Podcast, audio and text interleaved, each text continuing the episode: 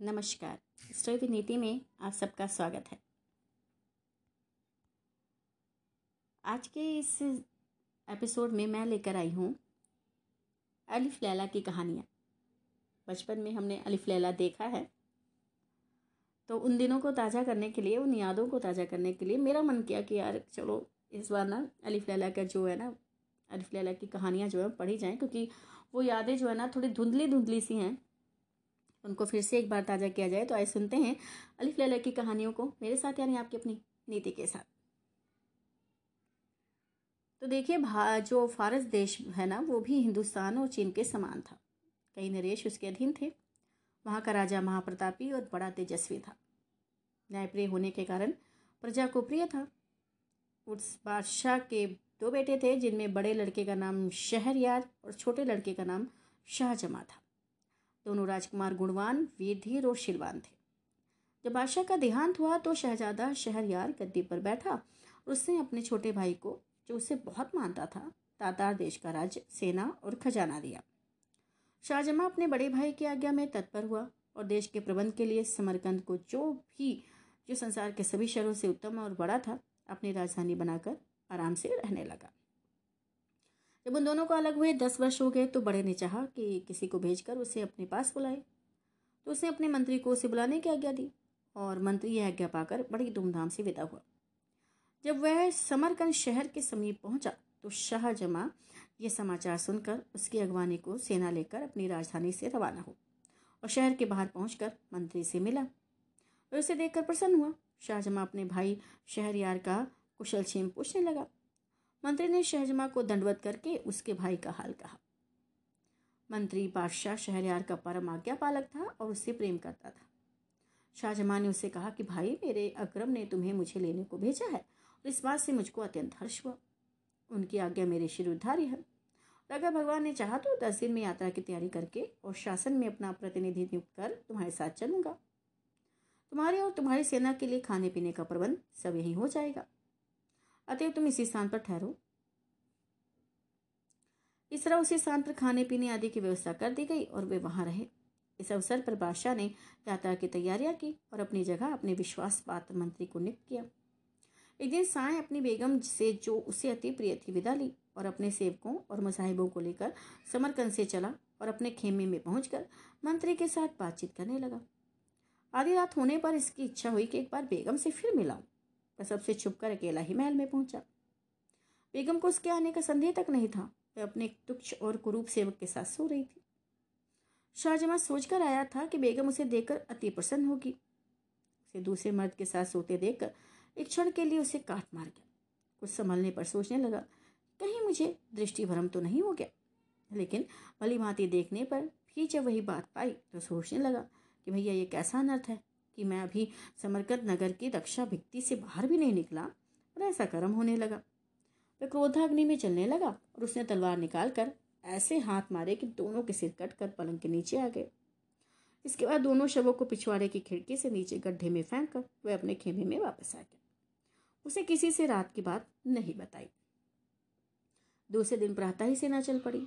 उसके साथ के और सब लोग तो हँसी खुशी रास्ता काट रहे थे किंतु शाहजमा अपनी बेगम के पाप कर्म को याद करके दुखी रहता था और दिनों दिनों तक उसका मुँह पीला पड़ता जाता था। उसकी सारी यात्रा इसी कष्ट में बीती। और जब वह हिंदुस्तान की राजधानी के समीप पहुँचा और शहर यार ने यह सुना तो वह अपने सारे दरबारियों को लेकर शाहजमा की अभ्यर्थना के लिए आया।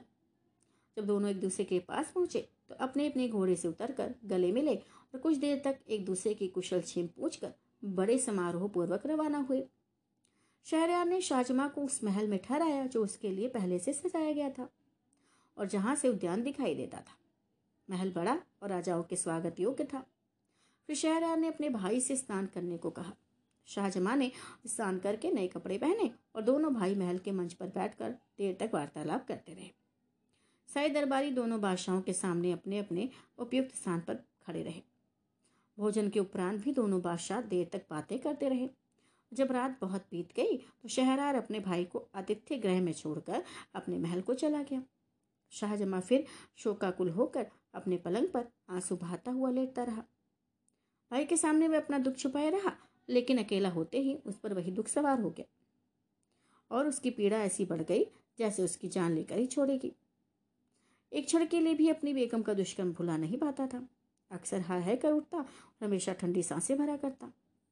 उसे रातों को नींद नहीं आती थी और इसी दुख और चिंता में उसका शरीर धीरे धीरे खुलने लगा।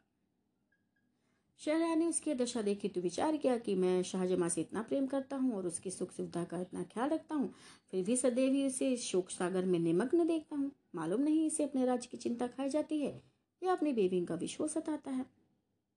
मैंने इसे यहाँ बुलाकर बेकारे बेकार ही इसे शोक संताप में डाल दिया। अब उचित होगा कि इसे समझा बुझाकर उसे और उत्तम उत्तम भेंट वस्तुएँ देकर समरकंद वापस भेज दूँ, ताकि इसका दुख दूर हो सके। ये सोचकर उसने हिंदुस्तान देश की बहुमूल्य वस्तुएँ थालों में लगाकर शाहजमा के पास भेजी। उसका जी बहलाने के लिए तरह तरह के खेल तमाशे करवाए, लेकिन शाहजमा की उदासी कम नहीं हुई, बल्कि बढ़ती गई। फिर शहरयार ने अपने दरबारियों से कहा कि सुना है, यहाँ से दो दिनों की राह में के बाद एक घना जंगल है और वहाँ अच्छा शिकार मिलता है। इसलिए मैं वहाँ शिकार खेलने जाना चाहता हूँ। भाई, तुम लोग भी तैयार होकर मेरे साथ चलो और शाहजमा से भी चलने को कहो कि शिकार में उसका जी लगेगा और उसका चित्त प्रसन्न होगा। शाहजमा ने निवेदन किया कि मेरी तबीयत ठीक नहीं है, इस कारण मुझे शिकार पर जाने से माफ़ करें। तो शहरार ने कहा कि ठीक है अच्छी बात है, अगर तुम्हारा यहीं रहने को जी चाहता है तो रहो, लेकिन मैं तैयारी कर चुका हूँ। मेरे अपने भृत्यों के साथ शिकार के लिए जाता हूँ। शहरार के जाने के बाद शाहजमा ने अपने निवास स्थान के द्वार अंदर से बंद कर लिए और खिड़की पर जा बैठा। वहाँ से शाही महल का उद्यान दिखाई देता था। शाहजमा सुवासित पुष्पों और पक्षियों के कलरव से अपना जी बहलाने लगा, लेकिन मकान और बाग की शोभा से जी बहलाने पर भी उसे अपने पत्नी की दुराचार की कचोट बनी रहती। संध्या हुई तो शाहजमा ने देखा कि राजमहल का एक चोर दरवाज़ा खुला। उसमें से शहरयार की बेगम बीस अन्य स्त्रियों के साथ निकली। वे सब उत्तम वस्त्रों और अलंकारों से शोभित थी और इस विश्वास के साथ कि सब लोग शिकार पर चले गए हैं। भाग में आ गई। शाहजमा खिड़की में चुप कर बैठ गया और देखने लगा कि वे क्या करती हैं। दासियों ने उन लबादों को उतार डाला, जो पहनकर वे महल से निकली थी। अब उनकी सूरत स्पष्ट दिखाई देने लगी। शाहजमा को यह देखकर आश्चर्य हुआ जिन बीसों को उसने स्त्री समझा था, उनमें से दस हबशी मर्द थे। उन दसों ने अपनी अपनी पसंद की दासी का हाथ पकड़ लिया। सिर्फ़ बेगम बगैर मर्द की रह गई। फिर बेगम ने आवाज़ दी, मसूद मसूद, इस पर एक हबशी युवक जो उसके आगे की प्रतीक्षा में था, एक वृक्ष से उतर कर बेगम की ओर दौड़ा। उसका हाथ पकड़ लिया। ग्यारह हबशियों ने दस दासियों और बेगम के साथ क्या किया, उसका वर्णन मैं लज्जावश नहीं कर सकता। खैर, इसी भांति वे आधी रात तक बाग में विहार करते रहे। फिर बाग के होश में नहाकर बेगम और उसके साथ आए बीस मर्द औरतों ने अपने कपड़े पहने और जिस चोर दरवाजे से आए थे, उसी से महल में चले गए। और मसूद भी बाग की दीवार फांद कर बाहर चला गया। अब ये कांड देखकर शाहजमा को घोर आश्चर्य हुआ। उसे सोचा कि मैं तो दुखी हूँ। मेरा बड़ा भाई मुझसे भी अधिक दुखी है, यद्यपि वह अत्यंत शक्तिशाली और वैभवशाली है, तथापि इस दुष्कर्म को रोकने में असमर्थ है। फिर मैं इतना शोक क्यों करूँ? जब मुझे मालूम हो गया कि ये नीच कर्म संसार में अक्सर ही होता है, मैं बेकार ही स्वयं को शोक सागर में डुबे दे रहा हूँ। ये सोचकर उसने सारी चिंता छोड़ दी और साधारण रूप में रहने लगा। भैया पहले उसकी भूख मिट गई थी वह जाग गई और नाना प्रकार के स्वादिष्ट व्यंजन मांग कर खाने लगा। संगीत, नृत्य आदि का आनंद लेने लगा। जब शहरयार शिकार से लौटा तो शाहजहां ने बड़ी प्रसन्नतापूर्वक उसका स्वागत किया। शहरयार ने उसे शिकार के हुए बहुत से जानवर दिखाए और कहा कि बड़े खेत की बात है कि तुम शिकार पर नहीं गए, वहाँ बड़े आनंद की जगह है। शाहजमा बादशाह की हर बात का हँसी खुशी उत्तर देता था। वही शहरिया ने सोचा था कि वापसी पर भी शाहजमा को दुख और शोक में डूबा पाएगा। लेकिन इसके विपरीत उसे प्रसन्न और संतुष्ट देखकर बोला कि भैया, ए भाई, भगवान को बड़ा धन्यवाद है कि मैंने थोड़ी अवधि में तुम्हें प्रसन्न और व्याधि मुक्त देखा। अब मैं तुम्हें सौगंध देकर एक बात पूछता हूँ। बात ज़रूर बताना। शाहजमा ने कहा कि ठीक है, जो आप भी पूछेंगे, मैं अवश्य बताऊँगा। तो उन्होंने कहा कि जब तुम अपनी राजधानी से यहाँ आए थे तो मैंने तुम्हें शोक सागर में डूबा देखा था। मैंने तुम्हारा चित्त प्रसन्न करने के लिए अनेक उपाय किए। भैया भांति भांति के खेल तमाशे करवाए, किंतु तुम्हारी दशा जैसी की तैसी रही। बहुत सोचा कि इस दुख का कारण क्या हो सकता है। किंतु इसके सिवा कोई कौन समझ में नहीं आया कि तुम्हें अपनी बेगम के बेचों का दुख है और आज प्रबंध की चिंता है। किंतु अब क्या बात हुई कि भैया इतनी देर में जिससे तुम्हारा दुख और चिंता दूर हो गई। शाहजमा ये सुनकर मौन रहा, किंतु जब शहरयार ने बार बार यही प्रश्न पूछा, बोला कि भैया आप मेरे मालिक हैं, मुझसे बड़े हैं। मैं इस प्रश्न का उत्तर नहीं दूँगा क्योंकि इसमें बड़ी निर्लजता की बात है। शहरयार ने कहा कि जब तक तुम मुझे नहीं बताओगे, तब तक मुझे चैन नहीं आएगा। तो शाहजमा ने भी विवश होकर अपनी बेगम के कुकर्म का विस्तार वर्णन किया और कहा कि मैं इसका दुखी रहता था। शहरयार ने कहा कि भैया, ये तो तुमने बड़े आश्चर्य की असंभव की बात बताई। ये तो तुमने बड़ा अच्छा किया कि ऐसी व्यभिचारणी को उसके प्रेमी सहित मार डाला। इस मामले में कोई तुम्हें अन्याय नहीं कह सकता। तुम्हें जगह होता तो मुझे एक स्त्री को मारने से संजोर ना होता हज़ार स्त्रियों को मार डालता। बताओ कि मेरे बाहर जाने पर शोक किस प्रकार धुर हुआ? तो फिर उसने कहा कि देखो, मुझे ये बात कहते डर लगता है कि ऐसा ना हो कि सुनकर आपको मुझसे भी अधिक दुख हो। शहर ने कहा कि भाई, तुमने ये कहकर मेरी कंठ और बढ़ा दी है मुझे अब इसे सुने बगैर चैन नहीं आएगा, इसलिए बात ज़रूर बताओ वह शुक्र शाहजमा ने मसूद और दसों और दासियों बेगम का सारा हाल बताया और बोला कि यह घटना मैंने अपने आँखों से देखी और समझ लिया है कि सारी स्त्रियों के स्वभाव में दुष्टता और पाप होता है और आदमी को चाहिए कि उनका भरोसा ना करे। मुझे ये सारा कांड देखकर अपना दुख भूल गया और इसलिए मैं निरोग हो गया। हाल सुनकर शहरार को अपने भाई के कथन पर विश्वास नहीं हुआ। कुर्सों में बोला कि क्या हमारे देश की सारी बेगमें व्यभिचार नहीं है? मुझे तुम्हारे कहने का विश्वास नहीं होगा। जब तक मैं खुद अपनी आँखों से ना देख लूँ, संभव है तुम्हें भ्रम हुआ हो। शाहजमा ने कहा कि नहीं भाई साहब, आप खुद देखना चाहते हैं तो ऐसा कीजिए कि दोबारा शिकार के लिए आज्ञा दीजिए। हम आप दोनों फौज के साथ शहर से कूच करके बाहर चले और दिन भर अपने खेमों में रहें और रात को चुपचाप इसी मकान में आ बैठे। देख लेना, निश्चय ही आप वो सारा व्यापार अपनी आँखों से देख लेंगे जो आपको मैंने बताया। क्या था? शहरयार ने यह बात स्वीकार करके दरबारियों को आज्ञा दी कि कल मैं फिर शिकार पर जाऊँगा। अतः दूसरे दिन प्रातःकाल ही दोनों भाई शिकार को चले। शहर के बाहर जाकर अपने खेमों में ठहरे। रात हुई। शहरयार ने मंत्री को बुलाकर आज्ञा दी कि, भैया, मैं एक ज़रूरी काम से जा रहा हूँ। तुम फौज के किसी आदमी को यहाँ से जाने ना देना। तत्पश्चात दोनों बड़े भाई घोड़ों पर सवार होकर गुप्त रूप से शहर में आए। सवेरा होने के पहले ही शाहजमा के महल की उसी खिड़की में आ बैठे, जिसमें शाहजमा ने सारा काम देखा था। सूर्योदय के पूर्वी महल का चोर दरवाज़ा खुला और कुछ देर में बेगम अपनी उन्हीं स्त्री वेशधारी हबशियों के साथ वहाँ से निकलकर बाग में आई मसूद को पुकारा। ये सारा हाल जो ना कहने के योग्य है ना सुनने के, देखकर शहरयार अपने मन में कहने लगा कि, भैया, ये भगवान कैसा नर्थ है कि मुझ जैसे महान नृपति की पत्नी ऐसी व्यभिचारणी हो? फिर वह शाहजमा से बोला कि अच्छा रहेगा कि हम इस क्षण भंगुर संसार को, जिसमें एक क्षण आनंद का होता है, दूसरा दुख का, छोड़ दें और अपने देशों और सेनाओं को परित्याग करके अन्य देशों में शेष जीवन काटें और इस घृणित व्यापार के बारे में किसी से कुछ ना कहें। शाहजमा की बात पसंद नहीं आई, किंतु अपने भाई की अत्यंत दुखी दशा देकर उसने इनकार करना ठीक नहीं समझा और बोला, ठीक है भाई साहब, ये मैं तो आपका अनुचर हूँ और आपकी आज्ञा को पूर्ण रूप से मानूँगा, लेकिन मेरी शर्त है, जब आप किसी व्यक्ति को अपने से अधिक इस दुर्भाग्य से पीड़ित देखें तो अपने देश लौट आए। शेर ने कहा, ठीक है, मुझे तुम्हारी यश स्वीकार है, लेकिन मेरा विचार है कि संसार में किसी मनुष्य को हमारे जैसा दुख नहीं होगा। मुझे तुम्हारी ईश्वर स्वीकार है। खैर शाहजमा ने कहा कि ठीक है, थोड़ी सी यात्रा करने पर आपको इस बात का पता अच्छी तरह से चल जाएगा। तो फिर दोनों छुपकर एक सुनसान रास्ते से नगर के बाहर की ओर चले। दिन भर चलने के बाद रात को एक पेड़ के नीचे लेट कर सो रहे। दूसरे दिन प्रातःकाल वे वहाँ से भी आगे चले। चलते चलते एक मनोरम वाटिका में पहुँचे, जो एक नदी के तट पर बनी हुई थी। वाटिका में दूर दूर तक घने और बड़े बड़े वृक्ष लगे थे। वहाँ एक वृक्ष के नीचे बैठकर वे होने लगे। बातचीत करने लगे। थोड़ी देर हुई थी कि भयानक शब्द सुनकर दोनों अत्यंत भयभीत हो गए।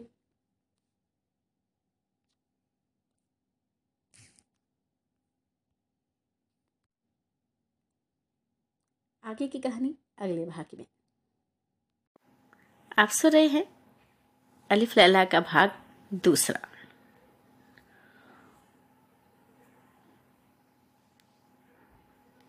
थोड़ी देर हुई थी कि एक भयानक शब्द सुनकर दोनों अत्यंत भयभीत हुए और कांपने लगे। कुछ देर में देखा कि नदी के जल में दरार हुई और उसमें से एक काला खंबा निकलने लगा। वह इतना ऊँचा हो गया कि उसका ऊपरी भाग आकाश के बादलों में लुप्त हो गया। ये कांड देखकर दोनों भाई और भी भयभीत हुए और एक ऊँचे वृक्ष पर चढ़कर उसकी डालियों और पत्तों में छुपकर बैठ गए। उन्होंने देखा कि काला खंबा नदी के तट की ओर बढ़ने लगा और तट पर आकर एक महाभयानक दैत्य के रूप में परिवर्तित हो गया। अब वे दोनों और भी घबराए और एक और ऊँची डाल पर जा बैठे। दैत्य नदी तट पर आया तो उन्होंने देखा कि उसके सिर पर एक शीशे का बड़ा और मज़बूत संदूक है, जिसमें पीतल के चार ताले लगे हैं। दैत्य ने नदी तट पर आकर सिर से संदूक उतारा और उसी वृक्ष के नीचे रख दिया जहाँ दोनों भाई छुपे थे। फिर उसने कमर से लटकती हुई चार चाबियों से संदूक के चारों ताले एक एक कर कर खोले। संदूक खोला तो उसमें से एक अति सुंदर स्त्री निकली, जो उत्तम से उत्तम वस्त्र आभूषणों से अलंकृत थी। दैत ने स्त्री को प्रेम दृष्टि से देखा और कहा कि भरे तू सुंदरता में अनुपम है। बहुत दिन हो गए जब मैं तुझे तेरे विवाह की रात को उड़ा लाया था। इस सारे काल में तू बड़ी निष्कलंक और मेरे प्रति वफादार रही है। अच्छा सुन मुझे इस समय बड़ी नींद आ रही है। इसलिए तेरे निकट सोना चाहता हूँ। ये कहकर वह महाभयानक आकृति वाला दैत्य उस स्त्री की रख कर सो रहा। उसका शरीर इतना विशाल था कि उसके पाँव नदी के जल को छू रहे थे। सोते समय उसकी सांस का स्वर ऐसा हो रहा था जैसे बादल गरज रहे हों। सारा वातावरण उस ध्वनि से कंपायमान हो रहा था। एक बार संयोग से जब स्त्री ने ऊपर की ओर देखा तो उसे पत्तियों में छुपे हुए दोनों भाई दिखाई दिए। उसने दोनों को नीचे उतरने का संदेह किया। उसके उद्देश्य को समझकर दोनों का भय और बढ़ा। दोनों ने इशारे ही से उससे विनती की कि भैया, हमें पेड़ पर ही छुपा रहने दो। इसी ने धीरे से दैत्य का सिर अपनी गोद से उतार कर पृथ्वी पर रख दिया और उठकर उनको धैर्य देते हुए बोली, कि भाई वो है कि कोई बात नहीं है तो नीचे उतर आओ और मेरे समीप बैठो। उसने ये भी धमकी दी कि अगर नहीं आओगे तो मैं दैत्य को जगा दूँगी और वह तुम दोनों को समाप्त कर देगा। ये सुनकर वे बहुत डरे और चुपचाप नीचे उतर आए। वह स्त्री मुस्कुराती हुई दोनों का हाथ पकड़कर वृक्ष के नीचे ले गई और उनसे अपने साथ संभोग करने को कहा। पहले तो उन दोनों ने इनकार किया, किंतु फिर उसकी धमकी से डर कर जैसा चाहती थी, उसके साथ कर दिया। इसके बाद स्त्री ने उनसे उनकी एक एक अंगूठी मांग ली। फिर उसने एक छोटी सी संदूकशी निकाली और उनसे पूछा जानते हो इसमें क्या है और किस लिए है? उन्होंने कहा कि, हमें नहीं मालूम। तुम बताओ भाई कि इसमें क्या है? उस सुंदरी ने कहा कि, देखो, इसमें उन लोगों की निशानियाँ हैं जो तुम्हारी तरह मुझसे संबंध कर चुके हैं। ये अट्ठानबे अंगूठियाँ थी और तुम्हारी दो मिलने से सौ हो गई हैं। इस जात की इतनी कड़ी निगरानी के बाद भी मैंने सौ बार ऐसी मनमानी की है। ये दुराचारी दैत्य मुझ पर इतना आसक्त है कि क्षण भर के लिए भी मुझे अपने से अलग नहीं करता और बड़ी देखभाल के साथ मुझे इस शीशे के संदूक में छुपाकर समुद्र की तलहटी में रखता है। हाँ लेकिन उसकी सारी चलाकी और रक्षा प्रबंध पर भी मैं जो चाहती हूँ, वह करती हूँ। और इस बेचारे का सारा का सारा प्रबंध बेकार हो जाता है। अब मेरे हाल से तुम समझ लो कि स्त्री जब काम आसक्त होती है तो कोई भी उसे दुष्कर्म से रोक नहीं सकता। इसके पश्चात वे उनकी अंगूठियाँ लेकर अपनी जगह गई। उसने दैत का सिर फिर अपनी गोद में रख लिया और इन दोनों को संकेत किया कि चले जाओ। दोनों वहाँ से चल दिए और जब बहुत दूर निकल गए तो भाई शाहजमा ने अपने बड़े भाई शहरियार से कहा कि, देखिए भाई साहब, इतनी सुरक्षा और कड़े प्रबंध पर भी ये स्त्री अपने मन की अभिलाषा पूरी कर रही है। ये भी देखिए कि दैत्य को उस पर कितना विश्वास है और वह उसकी निष्कलंकता की कैसी प्रशंसा कर रहा था। हाँ, अब आप ही न्यायपूर्वक बताएँ कि इस बेचारे पर हम लोगों से अधिक दुर्भाग्य है या नहीं। हम जो बात ढूँढने निकले थे वह हमें मिल गई। अब हमें चाहिए कि अपने अपने देशों को चले और किसी स्त्री से विवाह ना करें क्योंकि शायद ही कोई स्त्री निष्पाप हो। चुनाचे शहरयार ने अपने छोटे भाई के कहने के अनुसार ही काम किया और वहाँ से दोनों शहरयार की राजधानी को चले। तीन रातों बाद वे अपनी सेनाओं में पहुँचे। शहरयार ने आगे शिकार पर नहीं जाना चाहा और राजधानी को वापस आ गया। महल में जाकर उसने मंत्री को आज्ञा दी कि वह बेगम को ले जाकर मृत्यु दंड दे। मंत्री ने बादशाह की आज्ञा के अनुसार ऐसा ही किया। फिर शहरयार ने दसों व्यभिचारणी दासियों को भी अपने हाथ से मार डाला। इसके बाद शहरयार ने सोचा कि कोई ऐसा उपाय करूँ कि विवाह के बाद मेरी बेगम कुकर्म का अवसर ही ना पा सके। अतएव उसने निश्चय किया कि रात को विवाह करूँ और सवेरे ही बेगम को मरवा दूँ। तत्पश्चात उसने अपने भाई शाहजमा को विदा किया और वह शहरयार की दी हुई अमूल्य भेंटों को लेकर अपनी सेना के साथ समरकंद चला गया। शाहजमा के जाने के बाद अपने प्रधानमंत्री को आज्ञा दी कि वह विवाह हेतु किसी सामंत की बेटी को लाए। मंत्री ने कमीर की बेटी ला खड़ी की शहरयार ने उससे विवाह किया और रात भर उसके साथ बिताकर सुबह मंत्री को आज्ञा दी कि इसे ले जाकर मार डालो। और रात के लिए फिर किसी सरदार की सुंदरी बेटी मेरे विवाह के लिए ले आना। मंत्री ने उस बेगम को मार डाला और शाम को एक और अमीर की बेटी ले आया। उस दूसरे दिन उसे भी ले जाकर मार डाला। भाई इसी प्रकार शहरयार ने सैकड़ों अमीरों, सरदारों की बेटियों से विवाह किया और दूसरी सुबह उन्हें मरवा डाला। अब सामान्य नागरिकों की बारी आई। साथ ही इस जघन्य अन्याय की बात सब जगह फैल गई। सारे नगर में शोक, संताप और रोदन की आवाज़ें उठने लगी। कहीं पिता अपनी पुत्री को मृत्यु पर आठ आठ आँसू रोता था। कहीं लड़की की माता पछाड़े खाती थी। जो कन्याएँ अभी तक बच रही थी, उनके माता पिता और सगे संबंधी अत्यंत दुखी रहते थे। कई लोग अपनी बेटियों को लेकर देश छोड़ गए और अन्य देशों में जा बसे। वहाँ एक के मंत्री की दो कुंवारी बेटियाँ थी। बड़ी का नाम शहरजाद और छोटी का नाम दुनियाजाद। शहरजाद अपनी बहन और सहेलियों से अधिक तीक्ष्ण बुद्धि थी। वह जो बात भी सुनती या किसी पुस्तक में देखती, उसे कभी नहीं भूलती थी। वार्तालाप के गुण में भी प्रवीण थी। उसे बहुत प्राचीन मनीषियों की आख्यायिकाएँ और कविताएँ जुबानी याद थी और स्वयं गद्य पद रचना में निपुण थी। और इन सारे गुणों के अतिरिक्त उसमें अद्वितीय सौंदर्य भी था। एक दिन उसने पिता से कहा कि देखो, मैं आपसे कुछ कहना चाहती हूँ, लेकिन आपको मेरी बात माननी होगी। मंत्री ने कहा, ठीक है कि यदि तेरी बात मानने योग्य होगी तो मैं अवश्य मानूँगा। शहरजाद ने कहा कि मेरा निश्चय है कि मैं बादशाह को इस अन्याय से रोकूं। जो वह कर रहा है और जो कन्याएँ भी बची हैं, उनके माता पिता को चिंता मुक्त कर दो। मंत्री ने कहा, ठीक है बेटी, तुम ये हत्याकांड किस प्रकार रोक सकती हो? तुम्हारे पास कौन सा उपाय ऐसा हो सकता है? भाई, कि जिससे अन्याय बंद हो। शहजाद बोले कि, देखो, ये आपके हाथ में है। मैं आपको अपनी सौगंध देकर कहती हूँ कि मेरा विवाह बादशाह के साथ कर दीजिए। अब मंत्री ये सुनकर कांपने लगा और बोला कि, देखो बेटी, तुम पागल हो गई हो क्या? जो ऐसी वाहतियत बातें करती हो। भैया, क्या तुझे बादशाह के प्रण का पता नहीं है? तू सोच समझ कर बात क्या कर? तो किस तरह बादशाह को इस अन्याय से रोक सकेगी? बेकार ही अपनी जान कमाएगी शाहजहां ने कहा कि, नहीं नहीं पिताजी बादशाह के प्रण को भली भांति जानती हूँ, परंतु अपने इस विचार को किसी प्रकार नहीं छोड़ूँगी। यदि मैं अन्य कन्याओं की भांति मारी गई तो इस असार संसार से मुक्ति पा जाऊँगी। और अगर मैंने बादशाह को इस हत्यार से विमुख कर दिया तो अपने नगरवासियों का बड़ा हित कर सकूँगी। मंत्री ने कहा, ठीक है, मैं किसी प्रकार तेरी इच्छा स्वीकार नहीं कर सकता। भैया, मैं तुझे जानते बूझते ऐसी विकट परिस्थिति में कैसे डाल सकता हूँ? अजीब सी बात है कि तू मुझसे कहती है कि मेरी मौत का सम्मान कर दे। कौन सा पिता ऐसा होगा जो अपनी प्यारी संतान के लिए ऐसा करने का सोच भी सकेगा? तुझे चाहे अपने प्राण प्यारे ना हो, लेकिन मुझसे ये नहीं हो सकता कि तेरे खून से हाथ रखूँ। शहरजाद फिर भी अपनी जिद पर अड़ी रही। और विवाह की प्रार्थी रही। मंत्री ने कहा कि तू बेकार ही मुझे गुस्सा दिला रही है। आखिर क्यों तू मरना चाहती है? क्यों अपने प्राणों से इतनी रुष्ट है? सुन ले, जो भी व्यक्ति किसी काम को बगैर सोच विचार के करता है, उसे बाद में पछताना पड़ता है।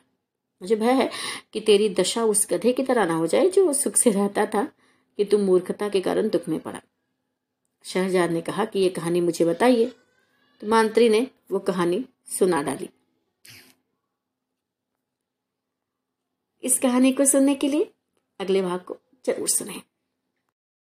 आप सुन रहे हैं अलिफ लैला, भाग तीसरा। तो मंत्री जी, अपनी बेटी को कौन सी कहानी सुना रहे हैं? आइए हम भी सुनते हैं। एक बड़ा व्यापारी था जिसके गाँव में बहुत से घर और कारखाने थे, जिनमें तरह तरह के पशु रहते थे।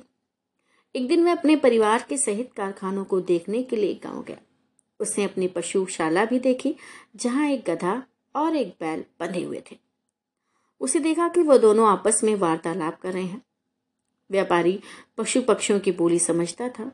वह चुपचाप खड़ा होकर दोनों की बातें सुनने लगा। बैल ने गधे से कहा कि भैया, तू बड़ा भागशाली है, सदैव सुखपूर्वक रहता है। मालिक हमेशा तेरा ख्याल रखता है। तेरी रोज मलाई दलाई होती है। खाने को दोनों समय जो और पीने के लिए साफ़ पानी मिलता है।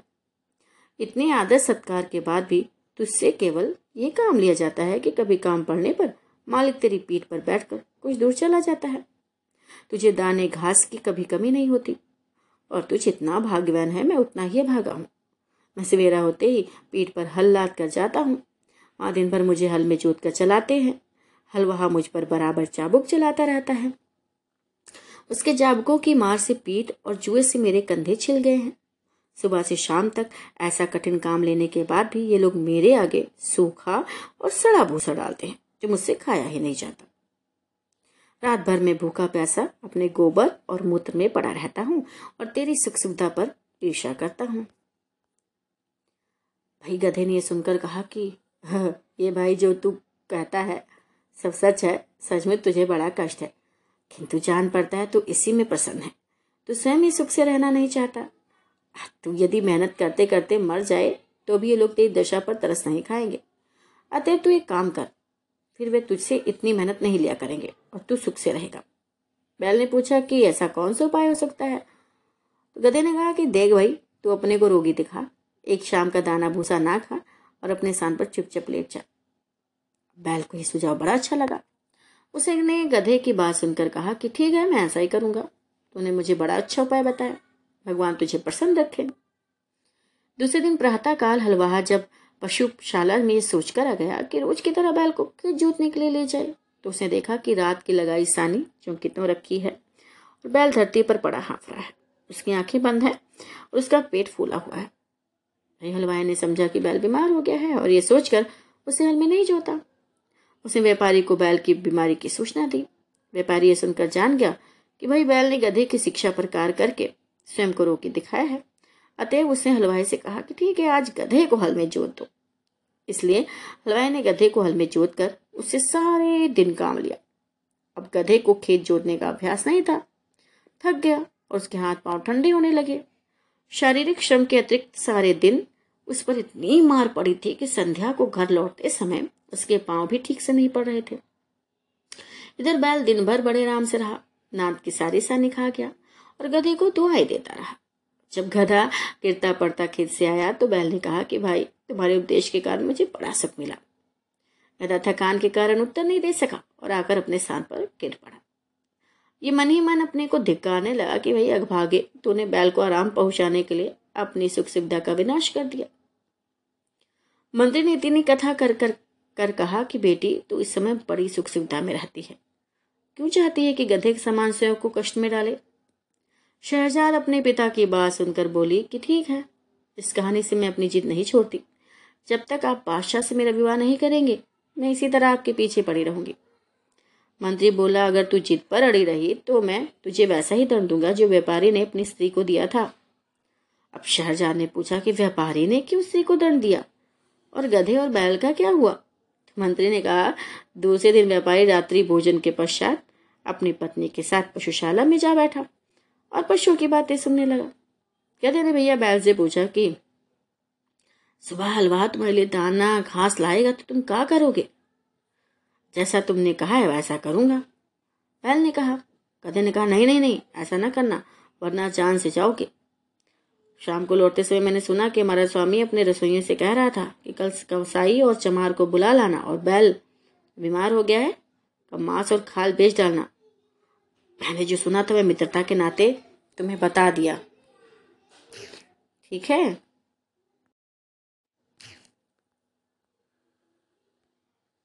अब भाई, अब क्या कहते हैं? अभी तेरी इस भलाई इसी में है कि सुबह जब तेरे आगे चारा डाला जाए तो तू उसे जल्दी सुखकर खा ले और स्वस्थ बन जा। फिर हमारा स्वामी तुझे स्वस्थ देखकर, तुझे मारने का ज़्यादा छोड़ देगा।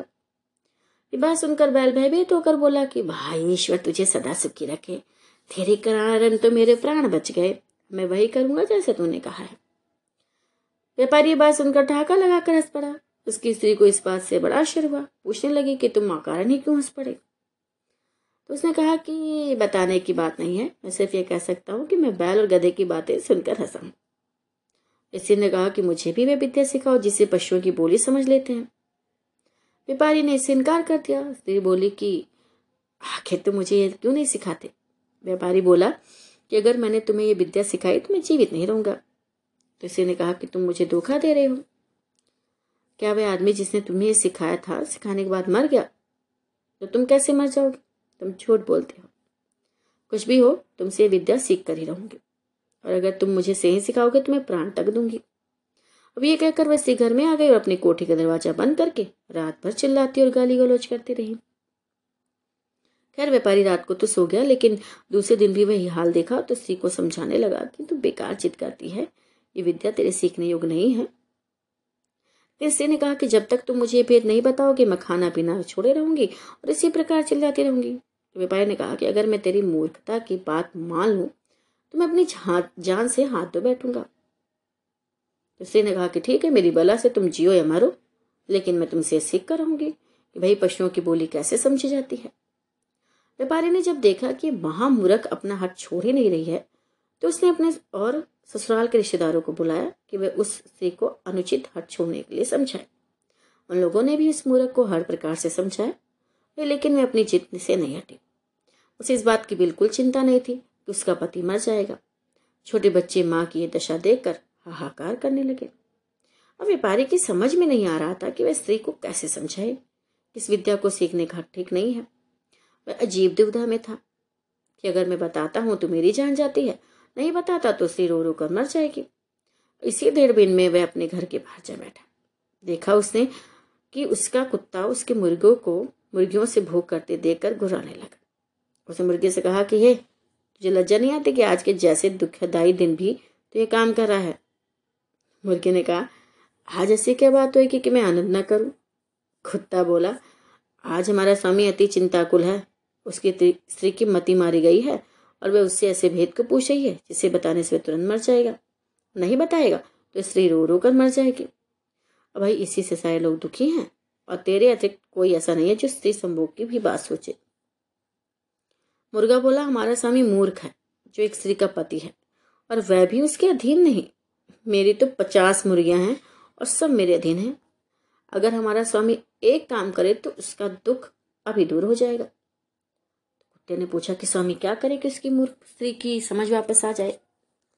मुर्गे ने कहा कि हमारे स्वामी को चाहिए कि एक मज़बूत टंडा लेकर उस कोठरी में जाए, जहाँ उसकी स्त्री चीख चिल्ला रही है। दरवाज़ा अंदर से बंद कर ले और स्त्री की जमकर पिटाई करे। कुछ देर में स्त्री अपना हाथ छोड़ देगी। मुर्गे की बात सुनकर व्यापारी ने उठकर एक मोटा डंडा लिया और उस कोठरी में गया, जहाँ उसकी पत्नी चीख चिल्ला रही थी। दरवाज़ा अंदर से बंद करके व्यापारी ने स्त्री पर डंडे बरसाने शुरू किए। अब कुछ देर चीख पुकार बढ़ाने पर भी जब स्त्री ने देखा कि डंडे पड़ते ही जा रहे हैं तो घबरा उठी। पति के पैरों पर गिरकर कहने लगे कि भैया, अब हाथ रोक लो, अब मैं कभी ऐसी जिद नहीं करूँगी। इस पर व्यापारी ने हाथ रोक लिया। और ये कहानी सुनकर सुनाकर मंत्री ने शहरजार से कहा कि देख, अगर तुमने अपना हाथ नहीं छोड़ा तो मैं भी तुम्हें ऐसा दर्द दूँगा, जैसा व्यापारी ने अपनी स्त्री को दिया था। शहजाद ने कहा कि आपकी बातें अपनी जगह ठीक है, किंतु मैं किसी भी प्रकार अपना मंतव्य बदलना नहीं चाहती। अपनी इच्छा का औचित्य सिद्ध करने के लिए मुझे भी कई ऐतिहासिक घटनाएँ और कथाएँ मालूम है, लेकिन उन्हें कहना बेकार है। यदि आप मेरी कामना पूरी नहीं करेंगे तो मैं आपसे पूछे बगैर स्वयं ही बादशाह के सेवा में पहुंचाऊँगी। अब मंत्री विवश हो गया।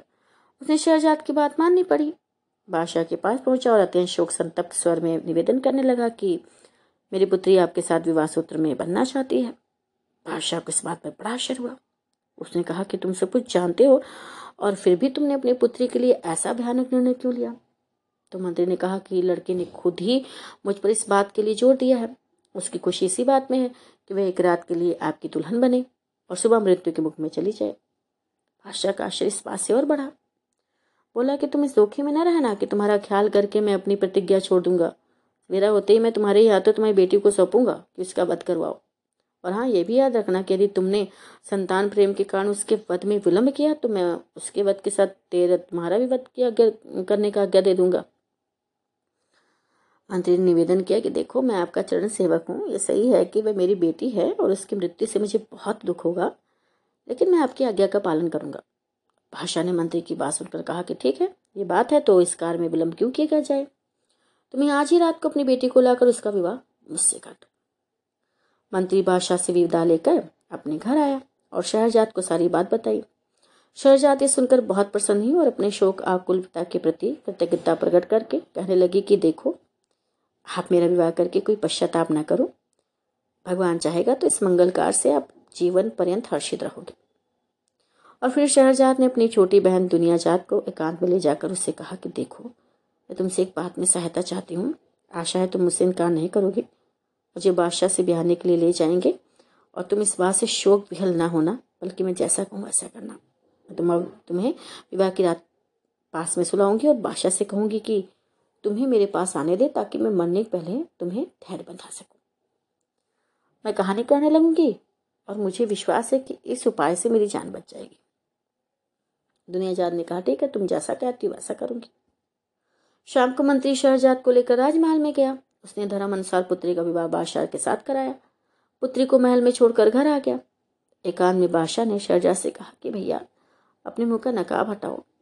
नकाब उठने पर उसके अप्रतिम सौंदर्य से बादशाह सभ्य से रह गया। लेकिन उसकी आँखों में आँसू देखकर पूछने लगा कि, तुम रो क्यों रहे हो? शहजाद बोली कि, देखो मेरी एक छोटी बहन है जो मुझे बहुत प्यार करती है और मैं भी उसे बहुत प्यार करती हूँ। मैं चाहती हूँ कि आज वह भी यहाँ रहे, ताकि सूर्योदय होने पर हम दोनों बहनें अंतिम बार गले मिल लें।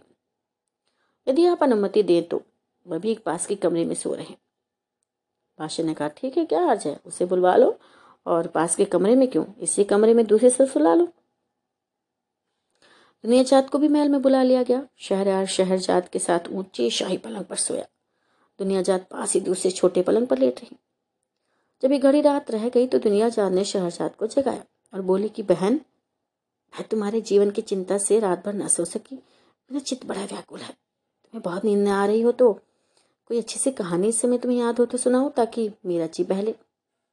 अब शहजाद ने बादशाह से कहा कि यदि आपकी अनुमति हो तो मैं जीवन के अंतिम क्षणों में अपनी प्रिय बहन की इच्छा पूरी कर लूँ। बादशाह ने अनुमति दी।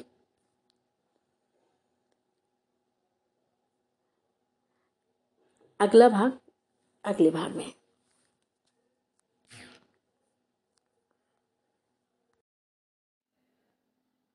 आप सुन रहे हैं अलिफ लैला, भाग चौथा, जहाँ शहरजाद ने अपनी बहन को कहानी सुनाई। आइए जानते हैं कौन सी कहानी उसने अपनी बहन को सुनाकर पूरी रात बिताई।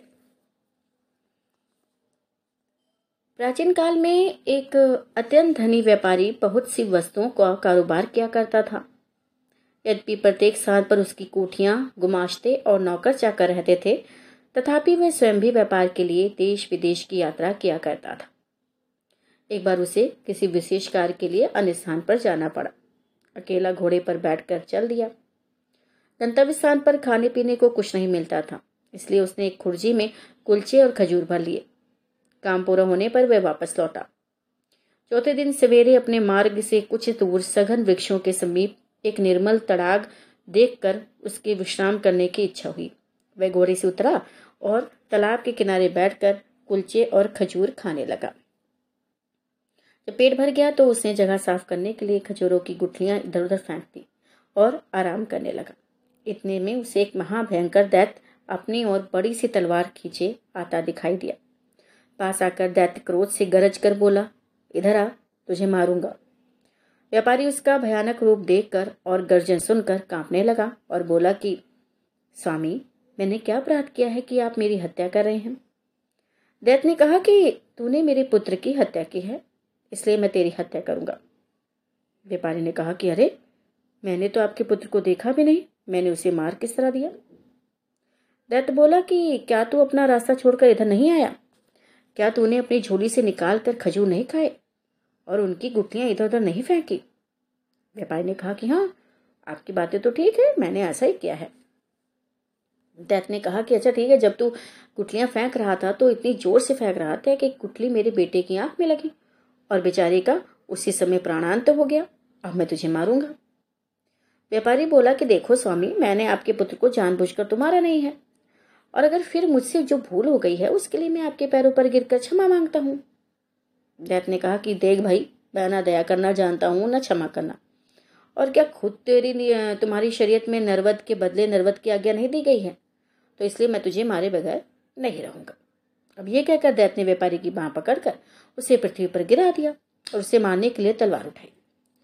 व्यापारी अपने स्त्री पुत्रों की याद कर करके विलाप करने लगा और साथ ही ईश्वर और पवित्र आत्माओं की सौगंध दिला दिलाकर दैत्य से अपने प्राणों की भिक्षा मांगने लगा। अब दैत्य ने यह सोचकर हाथ रोक लिया कि भाई, जब ये थक कर हाथ पाँव पटकना बंद कर देगा तो इसे मारूँगा। अब लेकिन व्यापारी ने रोडना पीटना बंद ही नहीं किया। तो अंत में दैत्य ने उससे कहा कि भैया, तू बेकार ही अपने को और मुझे तंग कर रहा है। तू अगर आँसू की जगह आँखों से खून बहाए तो भी मैं तुझे मार डालूँगा। व्यापारी ने कहा कि कितने दुख की बात है भाई कि आपको किसी भांति मुझ पर दया ही नहीं आ रही। आप एक दीन, निष्पाप मनुष्य को अन्यायपूर्वक मारे डाल रहे हैं और मेरे रोने गिड़गड़ाने का आप पर कोई प्रभाव नहीं होता। मुझे तो अब भी विश्वास नहीं होता कि आप मुझे मार डालेंगे। दैत ने कहा, नहीं, निश्चय ही मैं तुम्हें मार डालूँगा। इतने में सवेरा हो गया।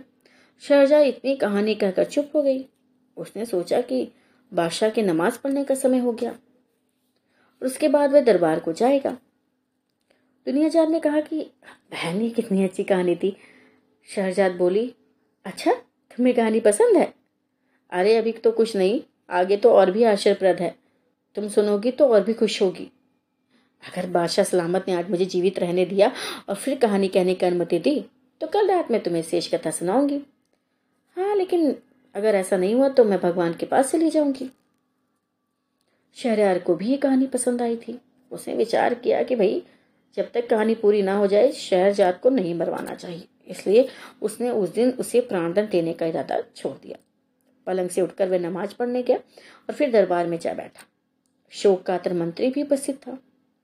अपनी बेटी का भाग सोचकर शाहजाद नहीं सोया था। प्रतीक्षा में था कि शाही हुक्म हो तो मैं अपनी बेटी को ले जाकर जल्लाद के सपोर्ट कर दूँ।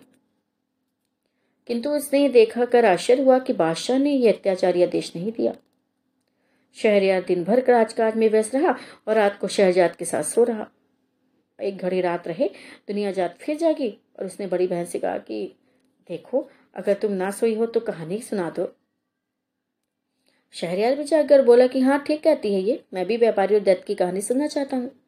तुम कहानी को आगे बढ़ाओ। फिर शहरजाद ने फिर कहना शुरू किया, जब व्यापारी ने देखा कि दैत्य मुझे किसी प्रकार जीवित नहीं छोड़ेगा तो उसने कहा कि, स्वामी यदि आपने मुझे वध्य समझ ही लिया है और किसी भांति भी मुझे प्राण देन, दंड देने को तैयार नहीं है, दान देने को तैयार नहीं है तो मुझे इतना अवसर तो दीजिए कि मैं घर जाकर अपनी स्त्री पुत्रों से विदा ले लूँ और अपनी संपत्ति अपने उत्तराधिकारियों में बांटाऊं ताकि मेरे पीछे उनमें संपत्ति को लेकर कोई चढ़ाई झगड़ा ना हो। मैं प्रतिज्ञा करता हूँ कि यह सब करने के बाद मैं इसी स्थान पर पहुँच जाऊँगा। और उस समय आप जो ठीक समझे मेरे साथ करना। तैत ने कहा कि ठीक है। यदि मैं तुम्हें घर जाने दूँ और तुम वापस ना आओ, फिर क्या होगा? तो व्यापारी बोला कि मैं जो कहता हूँ, उसे फिरता नहीं। हाँ फिर भी यदि आपको विश्वास ना हो तो मैं उस भगवान की, जिसने पृथ्वी, आकाश आदि सब कुछ रचा है, सौगंध गाकर कहता हूँ कि मैं घर से इस स्थान पर अवश्य वापस आऊँगा। दैत ने कहा, ठीक है, बताओ तुम्हें कितना समय चाहिए? तो व्यापारी ने कहा कि मुझे केवल एक वर्ष की मोहलत चाहिए, जिसमें मैं अपनी सारी जायदाद का प्रबंध करके आऊँ और मरते समय मुझे कोई चिंता न रहे। और मैं प्रतिज्ञा करता हूँ कि वर्ष उपरांत में इसी स्थान पर आकर स्वयं को आपके सुपुर्द कर दूँगा। दैत ने कहा अच्छा ठीक है, मैं तुम्हें एक वर्ष के लिए जाने दूँगा, किंतु तुम यह प्रतिज्ञा ईश्वर को साक्षी देकर करो। तो फिर क्या था, व्यापारी ने ईश्वर की सौगंध खाकर प्रतिज्ञा दोहराई और दैत व्यापारी को उसी तालाब पर छोड़कर अंतर ध्यान हो गया। व्यापारी अपने घोड़े पर सवार होकर घर को चल दिया और आसे में व्यापारी की अजीब हालत रही। कभी तो वह इस बात से प्रसन्न होता कि अभी तक जीवित है। कभी एक वर्ष बाद के निश्चित मृत्यु पर शोकातुर हो उठता लेकिन जब वह घर पहुँचा तो उसकी पत्नी बंधु बांधव से देखकर प्रसन्न हुए, किंतु वह उन लोगों को देखकर रोने लगा। वे लोग उसके विलाप से समझे कि भाई, उसे व्यापार में कोई भारी घाटा हुआ है, या कोई और प्रिय वस्तु उसके हाथ से निकल गई है, जिससे उसका धैर्य जाता रहा है। लेकिन जब व्यापारी का चित्त संभला और उसके आँसू थमे तो उसकी पत्नी ने कहा कि देखिए, हम लोग तो तुम्हें देखकर प्रसन्न हुए हैं। तुम क्यों इस तरह रोध हो रहे हो? तो व्यापारी ने कहा कि भाई रोध हो, नहीं तो और क्या करूँ? मेरी ज़िंदगी एक ही वर्ष की है। और इस तरह फिर उसने सारा हाल जो था, उस अपनी पत्नी को बताया। अब ये सारा हाल जो था, वो सुनकर वैसे भी रोने पीटने लगे। भाई विशेषता उसकी पत्नी से पीटने और बाल बाल नोचने लगी और उसके लड़के बच्चे ऊँचे स्वर में विलाप करने लगे। दिन रोने पीटने में ही बीता। दूसरे दिन से व्यापारी ने अपना सांसारिक कार्य आरंभ कर दिया। उसने सबसे पहले अपने ऋणदाताओं का धन वापस किया। उसने अपने मित्रों को बहुमूल्य भेंटे दी, फकीरों, साधुओं को जी भर कर दान किया, बहुत से दास दासियों को मुक्त किया। उसने अपनी पत्नी को यथेष्ट धन दिया, अवयस्क बेटे बेटियों के लिए अभिभावक नियुक्त किए और संतानों में संपत्ति को बांट दिया और इन सारे प्रबंधों में एक वर्ष बीत गया। और वह अपनी प्रतिज्ञा निभाने के लिए दुखी मन से चल दिया। अपने कफन दफन खर्च के लिए उसने कुछ रुपया अपने साथ रख लिया और उसके चलते समय सारे घर वाले उसे लिपट कर रोने लगे और कहने लगे कि भैया, हमें भी अपने साथ ले चलो ताकि हम भी तुम्हारे साथ प्राण दे दें। लेकिन व्यापारी ने अपने चित्त को स्थिर किया और उन सबको धैर्य दिलाने के लिए कहने लगा कि भाई, मैं भगवान की इच्छा के आगे सिर झुका रहा हूँ, तुम लोग भी धैर्य रखो ये समझ लो कि एक दिन सभी की मृत्यु होनी है और मृत्यु से कोई भी नहीं बच सकता। इसलिए तुम लोग धैर्यपूर्वक अपना काम करो। अपने सके संबंधियों से विदा लेकर व्यापारी चल दिया और कुछ समय के बाद उस स्थान पर पहुँच गया, जहाँ उसने दत्त से मिलने को कहा था। घोड़े से उतरा और तालाब के किनारे बैठकर दुखी मन से अपने हत्यारे दैत की राह देखने लगा। इतने में एक वृद्ध पुरुष एक हिरनी लिए हुए आया और व्यापारी से बोला कि, भाई, तुम इस निर्जन स्थान में कैसे आए? क्या तुम नहीं जानते कि बहुत से मनुष्य धोखे से इसे अच्छा विश्राम स्थल समझ लेते हैं? और यहाँ आकर दैत्यों के हाथों भांति भांति के दुख पाते हैं। व्यापारी ने कहा कि हाँ भाई, आप ठीक कहते हैं। मैं भी इस धोखे में पड़कर एक दैत का शिकार होने वाला हूँ। ये कहकर उसने बूढ़े को अपना सारा वृत्तांत बता दिया। बूढ़े ने आश्चर्य से कहा कि भाई, ये तुमने ऐसी बात बताई जैसे संसार में अब तक किसी ने नहीं सुनी होगी। तुमने ईश्वर की जो सुगंध खाई थी, उसे पूरा करने में प्राणों की भी चिंता नहीं की। तुम बड़े सत्यवान हो, और तुम्हारी सत्यनिष्ठा की जितनी प्रशंसा की जाए कम है। तो अब मैं यहाँ ठहर कर देखूँगा कि दत्त तुम्हारे साथ क्या करता है। और इस तरह वे आपस में वार्तालाप करने लगे। इतने में एक और वृद्ध पुरुष आया, जिसके हाथ में रस्सी थी और दो काले कुत्ते उस रस्सी से बंधे हुए थे। मैं उन दोनों से उनका हालचाल पूछने लगा। पहले बूढ़े ने व्यापारी का संपूर्ण वृतांत कहा और यह भी कहा कि मैं आगे का हालचाल देखने के लिए यहाँ बैठा हूँ। दूसरा बूढ़ा भी यह सब सुनकर आश्चर्यचकित हुआ और वहीं बैठकर दोनों से बातें करने लगा।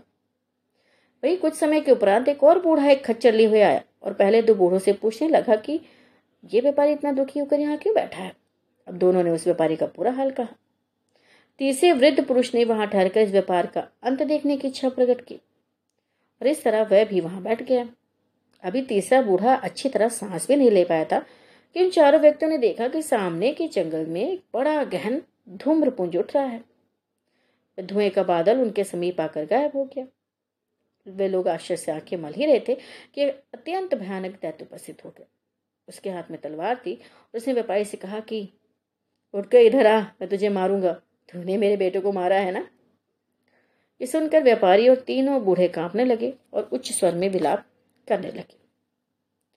उन सब के रोने चलाने में गंजल से जंगल जो था, वो गूंज उठा किंतु दैत्य व्यापारी को पकड़कर एक और ले ही गया। हिरनी वाले बूढ़े ने देखा और वह दौड़कर दैत्य के पास पहुँचा और बोला, दैत्य महाराज, मैं आपसे कुछ निवेदन करना चाहता हूँ। आप अपने क्रोध पर कुछ देर के लिए संयम रखें और मेरी इच्छा है कि मैं अपनी और इस हिरनी की कहानी आपको सुनाऊं। किंतु कहानी के लिए एक शर्त है, यदि आपको ये कहानी विचित्र लगे और पसंद आए तो आप इस व्यापारी का एक तिहाई अपराध क्षमा कर दें। दत्त ने कुछ देर तक सोचकर कहा कि ठीक है तो मुझे शर्त स्वीकार है, कहानी कहो।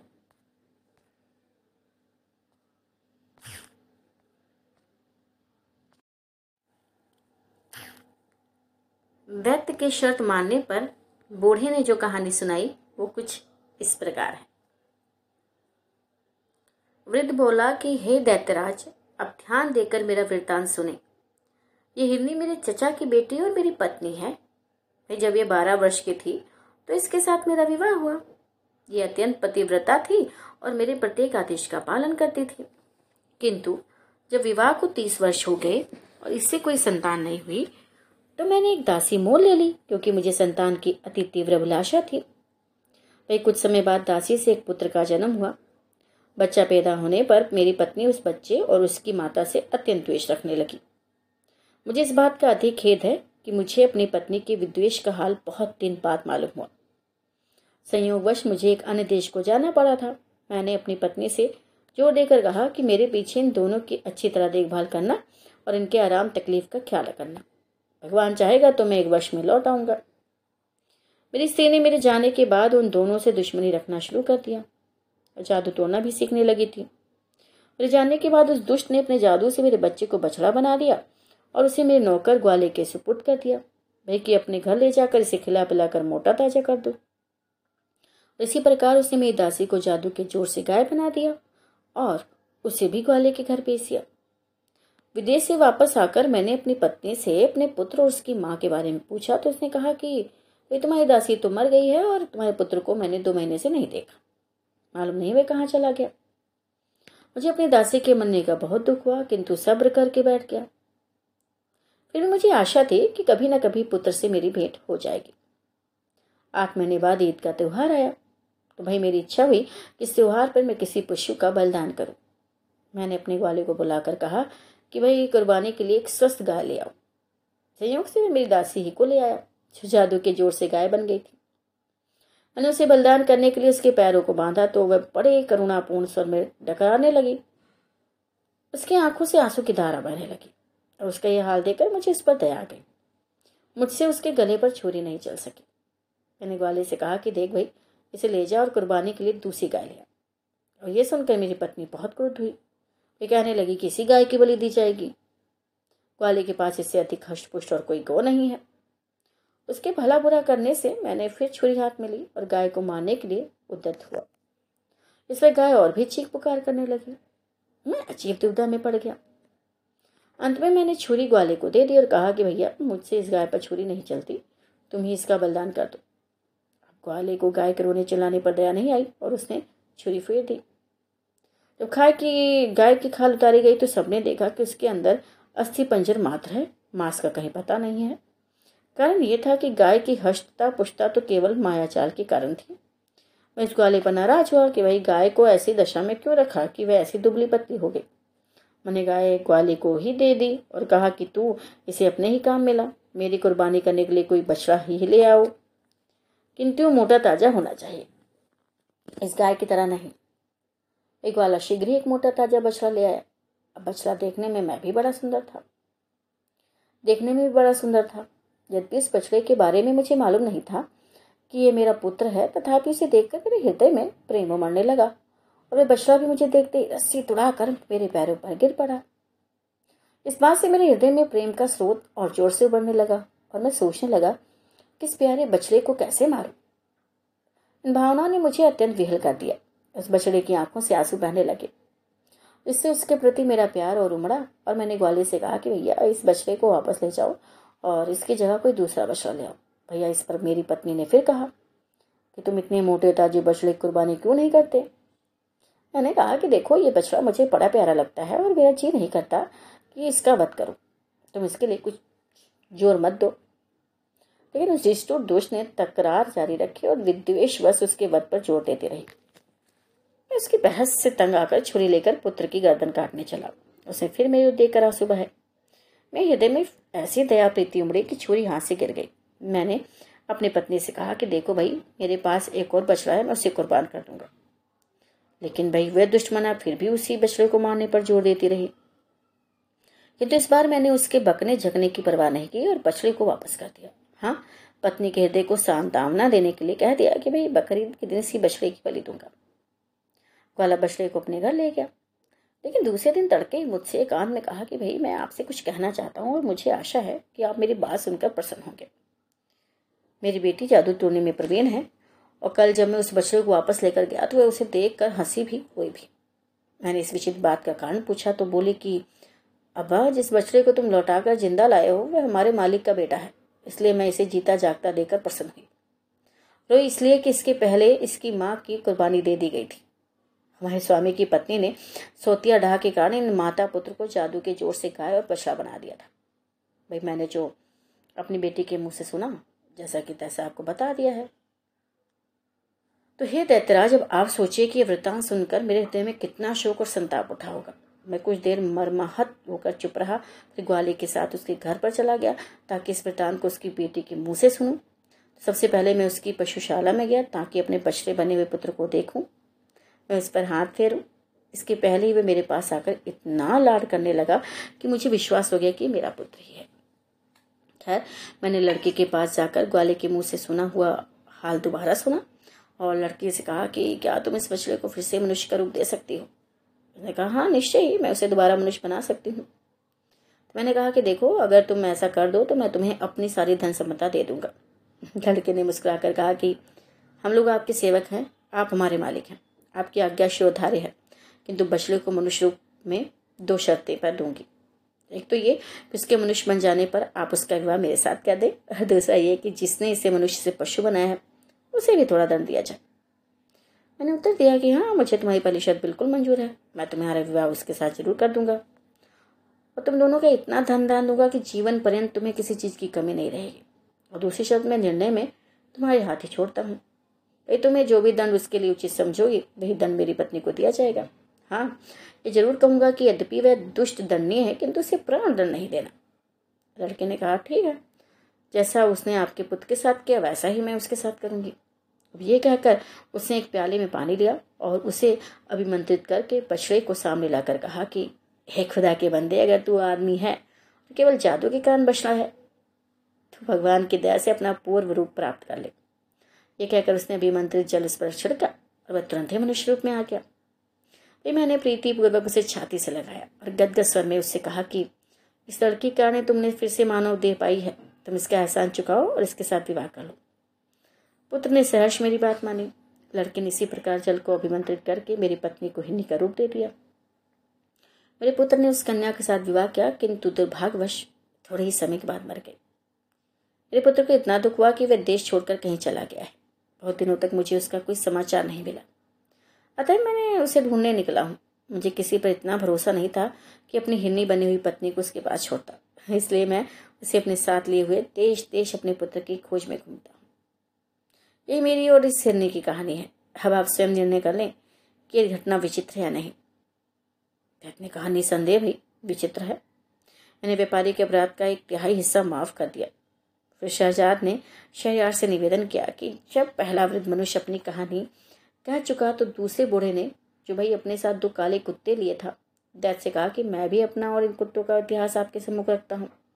यदि ये पहली कहानी से भी अच्छी हो तो आशा करता हूँ कि उसे सुनने के बाद व्यापारी के अपराध का एक तिहाई भाग और क्षमा कर दिया जाएगा। दैत कर दैत ने कहा कि ठीक है, अगर तुम्हारी कहानी, पहली कहानी से अधिक विचित्र हुई तो मैं तुम्हारी बात ज़रूर मानूँगा।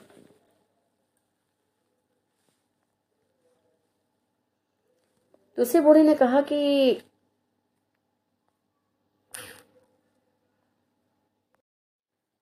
दूसरे वृद्ध ने जो अपने काले कुत्तों की कहानी सुनाई, वो कुछ इस प्रकार है। आइए सुनते हैं। दूसरे बूढ़े ने कहा कि, हे दैतराज, ये दोनों काले कुत्ते मेरे सगे भाई हैं। हमारे मिता ने मरते समय हम तीनों भाइयों को तीन हज़ार अशरफियाँ दी थी। हम लोग उन मुद्राओं से व्यापार चलाने लगे।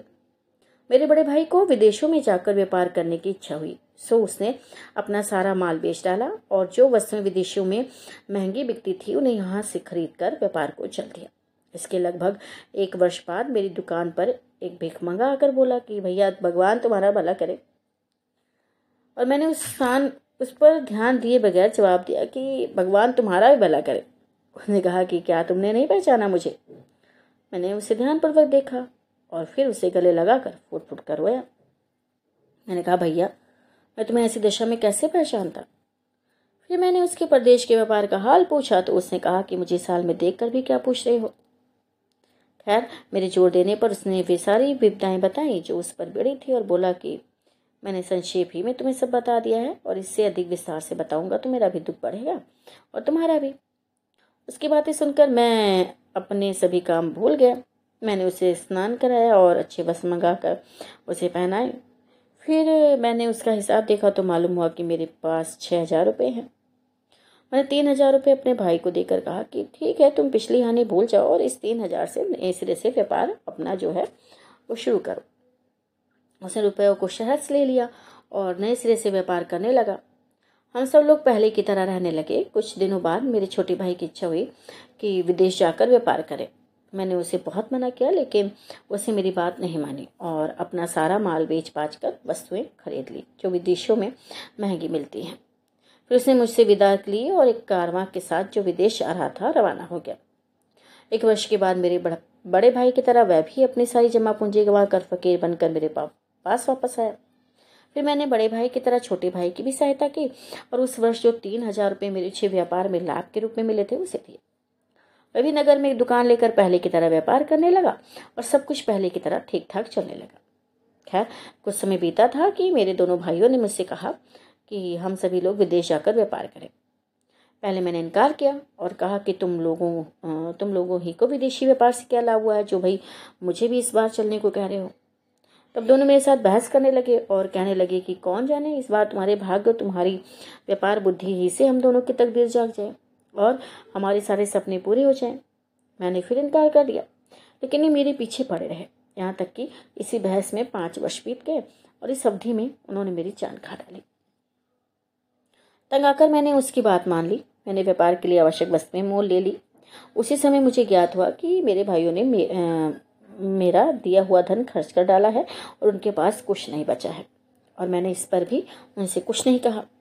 उसे मेरे पास बारह हज़ार रुपये थे। उसमें से आधा धन मैंने उनको दे दिया और कहा कि, भाइयों, बुद्धिमानी और दूरदर्शिता इसी में है कि हम अपना आधा धन व्यापार में लगाएँ और आधा अपने घर में छोड़ाएँ।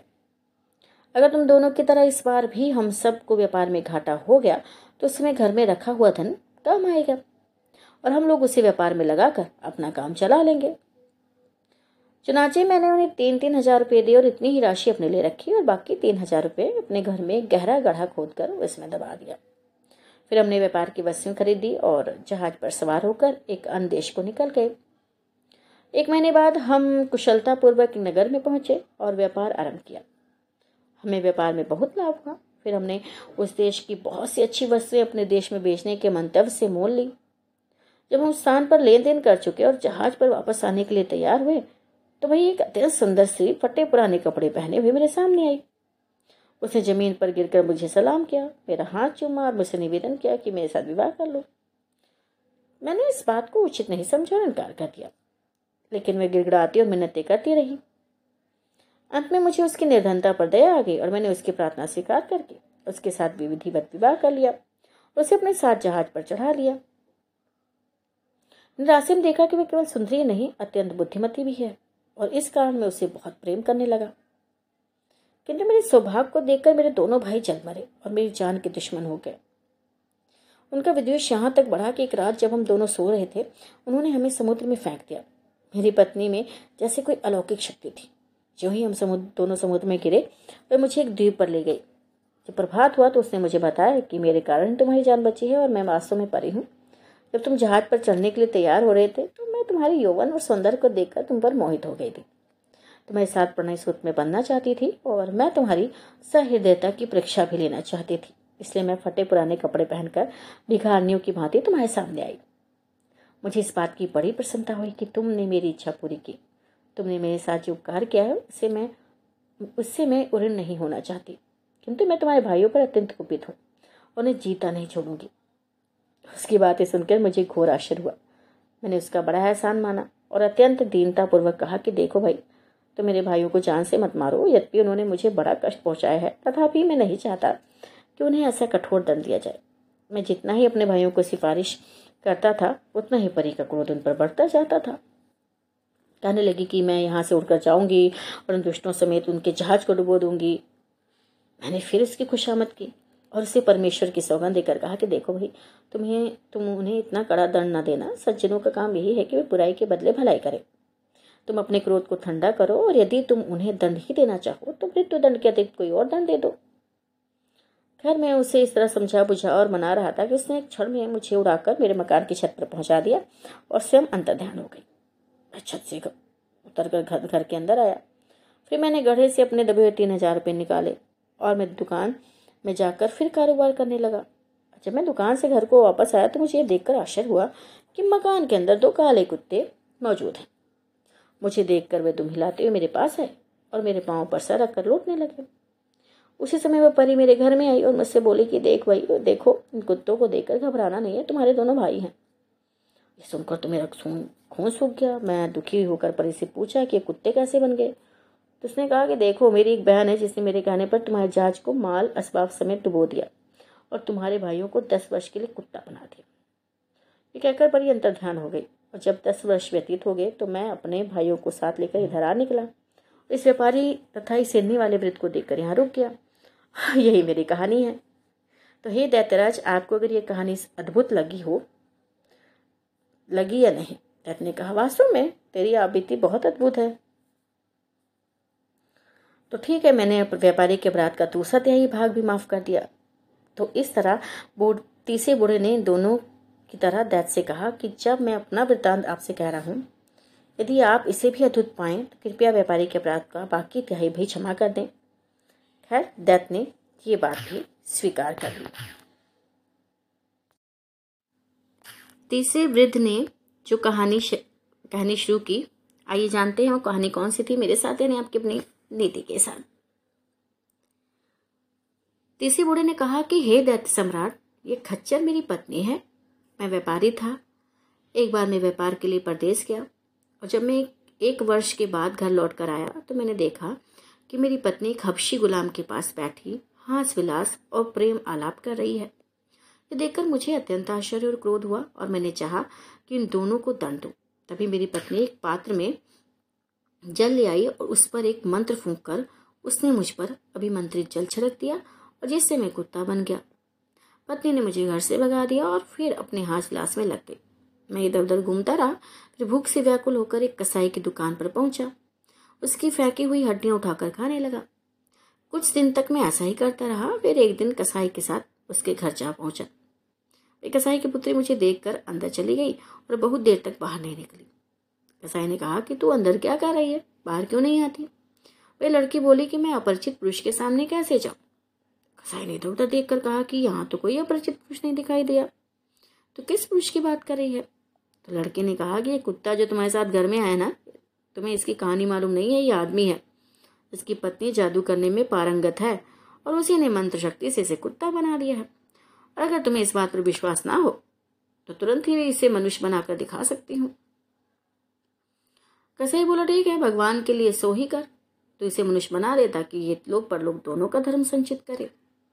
ये सुनकर वह लड़की एक पात्र में जल लेकर अंदर से आई और जल को अभिमंत्रित करके मुझ पर छिड़का और बोली कि तू इस देह को छोड़ दे और अपने पूर्व रूप में आ जा। वही उसके इतना कहते ही मैं दोबारा मनुष्य के रूप में आ गया और लड़की फिर पर्दे के अंदर चली गई। मैंने उसके उपकार से अभिभूत होकर कहा कि, हे भाग्यवती, तूने मेरा जो उपकार किया है, उससे तुझे लोक परलोक का सतत सुख प्राप्त हो। मैं चाहता हूँ कि मेरी पत्नी को भी कुछ ऐसा ही धन मिले। और ये सुनकर लड़के ने अपने पिता को अंदर बुलाया और उसके हाथ थोड़ा अभिमंत्रित जल बहा भिजवा कर बोली कि तू इस जल को अपनी पत्नी पर छिड़क देना। फिर तू उसे जो भी दे देना चाहे उस पशु का नाम लेकर उसे से कहना कि तू ये हो जा। वही वह उस पशु की देह धारण कर लेगी। फिर क्या था? मैं उस जल को अपने घर ले गया। उसमें मेरी पत्नी सो रही थी। वही इससे मुझे काम करने का अच्छा मौका मिल गया। मैंने अभी मंत्री जल की कई छीटे उसके मुँह पर मारे और कहा कि भैया तू उसे की दो चढ़ देह छोड़कर खच्चर बन जा। फिर क्या था? खच्चर बन गई। और तब से मैं इसी रूप में अपने साथ ले घूमता हूँ। शहजाद ने कहा कि बादशाह सलामत, जब तीसरा वृद्ध अपनी कहानी कह चुका तो दैत को बड़ा आश्चर्य हुआ। उसने खच्चर से पूछा कि क्या ये बात सच है? ये बूढ़ा कहता है, खच्चर ने सिर हिलाकर संकेत दिया कि बात सच्ची है। तत्पश्चात दैत ने व्यापारी के अपराध का बचा हुआ तिहाई भाग भी क्षमा कर दिया, उसे बंधन मुक्त कर दिया। उसने व्यापारी से कहा कि तुम्हारी जान आज इन्हीं तीन वृद्ध जनों के कारण बची है। यदि ये लोग तुम्हारी सहायता नहीं करते तो तुम आज मारे ही गए थे। अब तुम इन तीनों के प्रति कृतज्ञता प्रकट करो। और इस तरह ये कहने के बाद दैत अंतर ध्यान हो गया। व्यापारी उन तीनों के चरणों में गिर पड़ा। वे लोग उसे आशीर्वाद देकर अपनी अपनी राह चले गए और व्यापारी भी घर लौट गया। और हँसी खुशी अपने प्रयोजनों के साथ रहकर उसने पूरी आयु भोगी। शहरजाद ने इतना कहने के बाद कहा कि मैंने जो ये कहानी कही है इससे भी अच्छी कहानी जानती हूँ और जो एक मछुआरे की है। बादशाह ने इस पर कुछ नहीं कहा, लेकिन दुनिया जात बोली, बहन, अभी तो कुछ रात बाकी है तो मछुआरे की कहानी भी शुरू कर दो। मुझे आशा है कि बादशाह सलामत उस कहानी को सुनकर भी प्रसन्न होंगे। शहजाद ने वह कहानी सुनने की स्वीकृति भी दे दी।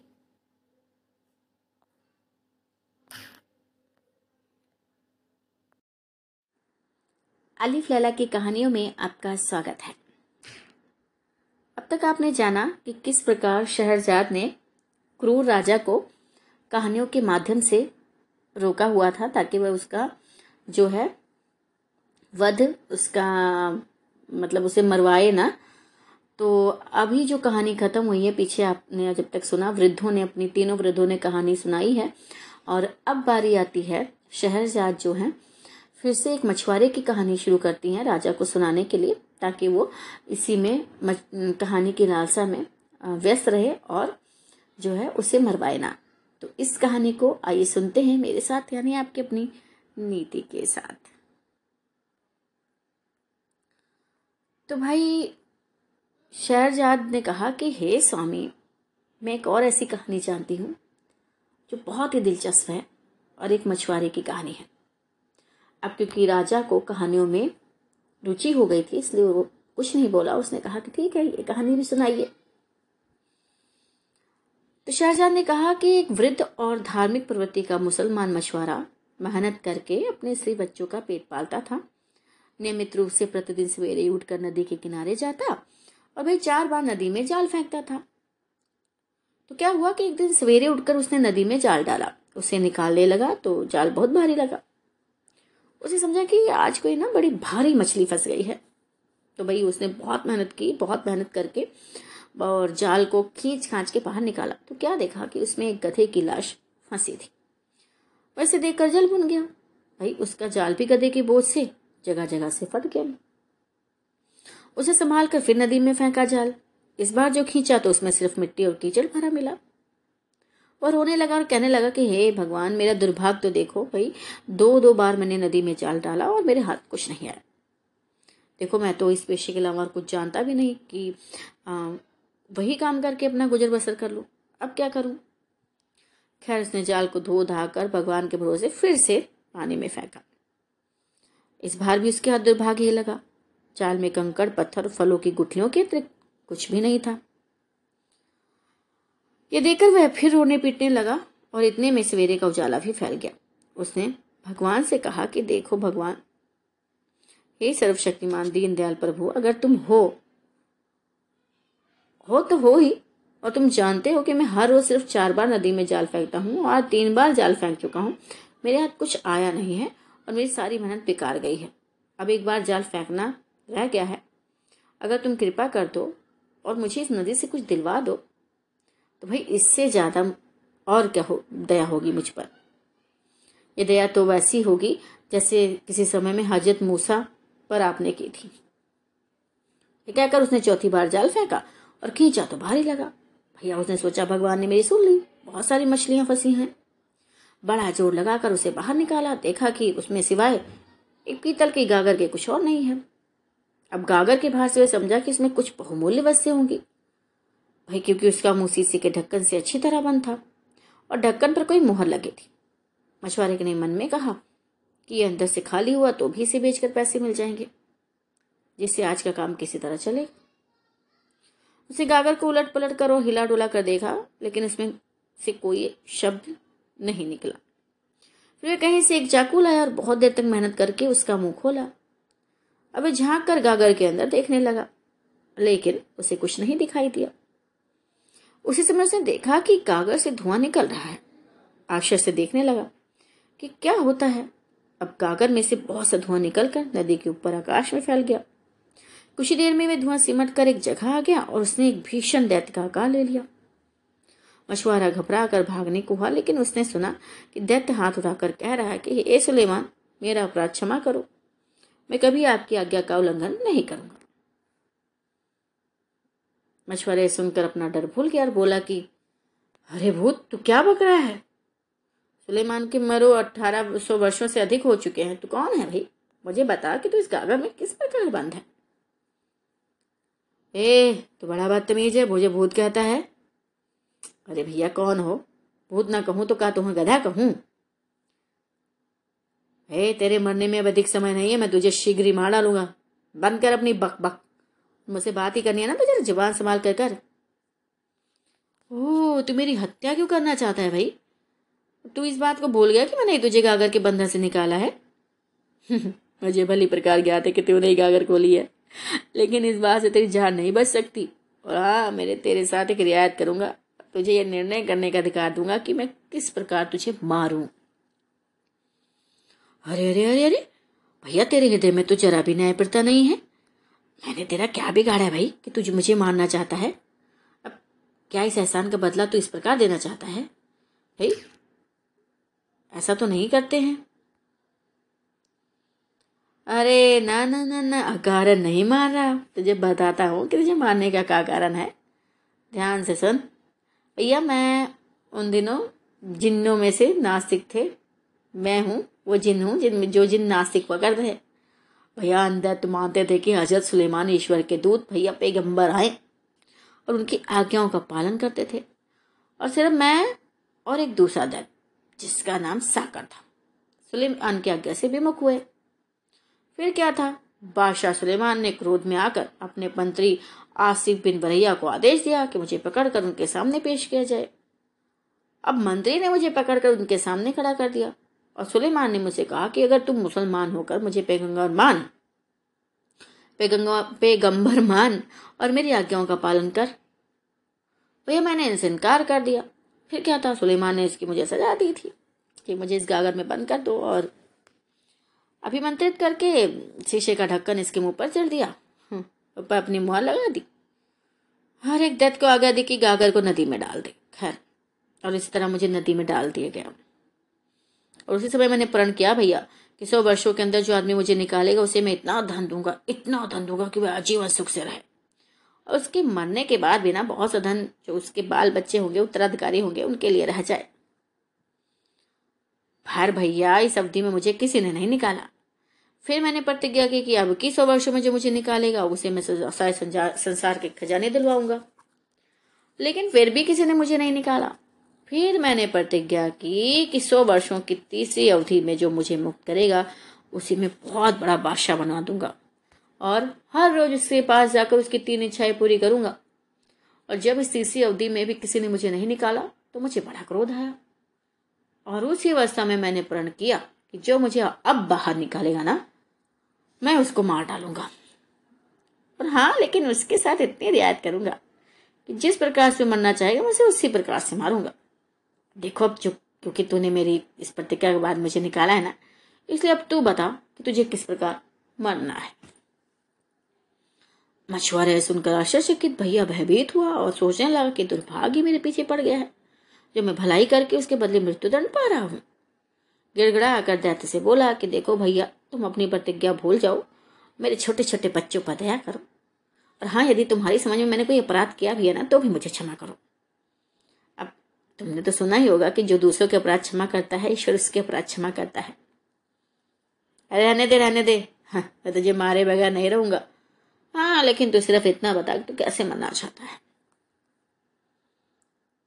अब मछुआरा बहुत ही भयभीत हुआ क्योंकि उसने देखा कि दैत्य उसे मारने का हट नहीं छोड़ा है। अपने स्त्री पुत्रों की याद करके वह अत्यंत दुखी हुआ। उसने एक बार फिर दैत्य को क्रोध शांत करने का प्रयत्न किया और उससे अनुनय पूर्वक कहा कि, हे दैत्यराज, मैंने तो तुम्हारे साथ इतनी भलाई की है। तुम इसके बदले मुझ पर दया भी नहीं कर सकते। दैत्य ने कहा कि इसी भलाई करने के कारण तो तेरी जान जा रही है। मछुआरे ने कहा कि, कितने आश्चर्य की बात है कि तुम अपने उपकारकर्ता के प्राण लेने पर तुले हो। ये मसल मशहूर है भाई कि अगर कोई बुरों के साथ भलाई करता है तो उसका कुपरिणाम उठाता है। ये कहावत तुम्हारे ऊपर पूरी तरह लागू होती है। तुम चाहे जितने सवाल जवाब करो और चाहे जितनी कहावतें कहो, मैं तो तुम्हारी जान लेने के प्रण से हटता नहीं। मछुआरे ने अंत में अपनी रक्षा का एक उपाय सोचा। वह से बोला कि अच्छा अच्छा अच्छा समझ गया। तुम्हारे यहाँ से मेरी जान नहीं बच सकती। तो यदि भगवान की इच्छा है तो मैं उसे प्रसन्नतापूर्वक स्वीकार करता हूँ। हाँ लेकिन मैं तुम्हें उसी पवित्र नाम की, जिसे सुलेमान ने अपनी मुहर में खुदवाया था सौगंध देकर कहता हूँ। कि जब तक मैं अपने मरने का तरीका सोच कर तय करूँ तो मेरे एक प्रश्न का उत्तर तो दो। हाँ पूछो पूछो, क्या पूछना चाहते हो? मुझे तेरी किसी बात पर विश्वास नहीं होता। तू इतना विशाल काय प्राणी है। इतनी छोटी सी गागर में कैसे समा गया? झूठ बोलता है ना तो झूठ बोलता है ना। ए, जिस पवित्र नाम की सौगंध तूने मुझे दिलाई है ना, मैं उसकी साक्षी देकर कहता हूँ कि मैं उसी गागर में था। मुझे अब भी विश्वास नहीं है कि तू सच कहता है। इस गागर में तो तेरा एक पाँव भी नहीं आएगा।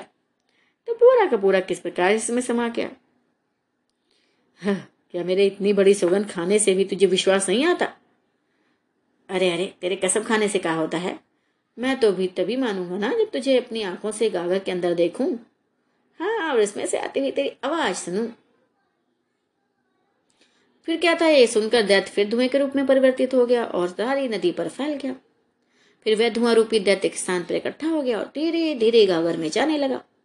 जब बाहर धुएँ का नाम निशान ना रहा तो गागर के अंदर से दैत्य की आवाज़ आई। हाँ अब तो तुझे मालूम हुआ ना कि मैं झूठ नहीं कहता था, इसी गागर में बंद था।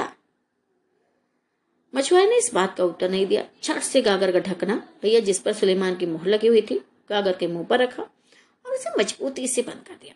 फिर बोला कि ओ दैत अब तेरी बारी है कि तू गिड़गड़ा कर मुझे अपना अपराध क्षमा करने को कहे। हाँ या फिर मुझे बता दे कि तू स्वयं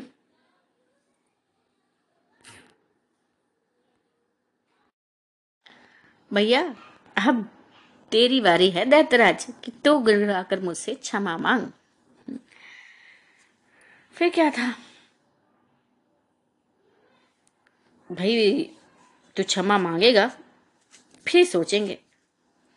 हाँ या फिर मुझे ये बता कि तू स्वयं मेरे हाथ से किस प्रकार मरना चाहता है? नहीं नहीं। मेरे लिए तो ये उचित होगा कि मैं तुझे फिर से इसी नदी में डाल दूँ और नदी के तट पर घर बनाकर रहूँ।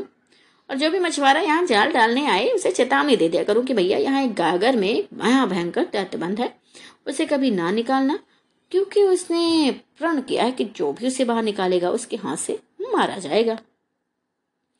ये सुनकर दैत बहुत घबराया उसने बहुत हाथ पाँव मारे कि गागर से निकल आए, किंतु यह बात असंभव थी।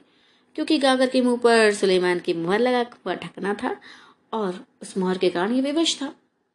उसे क्रोध तो बहुत आया, लेकिन तो उसने क्रोध पर नियंत्रण किया और अनुनय पूर्वक बोला मछुआरे भाई, तुम कहीं मुझे फिर नदी में न डाल देना। तुम क्या मेरी बात सच समझते रहे? अरे भैया, मैं तो सिर्फ़ हंसने के लिए तुम्हें मारने की बात कह रहा था, मज़ाक कर रहा था। खेद है कि तुमने मेरी बात को सच समझ लिया। देखो देखो अब मुझे निकाल दो। अच्छा क्यों भाई? जब तुम गागर के बाहर थे, तब तो अपने को बड़ा शक्तिशाली दैत समझ रहे थे। और करते थे? अब क्या हुआ? घाघर के अंदर जाते ही अपने को बड़ा दिन ही समझ रहे हो? क्या है क्या है? मैं तो अब तुम्हें नदी में ज़रूर डालूँगा, और प्रलय काल तक तुम इसी घाघर में बंदी बने रहोगे। देखो देखो, भगवान के लिए मुझे नदी में वापस फेंकने के इरादा छोड़ दो। हाँ यदि तुम मुझे इस बार छोड़ दो तो मैं तुम्हारे ऊपर बड़ा उपकार करूँगा। हे भैया, छोड़ दो। अरे तुम वहाँ दूर थे भाई। मैं तेरी बात पे कैसे विश्वास करूँ? अगर मैंने तुझे छोड़ दिया तो तू फिर मुझे मारने पर उद्दत हो जाएगा। तो इस उपकार का भी मुझे ऐसा ही कुफल देगा जैसा गरीक नामी बादशाह ने हकीम दुबा के साथ किया था। अब दैत्य के ये पूछने पर मछुआरे ने कहानी कहना शुरू किया।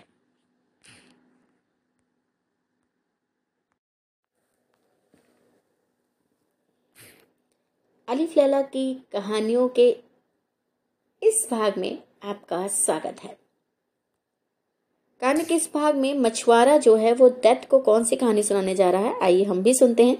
मेरे साथ, यानी आपकी अपनी नीति के साथ।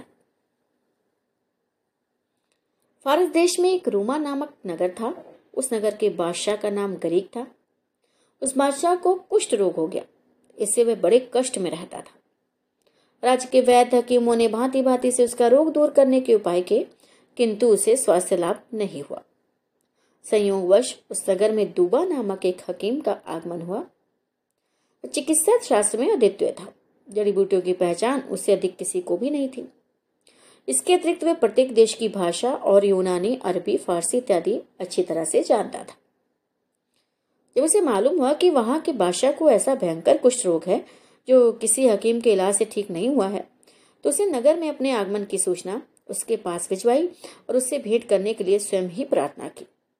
बादशाह ने अनुमति दे दी तो वह उसके सामने पहुँचा और विधि पूर्वक दंडवत प्रणाम करके कहा कि, मैंने सुना है कि नगर के सभी हकीम आपका इलाज कर चुके हैं भाई तो कोई लाभ ना हुआ।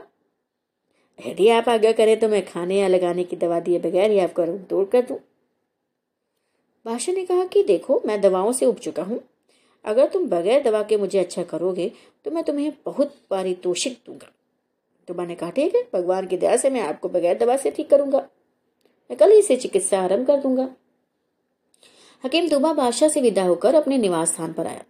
उसी दिन उसने कोड़ की दवाओं से निर्मित एक गेंद और उसी प्रकार एक लंबा बल्ला बनवाया। और दूसरे दिन बादशाह को यह चीज़ें देकर कहा कि देखो, आप घुड़सवारी की गेंदबाजी खेलें और इस गेंद बल्ले का प्रयोग करें। बादशाह उसके कहने के अनुसार खेल के मैदान में गया। हकीम ने कहा कि देखो ये औषधियों का बना गेंद बल्ला है। आपको जब पसीना आएगा तो ये औषधियाँ आपके शरीर में प्रवेश करने लगेंगी। जब आपको काफ़ी पसीना आ जाए और औषधियाँ भली प्रकार आपके शरीर में प्रविष्ट हो जाएँ, तो आप गर्म पानी से स्नान कर लें। फिर आपके शरीर में फिर मेरे दिए हुए कई गुणकारी औषधियों के तेलों की मालिश होगी। मालिश के बाद आप सो जाएँ। मुझे विश्वास है कि दूसरे दिन उठकर आप स्वयं को नहीं रोक पाएँगे। बादशाह सुनकर घोड़े पर बैठा और अपने दरबारियों के साथ पोलो खेलने लगा, जिसे चौगान भी कहते हैं, और एक तरफ़ से उनकी ओर बल्ले से गेंद फेंकता था, वह दूसरी ओर से उसकी तरफ़ गेंद फेंकते थे। कई घंटे तक इसी प्रकार खेल होता रहा। गर्मी के कारण बादशाह के सारे शरीर से पसीना टपकने लगा, और हकीम की दी हुई गेंद और बल्ले की औषधियाँ उसके शरीर में प्रविष्ट हो गई। इसके बाद बादशाह ने गर्म पानी से अच्छी तरह मल मल कर स्नान किया। इसके बाद तेलों की मालिश और दूसरी सारी बातें जो वैद्य ने बताई थी, की गई। सोने के बाद दूसरे दिन बादशाह उठा तो उसने अपने शरीर को ऐसा निरोग पाया जैसे उसे कभी कुष्ठ हुआ ही नहीं था। बादशाह को इस चमत्कारिक चिकित्सा से बड़ा आश्चर्य हुआ। वह हँसी खुशी, उत्तम से उत्तम वस्त्र अलंकार पहनकर दरबार में आ बैठा। दरबारी लोग मौजूद थे। कुछ देर में हकीम दुबा भी आ गए। उसने देखा कि बादशाह का अंग अंग कुंदन की तरह दमक रहा है। पत्नी अपनी चिकित्सा की सफलता पर उसने प्रभु को धन्यवाद दिया और समीप आकर दरबार की रीति के अनुसार सिंहासन को चुंबन दिया। बादशाह ने हकीम को बुलाकर अपने बगल में बिठाया और दरबार के लोगों के सन्मुख हकीम की अत्यधिक प्रशंसा की। बादशाह ने अपनी कृपा की, उस पर और भी वृष्टि की, उसे अपने ही साथ भोजन कराया। संध्याकालीन दरबार समाप्त होने पर जब मुसाहिब और दरबारी विदा हो गए उसने एक बहुत ही कीमती खिलत, यानी पारितोषक राजवस्त्र और साठ हज़ार रुपये नाम में दिए। इसके बाद भी वह दिन प्रतिदिन हकीम की प्रतिष्ठा बढ़ाता जाता था। मैं सोचता था कि हकीम ने जितना उपकार मुझ पर किया, उसे देखते हुए मैंने उसके लिए कुछ भी नहीं किया। इसलिए वह प्रतिदिन कुछ ना कुछ इन, इनाम, इकराम उसे देने लगा। बादशाह का मंत्री हकीम की इस प्रतिष्ठा और उस पर बादशाह की ऐसी अनुकम्मा देकर चल उठा। मैं कई दिन तक सोचता रहा कि भैया हकीम को बादशाह के निगाहों में कैसे गिराऊं? एक दिन एकांत में से बादशाह से निवेदन किया कि मैं आपसे कुछ कहना चाहता हूँ, अगर आप अप्रसन्न ना हूँ। बादशाह ने अनुमति दी। मंत्री ने कहा कि देखो, आप उस हकीम को इतनी मान प्रतिष्ठा दे रहे हैं, ये बात तो ठीक नहीं है। दरबार के लोग और मुसाहिब भी इस बात को गलत समझते हैं कि एक विदेशी को, भाई, जिसके बारे में यहाँ किसी को कुछ पता नहीं है, इतना मान सम्मान देना और विश्वास बात बनाना अनुचित है। वास्तविकता यह है कि हकीम दुबा महाधूत है। वह आपके शत्रुओं का भेजा हुआ है। भाई, जो चाहते हैं वे छल का द्वार द्वारा आपको मार डाले। बादशाह ने जवाब दिया कि, मंत्री, तुम्हें क्या हो गया है? भाई, जो ऐसी निर्मूल बातें कर रहे हो और हकीम को दोषी ठहरा रहे हो। मंत्री ने कहा, सरकार में बगैर सोचे समझे बात नहीं कह रहा हूँ। मैंने अच्छी तरह पता लगा लिया है कि मनुष्य विश्वसनीय नहीं है। आपको उचित है कि आप हकीम की ओर से सावधान हो जाए। मैं फिर ज़ोर देकर निवेदन करता हूँ कि तुबा अपने देश से वही इरादा लेकर आया है, अर्थात वह छल से आपकी हत्या करना चाहता है। बादशाह ने कहा कि, मंत्री हकीम, तुबा हरगिज जैसा आदमी नहीं है जैसा तुम कहते हो। तुमने स्वयं ही देखा है कि मेरा रोग किसी और हकीम से ठीक नहीं हो सका, और दुबा ने उसे एक दिन में ही ठीक कर दिया। ऐसे चिकित्सक को चमत्कार के अलावा क्या कहा जा सकता है? अगर वो मुझे मारना चाहता तो ऐसे कठिन रोग से मुझे छुटकारा क्यों दिलाता? भाई, उसके बारे में ऐसे विचार रखना बड़ी निष्ठा है। मैं अब उसका वेतन तीन हज़ार रुपये मासिक कर रहा हूँ। विद्वानों का कहना है कि सत्पुरुष वही होते हैं जो अपने साथ किए गए किंचित मात्र उपकार को अजीवन न भूले। उसने तो मेरा इतना उपकार किया है। अगर मैं उसे थोड़ा इनाम और मान सम्मान दे दिया तो तुम मुझसे जलने लगे क्यों? तुम ये ना समझो कि तुम्हारी निंदा कारण मैं उसका उपकार करना छोड़ दूँगा। इस समय मुझे वह कहानी याद आ रही है, जिसमें बादशाह सिंधबाद के वज़ीर ने शहजादे को प्राण दंड देने से रोका था। मंत्री ने कहा कि वह कहानी क्या है? मैं भी उसे सुनना चाहता हूँ। गरीक ने कहा कि बादशाह सिंधबाद की सास किसी कारण सिंधबाद के बेटे से नाराज़ थी। उसने छलपूर्वक शहजादे पर ऐसा भयंकर अभियोग लगाया कि बादशाह ने शहजादे को प्राणदंड देने का आदेश दे दिया। सिंधबाद के वज़ीर ने उसे निवेदन किया कि महाराज, इस आदेश को जल्दी में ना दे। जल्दी का काम शैतान का होता है। सभी धर्मशास्त्रों ने अच्छी तरह समझे बूझे बगैर किसी काम को करने से मना किया। कहीं ऐसा ना हो कि आप उस भले आदमी जैसा हाल हो, जिसने जल्दबाजी में अपने विश्वासपात तोते को मार दिया और बाद में हमेशा पछताता रहा। भाषा के कहने से वज़ीर ने भद्र पुरुष और उसके तोते की कहानी इस तरह सुनाई।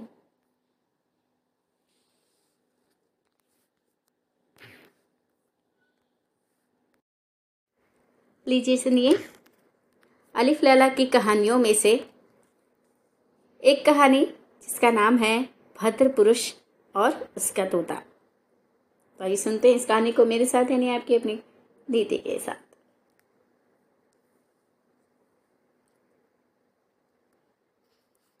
पूर्व काल में किसी गाँव में एक बड़ा भला मानस रहता था। उसकी पत्नी बड़ी सुंदरी थी और भला मानस उससे बहुत प्रेम करता था। अगर कभी घड़ी भर के लिए भी वह उसकी आँखों से ओझल होती थी तो वह बेचैन हो जाता था। एक बार वह आदमी किसी आवश्यक कार से एक अन्य नगर को गया। वहाँ के बाज़ार में भांति भांति के और विचित्र विचित्र पक्षी बिक रहे थे। वहाँ एक बोलता हुआ तोता भी था। तोते की विशेषता ये थी कि उससे जो भी पूछा जाए, उसका उत्तर बिल्कुल मनुष्य की भांति देता था। इसके अलावा उसमें ये भी विशेषता थी कि किसी मनुष्य की अनुपस्थिति में उसके घर पर जो जो घटनाएँ होती थी, भी उन्हें भी वह उस मनुष्य के पूछने पर बता देता था। कुछ दिनों बाद उस भद्र पुरुष का विदेश जाना हुआ। जाते समय उसने तोते को अपनी पत्नी के सुपुर्द कर दिया कि इसकी अच्छी तरह देखरेख करना। वह प्रदेश चला गया और काफ़ी समय बाद लौटा। लौटने पर उसने अकेले में तोते से पूछा कि यहाँ पर मेरी अनुपस्थिति में क्या क्या हुआ? उसकी अनुपस्थिति में उसकी पत्नी ने खूब मनमानी की थी और शील के बंधन तोड़ दिए थे। तोते ने अपने स्वामी से सारा हाल कह सुनाया। स्वामी ने अपनी पत्नी को खूब डांटा फटकारा कि, भाई, तू मेरे पीठ पीछे क्या क्या हरकतें करती है और कैसे कैसे गुल खिलाती है? पत्नी पति से तो कुछ नहीं बोली, भाई, क्योंकि बातें सच्ची थी। लेकिन ये सोचने लगी कि ये बातें उसके पति को किसने बताई? पहले उसने सोचा कि शायद किसी सेविका ने ये काम किया है। उसने एक एक सेविका को बुलाकर डांट फटकार कर पूछा, किंतु सभी ने कस्में खा खा कर कहा कि भाई हमने तुम्हारे पति से कुछ नहीं कहा है? स्त्री को उनकी बातों का विश्वास हो गया और उसने समझ लिया यह कार्रवाई तोते ने की है। उसे तोते से कुछ नहीं कहा, क्योंकि तोता इस बात को भी अपने स्वामी को बता देता। किंतु वह इस फ़िक्र में रहने लगी कि किसी प्रकार तोते को अपने स्वामी के सन्मुख झूठा सिद्ध करे। और अपने प्रति उसके अविश्वास और संदेह को दूर करे। कुछ दिन बाद उसका पति एक दिन के लिए फिर गाँव से बाहर गया। स्त्री ने अपनी सेविकाओं को आज्ञा दी कि रात में एक सेविका सारी रात तोते के पिंजरे के नीचे चक्की पीसे। दूसरी, उस पर इस तरह पानी डालती रहे जैसे वर्षा हो रही है। और तीसरी, सेविका पिंजरे के पीछे की ओर दिया जलाकर खुद दर्पण लेकर तोते के सामने खड़ी हो जाए और दर्पण पर पड़ने वाले प्रकाश को तोते की आँखों के सामने रह रहकर डालती रहे। सेविकाएँ रात भर ऐसा करती रही और भोर होने के पहले ही उन्होंने पिंजरा ढक दिया। दूसरे दिन में भद्र पुरुष लौटा तो उसने कान में तोते से पूछा कि कल रात को क्या क्या हुआ था? तोते ने कहा कि, हे स्वामी, रात को मुझे बड़ा कष्ट रहा। रात भर बादल गरजते रहे, बिजली चमकती रही और वर्षा होती रही। अब क्योंकि विगत रात को बादल और वर्षा का नाम भी नहीं था, इसलिए आदमी ने सोचा कि तोता बगैर सिर पैर की बातें करता है। और मेरी पत्नी के बारे में भी इसने जो कुछ कहा, वह भी बिल्कुल बकवास था। उसे तोते पर बहुत क्रोध आया और उसने तोते को पिंजरे से निकाला और धरती पर पटक कर मार डाला। अपनी पत्नी पर फिर विश्वास करने लगा, लेकिन यह विश्वास अधिक दिनों तक नहीं रहा। कुछ महीनों के अंदर ही उसके पड़ोसियों ने उसके, उसकी पत्नी के दुष्कृत्यों के बारे में ऐसी ऐसी बातें कही जो तोते की बातों की जैसी थी। इससे उस भद्र पुरुष को बहुत पछतावा हुआ कि बेकार ही में ऐसे विश्वासपात तोते को जल्दी में मार डाला। मछुआरे ने इतनी कहानी कहकर गागर में बंद दैत्य से कहा कि बादशाह गरीक ने तोते की कथा कहने के बाद अपने मंत्री से कहा कि तुम दुश्मनी के कारण चाहते हो कि मैं दुबा हकीम को, जिसने मेरा इतना उपकार किया है और तुम्हारे साथ भी कोई बुराई नहीं की, निरपराध ही मरवा डालू?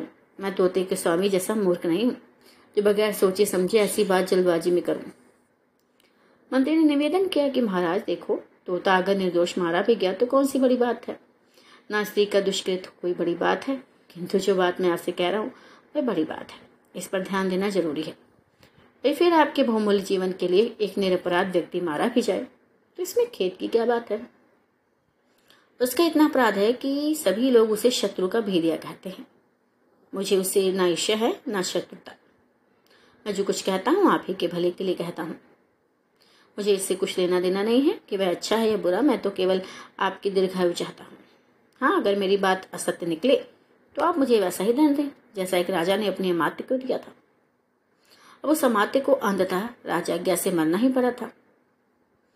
वह तो बादशाह ने पूछा, किस राजा ने अमात्य को प्राण दंड दिया और किस बात पर दिया?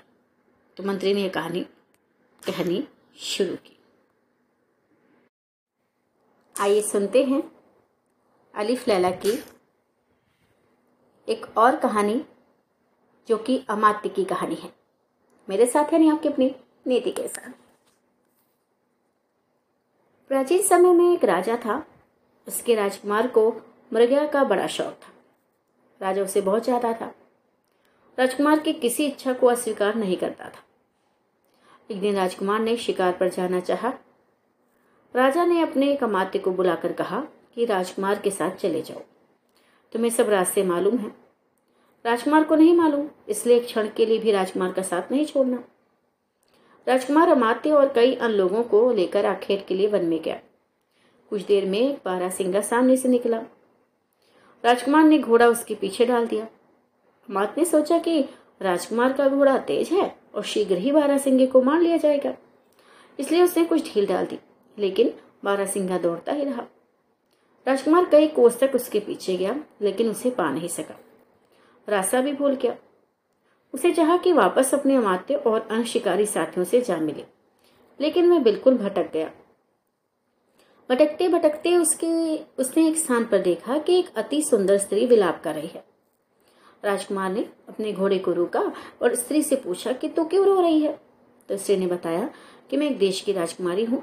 और मैं विशेष परिस्थिति वश अकेले अपने घोड़े पर सवार होकर इधर से जा रही थी कि मुझे नींद आ गई और मैं घोड़े से गिर पड़ी। मेरा घोड़ा भी जंगल में भाग गया मुझे ये भी नहीं मालूम है किधर को गया। राजकुमार को उस पर दया आई। उसने अपने आगे अपने घोड़े पर बिठा लिया। उसे और जिस ओर स्त्री ने अपनी राजधानी बताई थी, उधर चल दिया। कुछ समय पश्चात स्त्री ने कहा कि देखो, मैं घोड़े पर थक गई हूँ, पैदल चलना चाहती हूँ। तो राजकुमार ने उसे उतार दिया और उसके साथ पैदल चलने लगा। लेकिन उसे ये देखकर बड़ा आश्चर्य हुआ कि एक परकोटे के पास पहुंचकर उसने पुकार कर कहा कि बच्चों प्रसन्न हो जाओ। मैं तुम्हारे लिए बड़ा मोटा ताज़ा आदमी शिकार कर कर लेकर आई हूँ। जवाब में आवाज़ आई कि, अम्मा, कहाँ है वो आदमी? हमें जल्दी से दो। हम बहुत भूखे हैं। भैया राजकुमार ये सुनकर बड़ा भयभीत हुआ। समझ गया कि ये स्त्री नरभक्षी वनवासियों की जाति की है। और मुझे मारकर खा जाने के लिए यहाँ धोखे से लाई है। वह घोड़े पर बैठकर मुड़ने लगा। स्त्री ने देखा कि शिकार हाथ से निकला जाता है तो पलट कर कहने लगी हाँ तुम परेशान क्यों हो? ये तो तुम्हारे साथ मज़ाक हो रहा था। राजकुमार ने कहा अच्छा अच्छा खैर तुम अपने घर आ गई हो और अब मैं जा रहा हूँ। स्त्री बोली, तुम कौन हो? कहाँ जाओगे?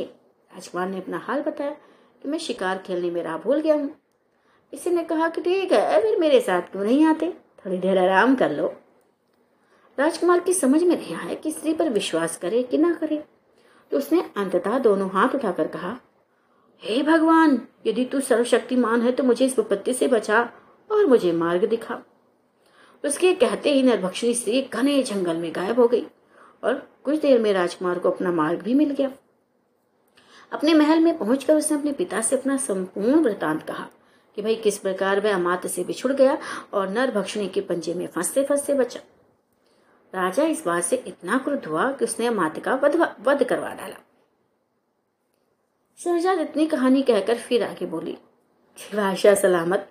मंत्री गरीब बादशाह को एक गुस्सा सुनाकर कहने लगा कि मैंने विश्वस्त सूत्रों से मालूम किया है कि हकीम दुबा आपके किसी वैरी का जासूस है और उसने इसे यहाँ पर इसलिए भेजा है कि आपको धीरे धीरे मार दे। ये ठीक है कि आपका रोग अभी दूर हो गया है, किंतु औषधियों का बाद में ऐसा प्रभाव होगा कि आपको अत्यंत कष्ट होगा। और संभव है कि जान पर भी बनाए। मंत्री ने बादशाह को इतना बहकाया कि वह हकीम पर संदेह करने लगा। बोला कि हाँ शायद तुम ठीक कहते हो। हो सकता है कि मेरी हत्या के उद्देश्य आया हो। और किसी समय मुझे कोई ऐसी औषधि सुंगाए जिससे मेरी जान जा रहे। मुझे वास्तव में अपने लिए खतरा मालूम होता है। मंत्री ने सोचा कि भाई अपने षड्यंत्र को शीघ्र ही पूरा करना चाहिए। ऐसा ना हो कि बादशाह का विचार बाद में पलट जाए। मैं बोला, महाराज देर किस बात की है? उसे अभी बुलवा कर क्यों नहीं मरवा देते? बादशाह ने कहा अच्छा मैं ऐसा ही करता हूँ।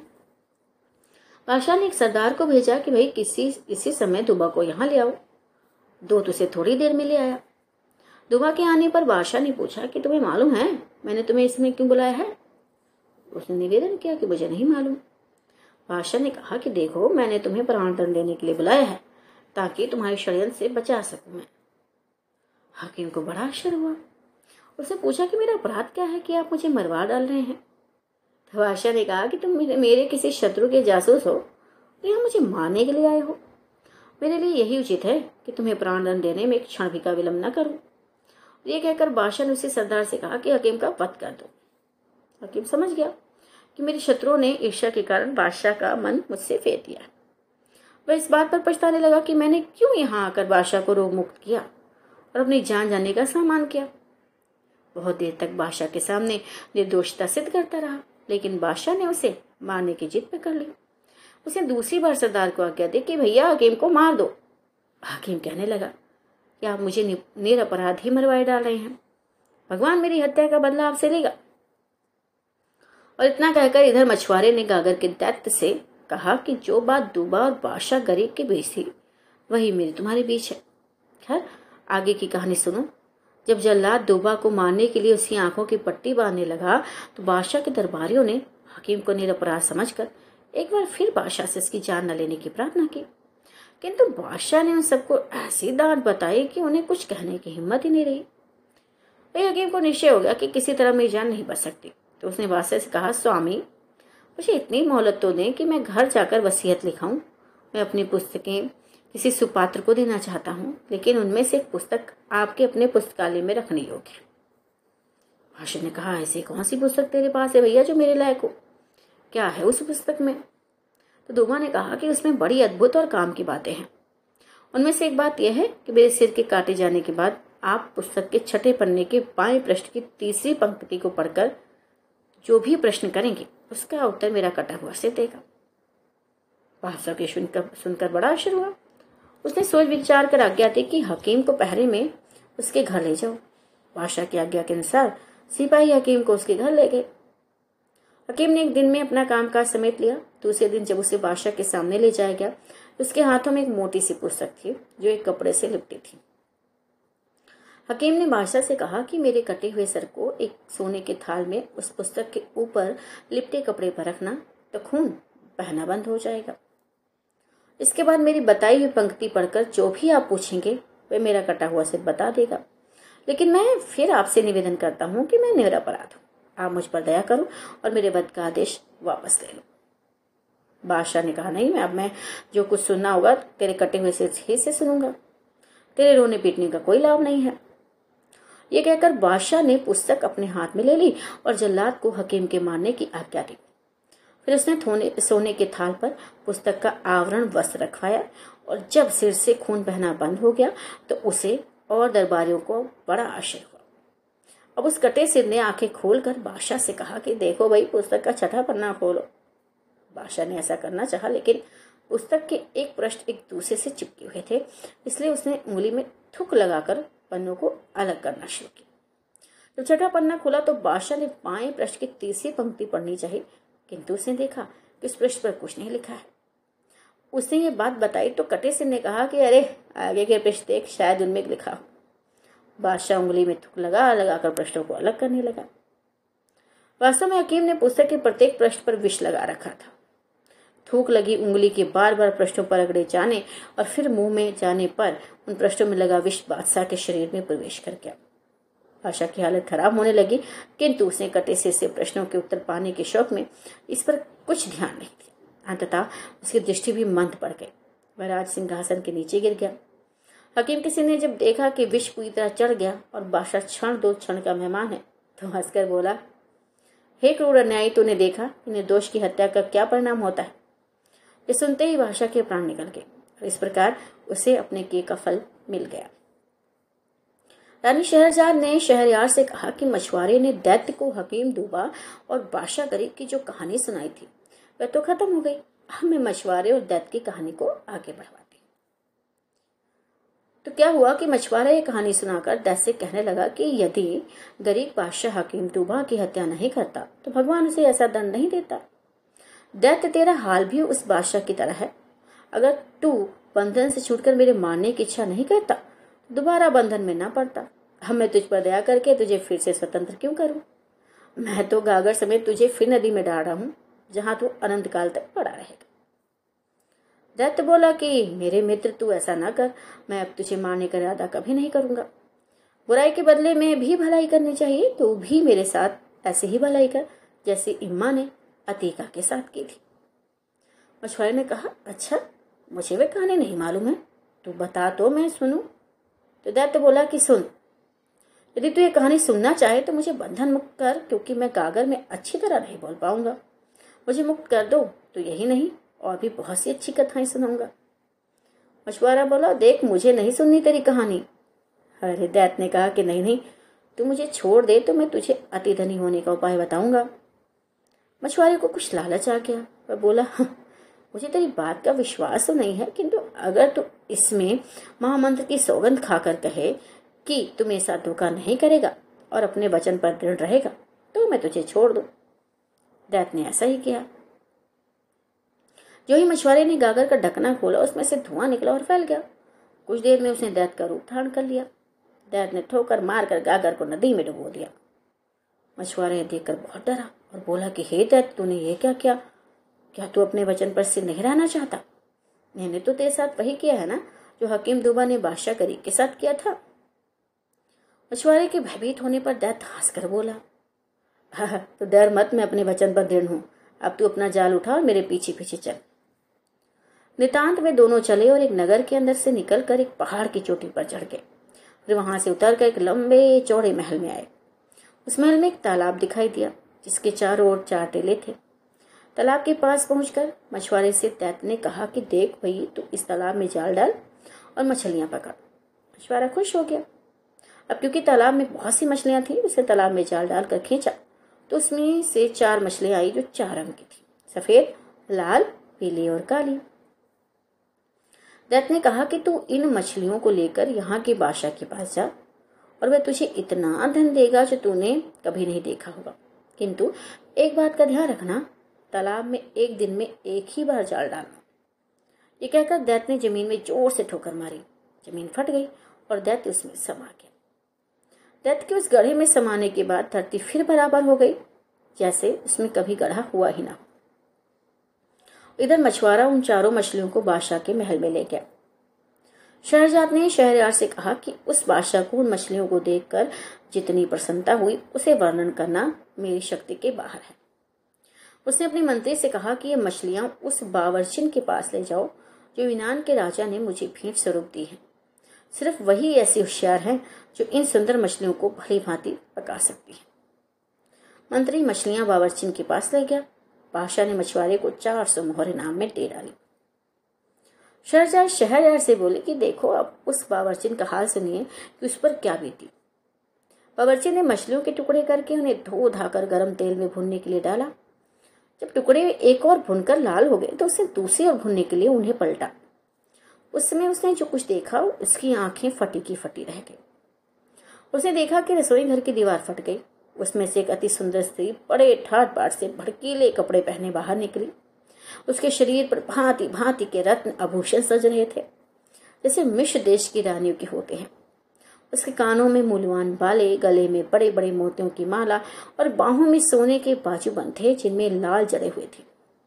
इनके अलावा बहुत सी मूलवान गहने पहने हुए थी। इसलिए बाहर आकर अपने हाथ में पकड़ी हुई एक मूलवान छड़ी उठाकर उस कढ़ाई के पास आ खड़ी हुई, जिसमें मछलियाँ भुन रही थी। उसने एक मछली पर छड़ी मारी और बोली, हो मछली हो मछली, क्या तू अपनी प्रतिज्ञा पर कायम है? मछली में कोई हरकत नहीं हुई। इसी ने फिर छड़ी और अपना प्रश्न दोहराया। इन पर चारों मछलियाँ उठ खड़ी हो गई और बोली, ये सच्ची बात है कि तुम हमें मानो, मानोगी तो हम तुम्हें मानेंगे। और अगर तुम हमारा ऋण वापस करोगे तो हम तुम्हारा ऋण वापस कर देंगे। ये सुनते ही उस स्त्री ने कढ़ाई को, जिसमें मछलियाँ भून रही थी, ज़मीन पर उलट दिया और स्वयं दीवार में समा गई। और दीवार जुड़कर पहले की तरह हो अब बावर्चिन इस कांड को देखकर सुदबुद खो बैठी। कुछ देर बाद होश में आई तो देखा कि मछलियाँ चूल्हे के अंदर गिर कर कोयला हो चुकी हैं। वह अत्यंत दुखी होकर रोने लगी। सोच रही थी कि मैंने तो ये सारा व्यापार अपनी आँखों से देखा है, लेकिन इस पर बादशाह को कैसे विश्वास आएगा? वो इसी चिंता में बैठी थी कि मंत्री ने आकर पूछा कि मछलियाँ पक चुकी हैं या नहीं। बावर्ची ने मंत्री को सारा हाल बताया। मंत्री को इस कहानी पर विश्वास तो नहीं हुआ, लेकिन उसने बावर्चन की शिकायत करना ठीक नहीं समझा। उसने मछलियों के खराब होने का कोई बहाना बादशाह से बना दिया और मछुआरे को बुलाकर कहा कि देखो, ऐसे ही चार मछलियाँ और ले आओ। मछुआरे ने दैस से किया हुआ वादा तो उसे ना बताया, लेकिन कोई और मजबूरी बता दी कि आज मछलियाँ क्यों नहीं ला सकते। दूसरे दिन मछुआरा फिर उस तालाब पर गया। उसी प्रकार की चार रंगों वाली मछलियाँ उसके जाल में फंसी। मछलियाँ लेकर वह मंत्री के पास पहुँचा। मंत्री ने उसे कुछ इनाम दिया और बाबरचिन के पास मछलियाँ लाकर कहा कि देखो, इन्हें मेरे सामने पकाओ। बाबरचिन ने पहले दिन की तरह मछलियाँ काट और धोकर गर्म तेल में डाली और जब उसने कढ़ाई में पलटा तो दीवार फट गई और वह स्त्री हाथ में छड़ी लेकर दीवार के अंदर से निकली और छड़ी से एक मछली को छूकर पहले दिन वाली बात पूछी। उन चारों मछलियों ने जुड़कर सिर उठाकर और पूंछ पर खड़े होकर वही उत्तर दिया। इसी ने फिर कढ़ाई उलट दी। और स्वयं दीवार में समा गई और दीवार फिर जुड़कर पहले जैसी हो गई। अब मंत्री ये सब बातें देखकर सम्मित हो गया। अब उसने बात बादशाह को बता देना ही ठीक समझा। जब उसने बादशाह को कांड बताया तो उसे भी घोर आश्चर्य हुआ। उसने कहा कि मैं स्वयं अपनी आँखों से ये देखना चाहता हूँ। उसने फिर मछुआरे से कहा कि देखो, ऐसी चार मछलियाँ और ले आओ। मछुआरा बोला, अब मैं तीन दिन से पहले मछलियाँ लाने में असमर्थ हूँ, क्योंकि सारा व्यापार अद्भुत था, इसलिए बादशाह ने मछुआरे पर कुछ ज़ोर नहीं डाला। तीन दिन बाद उसने फिर वैसी ही चार मछलियाँ लाकर बादशाह को दी। बादशाह ने खुश होकर उसे चार सौ सरफियाँ और दी। अब बादशाह ने मंत्री से कहा कि, बावर्चिन को हटा दो और तुम खुद मेरे सामने इन मछलियों को पकाओ। मंत्री ने बावर्ची खाना अंदर से बंद करके मछलियाँ पकाना शुरू किया। एक और लाल होने पर मछलियों को पलटा गया। तो फिर वैसे दीवार फटी और जैसे पहले हुआ था, वैसे हुआ। हफ्शी ने अपने सरों को उठाकर बोली, हम इसी बात हफ्शी ने कढ़ाई उलट दी और स्वयं दीवार के छेद में घुस गया और दीवार पहले की तरह जुड़ गई।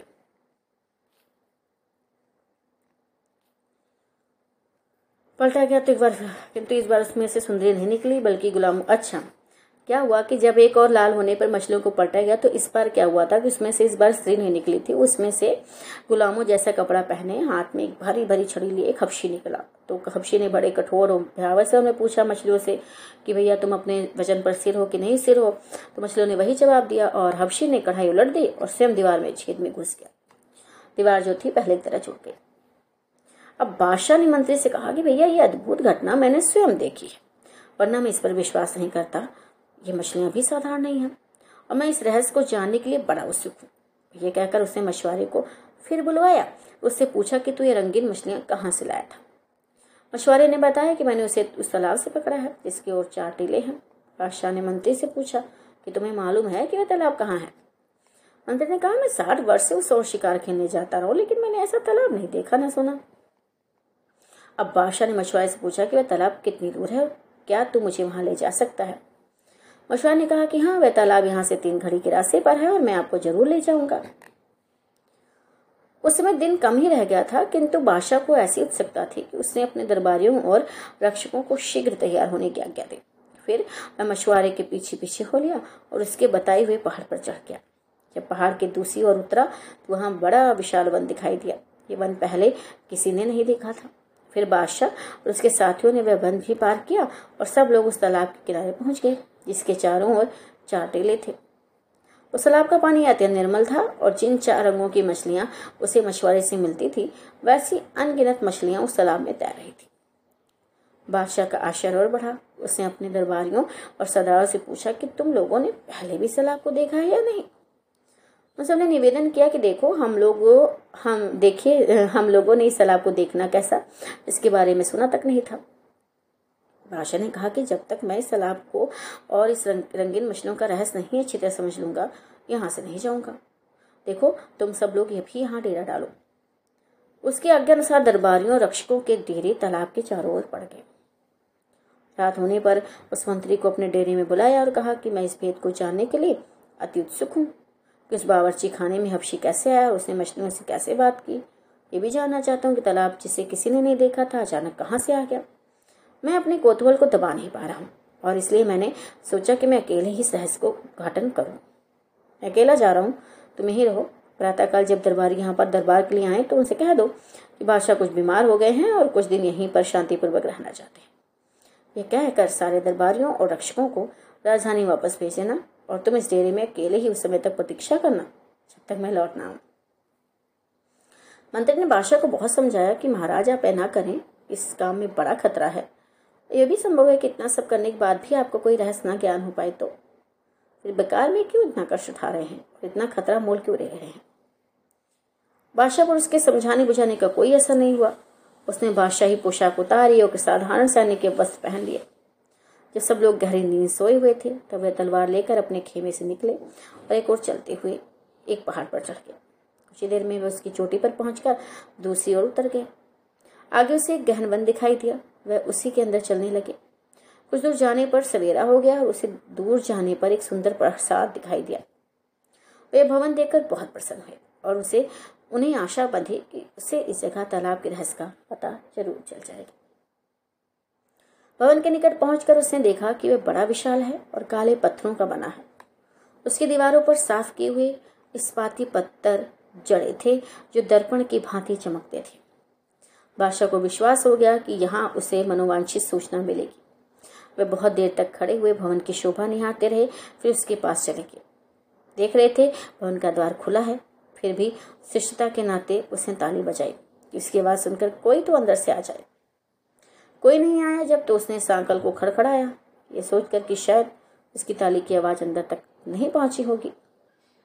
सांकल खड़खड़ाने पर भी जब कोई नहीं निकला तो बादशाह को क्रोध आया कि अजीब घर है। जहाँ बुलाने पर भी कोई आकर नहीं पूछता। अंदर चला गया। डोड़ी में पहुंचकर ज़ोर से पुकारा कि क्या इस भवन के अंदर कोई मनुष्य है जो एक अतिथि के रहने के लिए थोड़ा शांत? फिर भी उसे कोई उत्तर नहीं मिला तो उसका आशर और बढ़ा। डोड़ी से आगे बढ़कर वह घर में घुसा तो देखा कि अंदर से और भी लंबा चौड़ा मकान है, किंतु उसके अंदर कोई नहीं है। अब एक लंबे चौड़े आँगन को पार करके एक दालान में पहुँचा। उसमें रेशमी कालीन बिछा हुआ था। अंदर का मकान और भी सजा हुआ था। दरवाजों पर जड़ा हुआ मखमल के पर्दे पड़े थे, जिनमें सुनहरे और पहले फूल बूटे कड़े थे। अंदर एक बारादरी थी, जिसमें एक हौज था। इसके चारों ओर सोने से चार शेर बने हुए थे। शेरों के मुँह से पानी के फवारे छोड़ते थे, और जब उनका पानी नीचे संगमरमर के फर्श पर गिरता था तो मालूम होता था लाखों हीरे जवाहरात उछल रहे हैं। हौज के बीच में एक फवारा था, जिस पर अरबी अक्षरों में कुछ खुदा हुआ था उसका पानी उछलकर बारादरी की छत को छूता था। इसके अलावा उस विशाल भवन में तीन बाग थे, जिनमें बड़े सुघड़पन के साथ भांति भांति के सुगंधित फूलों और उत्तम फलों के पेड़ लगे थे। बागों में हर चीज़ ऐसी तरतीब से लगी थी, उन्हें देखकर दुखी मनुष्य भी आनंद में डूब जाए। वृक्षों पर नाना प्रकार के सुंदर पक्षी कलरव कर रहे थे। विपक्षियों ने वृक्षों पर रहते थे, उड़कर नहीं जा सकते थे, क्योंकि वृक्षों के ऊपर जाल पड़े हुए थे। बादशाह एक कमरे से दूसरे कमरे और एक बाग से दूसरे बाग में घूम घूम कर हर वस्तु से आनंदित होता रहा। घूमते घूमते वह थक गया और एक मकान में बैठकर आराम करने लगा। सामने वाले बाग की शोभा देखने लगा। इतने में से कातर वाड़ी सुनाई दी जैसे कोई बड़े दुख में करा रहा हो। उसने कान धर कर सुना, मालूम हुआ कि कोई मनुष्य रो रोकर अपनी करुण कथा कह रहा है। अपने दुर्भाग्य को कोस रहा है। बादशाह ने उस कमरे का पर्दा उठाया, जिसमें से आवाज़ आ रही थी। उसे देखा कि एक नवयुवक सिंहासन जैसी किसी ऊँची चीज़ पर राजसी वस्त्र पहने बैठा है। करुण स्वर में विलाप कर रहा है। पाशा ने उसके निकट जाकर सलाम किया तो युवक बोला, मुझे क्षमा कीजिए, मैं उठकर आपका स्वागत करने में समर्थ हूँ। इसलिए मैं आपके पास नहीं आ सका। हाँ नहीं नहीं, मैं आपके शीरवान व्यवहार से बहुत प्रभावित हुआ हूँ। वास्तव में कोई ऐसा अपरिहार्य कारण होगा कि आप उठ नहीं सके। किंतु आपके दुख को देखकर मुझे बहुत कलेश हुआ है। आप मुझे बताएँ कि मैं आपका कष्ट किस प्रकार दूर कर सकता हूँ? कृपया मुझे अपनी कठिनाई बताने में तनिक भी ना हिचकें। और हाँ कृपया बताएँ कि आप यहाँ इस मजबूरी की हालत में कैसे पड़े हैं। भी बताएँ कि ये भव्य प्रसाद किसका है और ऐसा निर्जन क्यों है? साथ ही साथ ये भी बताएँ, क्यों मैं यही जानने के लिए निकला हूँ कि पास के तालाब का रहस्य क्या है और उसकी मछलियाँ कौन है? जवान आदमी ये सुनकर फिर रोने लगा और बोला कि मेरा हाल सुनने के पहले देख लीजिए। ये कहकर उसने अपना कपड़ा उठाया तो बादशाह ने देखा कि वह नाभि के ऊपर तो जीवित मनुष्य है और नीचे काली पत्थर का बना हुआ है। उसकी आँखें फटी रह गई। बोला, मुझे तो वैसे यहाँ की प्रत्येक वस्तु देखकर आश्चर्य हो रहा था, किंतु आपका यह हाल देखकर मेरा आश्चर्य और उत्सुकता बढ़ गई है। भगवान के लिए अपना ब्यौरेवार हाल कही मुझे विश्वास हो रहा है कि तालाब के रंग बिरंगे मछलियों के रहस्य का भी आपसे संबंध है। आप मुझे अपनी व्यथा कथा शीघ्र कहिए, क्योंकि दूसरे को सुनाने से आदमी का कुछ दुख तो दूर होता है।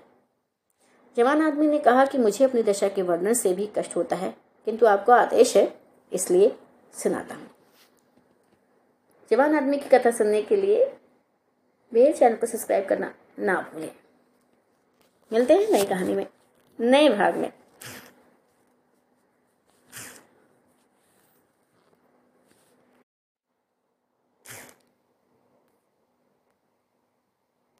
काले द्वीपों के बादशाह की कहानी, अलिफ लैला के भाग से। तो भाई इस जवान ने अपना वृतांत कहना आरंभ किया। उसने कहा, मेरे पिता का नाम महमूद शाह था। वह काले द्वीपों का अधिपति था। वे काले द्वीप चार विख्यात पर्वत हैं। उसकी राजधानी उसी स्थान पर थी जहाँ वह रंगीन मछलियों वाला तालाब है। मैं आपको ब्यौरेवार सारी कहानी बता रहा हूँ, जिससे आपको सारा हाल मालूम हो जाएगा। जब मेरे पिता सत्तर वर्ष के हुए तो उनका देहांत हो गया और उनकी जगह मैं राज सिंहासन पर बैठा। मैंने अपने चाचा की बेटी के साथ विवाह किया। मैं उसे बहुत चाहता था और वह भी मुझे बहुत चाहती थी। पाँच वर्ष तक हम लोग सुखपूर्वक रहे, फिर मुझे आभास हुआ कि उसका मेरे प्रति पहले जैसा प्रेम नहीं है। एक दिन दोपहर के भोजन के पश्चात वह स्नान ग्रह को गई और मैंने अपने शयन कक्ष में लेटा रहा। तो दासियाँ जो रानी को पंखा जला करती थी और मेरे सिरहाने पैताने बैठ गई और मुझे आराम देने के लिए पंखा चलने लगी। मुझे सोता जानकर धीमे धीमे बातचीत करने लगी वो सब। मैं सोया नहीं था, किंतु उनकी बातें सुनने के लिए सोने का बहाना करने लगा। दासी बोली कि देखिए, हमारी रानी बड़ी दुष्ट है कि ऐसे सुंदर और सुशील पति को प्यार नहीं करती। दूसरी बोली कि तू ठीक कहती है। रात में बादशाह को अकेला सोता छोड़कर रानी ना जाने कहाँ जाती है और बेचारे बादशाह को कुछ पता नहीं चलता।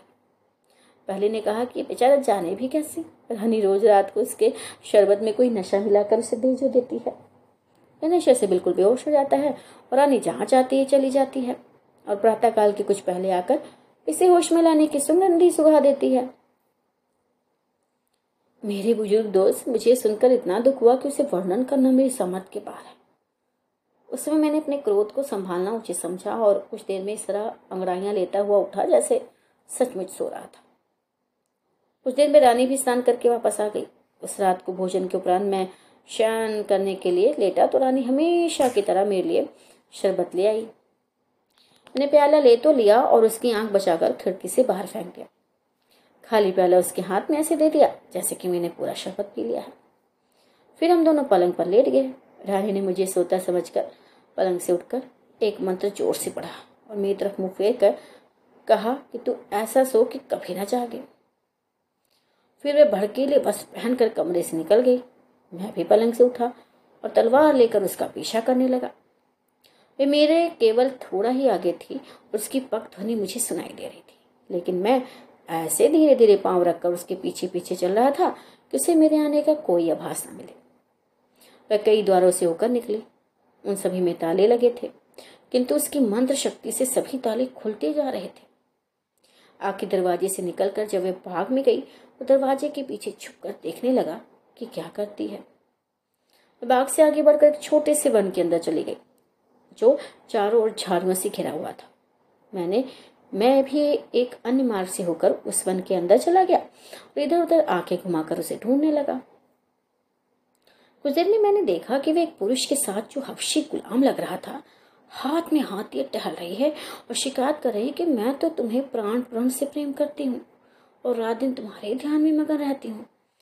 तुम्हारा ये हाल है कि मुझसे सीधे मुँह बात नहीं करते, हमेशा मुझे बुरा भला कहते रहते हो।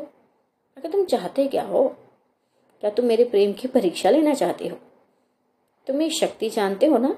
मेरे अंदर इतनी शक्ति है कि कहो तो सूर्योदय के पहले ही इन सारे महलों को भूमिगत कर दूँ और ये सारा ठाट बाट बिल्कुल वीरान कर दूँ।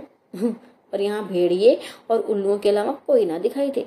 और जो पत्थर यहाँ महलों में लगे हैं ना, वे काफ पर्वत पर वापस उड़कर चले जाएँ।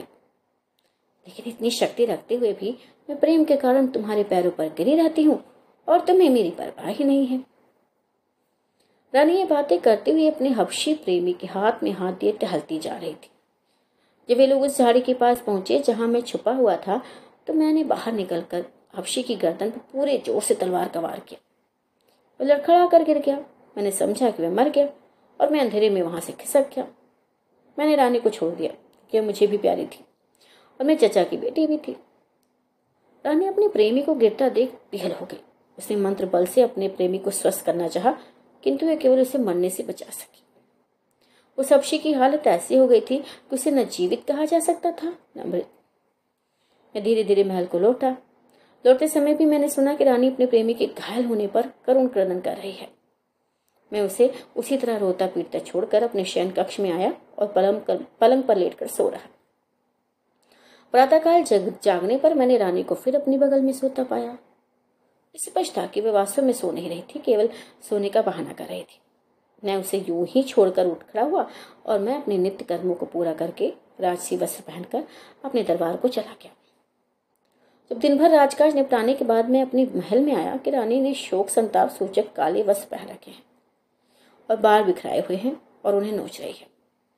मैंने उसे पूछा कि ये तुम कैसा व्यवहार कर रही हो? ये संताप प्रदर्शन किस कारण है? बोले कि, भाषा सलामत मुझे क्षमा करें, मैंने आज तीन शोक समाचार पाए हैं इसलिए काले कपड़े पहनकर मातम कर रही हूँ। मैंने पूछा कि वे कौन से समाचार हैं? तो उसने बताया कि मेरी माता का देहांत हो गया है। मेरे पिताजी एक युद्ध में मारे गए हैं और मेरा भाई ऊंचाई से गिरकर मर गया मैंने कहा कि समाचार बुरे हैं, लेकिन तुम्हारे इस प्रकार मातम करने के लायक नहीं है। फिर भी वे तुम्हारे संबंधी थे और तुम्हें उनकी मृत्यु का शोक होना ही चाहिए। इसके बाद वे अपने कमरे में चली गई और उस मुझसे अलग होकर उसी प्रकार रोती पीटती रही। मैं उसके दुख का कारण जानता था, इसलिए मैंने उसे समझाने बुझाने की चेष्टा भी नहीं की। एक वर्ष तक यही हाल रहा। फिर उसने कहा कि मुझसे दुख नहीं संभलता। मैं एक मकबरा बनवाकर उसमें रात दिन रहना चाहती हूँ। मैंने उसे ऐसा करने की भी अनुमति दे दी। उसने एक बड़ा भारी गुंबद वाली मकबरे जैसी इमारत बनवाई, जो यहाँ से दिखाई देती है। उसका नाम शोकागार रखा जब वह ग्रह बन चुका तो उसने अपने घायल प्रेमी हफ्शी को वहाँ लाकर रखा और स्वयं भी वहाँ रहने लगी। दिन में उसे एक बार कोई औषधि खिलाती थी और जादू मंत्र भी करती थी। फिर भी उसे ऐसा प्राण घातक घाव लगा था कि औषधि और मंत्रों के बल पर उसके केवल प्राण अटके हुए थे। वह न चल पाता था, न बोल पाता था, सिर्फ़ रानी की ओर टुक टुक देखता रहता था। रानी के प्रेम को जीवित रखने के लिए इतना ही तेज था उसे घंटों प्रेम की बातें करके अपने चित्त को सांत्वना दिया करती थी। दिन में दो बार उसके समीप जाती थी और देर तक उसके पास बैठी रहती थी। मैं जानता था कि वह क्या करती है, फिर भी सारे कार्यकलाप ऐसे साधारण रूप से करता रहा जैसे मुझे कोई बात विदित नहीं है। किंतु एक दिन मैं अपनी उत्सुकता नहीं रोक सका और मैं जानना चाहता कि वह अपने प्रेमी के साथ करती क्या है। मैं उस मकबरे में ऐसी जगह छुप कर बैठ गया जहाँ से रानी और उसके प्रेमी की सारी बातें दिखाई सुनाई दी, लेकिन उनमें से कोई मुझे ना देख सके। रानी अपने प्रेमी से कहने लगी कि इससे बड़ा दुर्भाग्य क्या हो सकता है कि मैं तुम्हें ऐसी विवशता की अवस्था में देखती हूँ। तुम सच मानो, तुम्हारी दशा देखकर मुझे इतना कष्ट होता है जितना स्वयं तुम्हें भी नहीं होता होगा। मेरे प्राण मेरे जीवन धार मैं तुम्हारे सामने घंटों बैठी बातें करती हूँ और तुम मेरी एक बात का भी उत्तर नहीं देते। अगर तुम मुझसे एक बात भी करो तो मेरे चित्त को बड़ा धैर्य मिले, बल्कि मुझे बड़ी प्रसन्नता हो। खैर मैं तो तुम्हें देखकर ही धैर्य धारण किए रहती हूँ। रानी इसी प्रकार अपने प्रेमी के सम्मुख बैठकर प्रलाप करती रही। मुझ मूर्ख से अपने रानी की दशा नहीं देखी गई, और उसका प्रेम मेरे हृदय में फिर उमड़ाया मैं चुपचाप अपने महल में आ गया। कुछ देर में वह किसी काम से महल में आई तो मैंने कहा कि अब तुमने अपने सगे संबंधियों के प्रति बहुत शौक व्यक्त कर लिया। अब साधारण रूप से रानी जैसा जीवन बिताओ। वह रोकर कहने लगी कि, बादशाह सलामत, मुझसे ये करने के लिए ना कहें।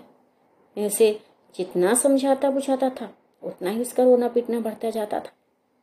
मैंने उसे उसके हाल पर छोड़ दिया। वह इसी अवस्था में दो वर्ष और रहे।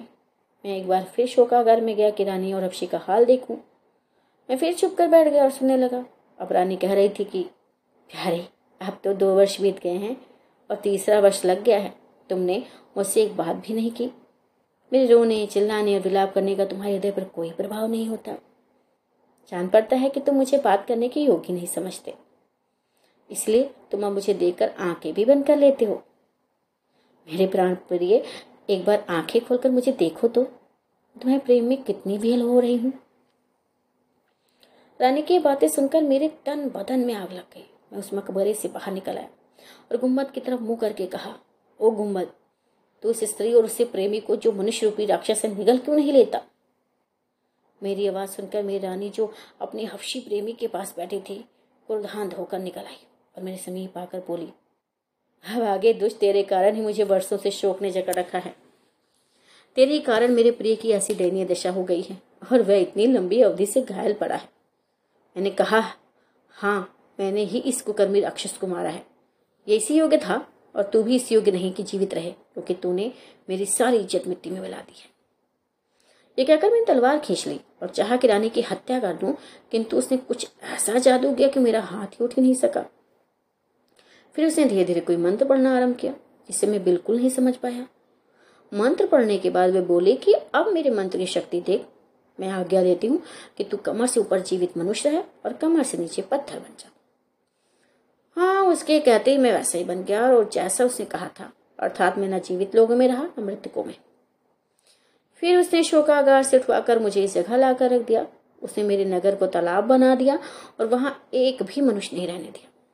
मेरे सभी दरबारी प्रजाजन मेरे प्रति निष्ठा रखते थे। अतएव उसने उन सबको अपने जादू से मछलियों में बदल दिया। इनमें से जो सफ़ेद रंग की मछलियाँ हैं, वे मुसलमान हैं। लाल रंग वाली अग्नि पूजक है। काली मछलियाँ ईसाई और पीले रंग वाली यहूदी हैं। मैं जिन चार काले द्वीपों का नरेश था, उन्हें उस स्त्री ने चार पहाड़ियाँ बनाकर तालाब के चारों ओर स्थापित कर दिया। मेरे देश को जाड़ और मुझे आधा पत्थर का बनाकर भी उसका क्रोध शांत नहीं हुआ।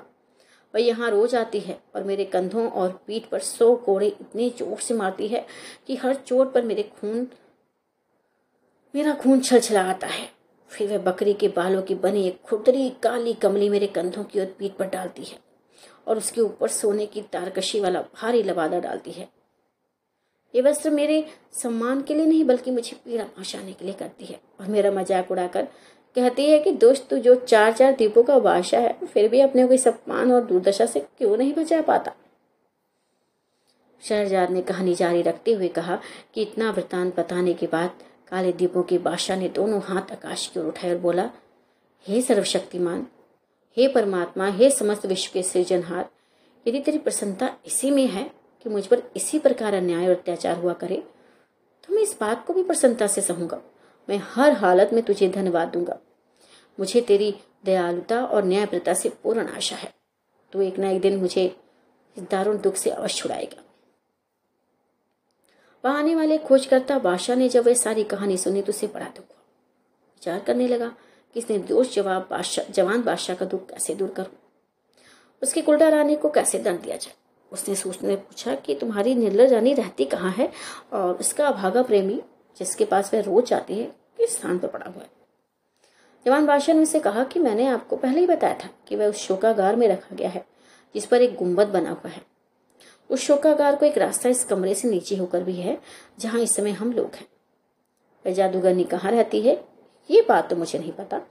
किंतु प्रति दिवस प्रातः काल में मेरे पास मुझे दंड देने के लिए आती है और मेरी मारपीट करने के बाद फिर अपने प्रेमी के पास जाकर उसे कोई अरक पिलाती है, जिससे वे जीवित बना रहता है। आगंतुक बादशाह ने कहा कि वास्तव में तुमसे अधिक दया युग व्यक्ति नहीं होगा। तुम्हारा जीवन वृक्ष तो ऐसा है किसी इतिहास में लिखकर अमिट कर दिया जाए। तुम अधिक चिंता न करो, मैं तुम्हें दुख के निवारण का भरसक प्रयत्न करूँगा। इसके बाद आगंतुक बादशाह उसी कक्ष में सो रहा, क्योंकि रात का समय हो गया था। बेचारा काले दीपों का बादशाह उसी प्रकार बैठा रहा और जागता रहा। इससे कि जादू ने उसे लेटने और सोने के योग ही नहीं रखा था। दूसरे दिन तड़के ही आगंतुक बादशाह गुप्त मार्ग से शोकागार में प्रविष्ट हुआ गया। शोकागार में सैकड़ों स्वर्ण दीप जल रहे थे। और वह ऐसा सजा हुआ था कि बादशाह को अत्यंत आश्चर्य हुआ। फिर वह उस स्थान पर गया जहाँ घायल अवस्था में रानी का हफ्शी प्रेमी पड़ा हुआ था। वहाँ जाकर उसने तलवार का ऐसा हाथ मारा कि वह अतमारा आदमी तुरंत मर गया। बादशाह ने उसका शव घसीट कर पिछवाड़े बने हुए कुएँ में डाल दिया और शोकागार में वापस आकर नंगी तलवार अपने पास छुपाकर उस हफ्शी की जगह खुद लेट रहा ताकि रानी के आने पर उसे मार सके। थोड़ी देर में जादूगरनी उसी भवन में पहुँची। जहाँ काले दीपों का बादशाह पड़ा हुआ था। उसने उसे इस बेदर्दी से मारना शुरू किया कि सारी इमारतें उसकी चीख पुकार और आर्तनाद से गूंजने लगी। चिल्ला चिल्ला कर हाथ रोकने और दया करने की प्रार्थना करता रहा, किंतु वह दुष्ट उसे बगैर सकोड़े मारे न रहे। इसके बाद सदा की भांति उस पर खुरदरी कमली और उसके ऊपर जरी का भारी लबादा डालकर शोकागार में आई और बादशाह के सन्मुख, जिसे वह अपना प्रेमी समझती थी, बैठकर विरह व्यथा कहने लगी। बोली प्रेतम, मैं कितनी भागी हूँ कि मुझे, तुझे प्राण प्राण से चाहती हूँ, और तू है, मुझसे तने भी प्रेम नहीं करता। मेरे दिन रात चैन हराम है तो अपने कष्टों का कारण मुझे ही समझा करता है। यदि मैंने तेरे लिए अपने पति पर कैसा अत्याचार और अन्याय किया है, फिर भी मेरा क्रोध शांत नहीं हुआ है, और मैं चाहती हूँ कि उसे और कठोर दंड दूँ, क्योंकि उसी भाग्य ने तेरी दशा की है। लेकिन तू तो मुझसे कुछ कहता ही नहीं, हमेशा होश से रहता है। शायद तू चाहता है कि अपनी चुप्पी से मुझे इतना व्यतीत कर दे कि मैं तड़प कर मर जाऊँ? भगवान के लिए अधिक नहीं तो एक बात तो मुझसे कर ले कि मेरे दुखी मन को सांत्वना मिले। बादशाह ने उनीदे स्वर में कहा, लाहौल बला कुवत इला बिल्ला, वहेल वी अली वल अजीम। यानी सर्वोच्च और महान परमात्मा के अलावा कोई न शक्तिमान है, न डरने बादशाह ने घृणा पूर्वक ये आयत पढ़ी थी, क्योंकि इस्लामी विश्वास के अनुसार इस आयत को पढ़ने से शैतान भाग जाता है। किंतु रानी के लिए कुछ भी सुनना सुखद आश्चर्य था। मैं बोले कि, प्यारे सच में तू बोला था कि मुझे कुछ धोखा हुआ है? बादशाह ने अवशियों के स्वर में घृणापूर्वक कहा, तुम इस योग नहीं हो कि तुमसे बात करूँ या तुम्हारे किसी प्रश्न का उत्तर दूँ। रानी बोली कि प्राण प्रिय मुझसे ऐसा क्या अपराध हुआ है जो तुम ऐसा कह रहे हो? तुम बहुत जिद्दी हो, किसी की नहीं सुनती, इसलिए मैंने कुछ नहीं कहा। जब पूछती हो तो कहता हूँ, तुम्हें पति के रात दिन चिल्लाने से मेरी नींद हराम हो गई है। अगर उसकी चीख पुकार ना होती तो मैं कब का अच्छा हो गया होता और खूब बातचीत कर पाता, लेकिन तूने एक तो उसे आधा पत्थर का बना दिया है और फिर उसे रोज इतना मारा भी करती है। वह कभी सो नहीं पाता और रात दिन रोया और करहा करता है और मेरी नींद भी नहीं लगने देता। अब तू खुद ही बता कि तुझसे बोलूँ और क्या बात करूँ। जादूनगरनी ने कहा कि ठीक है, क्या तुम चाहते हो कि मुझसे मारना बंद कर दूँ? उससे पहले जैसे स्थिति में ले आऊँ। ठीक है, अगर तुम्हारी खुशी इसी में है तो मैं अभी इसे कर सकती हूँ। अवशी बने में बादशाह ने कहा कि मैं सचमुच यही चाहता हूँ। तो इसी समय जाकर उसे दुख से पूरी तरह छुड़ा दे, ताकि उसकी चीख पुकार से मेरे आराम में विघ्न न पड़े। रानी ने शोकागार के कक्ष में जाकर एक प्याले में पानी लेकर उस पर कुछ मंत्र फूका कि वे उबलने लगा। फिर वह उस कक्ष में गई जहाँ उसका पति था। उस पर वह पानी छिड़क कर बोली कि यदि परमेश्वर तुझसे अत्यंत प्रसन्न है और उसने तुझे ऐसा ही पैदा किया है तो इसी सूरत में रह। किंतु यदि तेरा स्वाभाविक रूप ये नहीं है, और तो मेरे जादू से अपना पूर्व रूप प्राप्त कर ले। रानी के कहते ही वह बादशाह अपने असली रूप में आ गया और प्रसन्न होकर उठ खड़ा हुआ। रानी ने कहा तो खैर चाहता है तो फ़ौरन यहाँ से भाग जा। फिर कभी आया तो जान से मार दूँगी। मैं बेचारा चुपचाप निकल गया। और एक और इमारत छुप कर देखने लगा कि अब क्या होता है। रानी वहाँ से फिर शोकागार में आई और हफ्शी बने हुए बादशाह से बोली कि जो तुम चाहते थे मैंने वह कर दिया। अब तुम उठ बैठो, जिससे मुझे चैन मिले। हाँ तुमने जो कुछ किया है, उससे मुझे आराम तो मिला है, लेकिन पूरा आराम नहीं। तुम्हारा अत्याचार अभी पूरी तरह से दूर नहीं हुआ है और मेरा चैन अभी पूरा नहीं लौटा है। तुमने सारे नगर को उजाड़ रखा है, उसके निवासियों को मछली बना दिया है हर रोज आधी रात को सारी मछलियाँ पानी से सिर निकाल निकाल कर हम दोनों को कोसा करती हैं। इसी कारण मैं निरोग नहीं हो पाता हूँ। तुम पहले शहर और उसके निवासियों को पहले जैसा बना दो, फिर मुझसे बात करो। आय करने के बाद तुम अपनी बाह का सहारा देकर मुझे उठाना। रानी इस बात पर राज़ी हो गई। वह तालाब के किनारे गई थोड़ा सा अभिमंत्री जल उस पर तालाब पर छिड़क कर दिया। सारी मछलियाँ नर नारी बन गई। तालाब की जगह सड़कें, मकाने, दुकानें सब बन गई। बादशाह के साथ आए दरबारी रक्षक जो उस समय तक वापस अपने नगर नहीं गए थे, इस प्रकार अपने को अपने देश से बहुत दूर एक बिल्कुल नए शहर में देखकर अत्यंत आश्चर्यचकित हुए। सब कुछ पहले जैसा बनाकर वह जादूगरनी फिर शोका घर में गई। हँसी खुशी से चहकते हुए कहने लगी कि, प्यारे, तुम्हारी इच्छा अनुसार मैंने सब कुछ पहले जैसा ही कर दिया, ताकि तुम पूर्णतः स्वस्थ और निरोग हो जाओ। तुम उठो, मेरे हाथ में हाथ देकर चलो। बादशाह ने अवशियों के स्वर में कहा कि, मेरे पास आओ पास गई। बादशाह बोला, और पास आओ वो इसके बिल्कुल पास आ गई।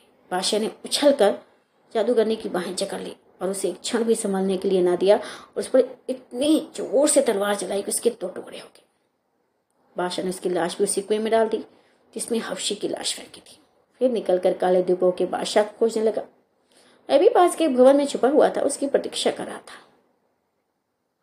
बादशाह ने उससे कहा कि, अब किसी का डर न करो, मैंने रानी को ठिकाने लगा दिया है। काले दीपों के बादशाह ने सबने उसका आभार प्रकट किया और पूछा कि अब आपका इरादा क्या है? अपने नगर को जाने का है?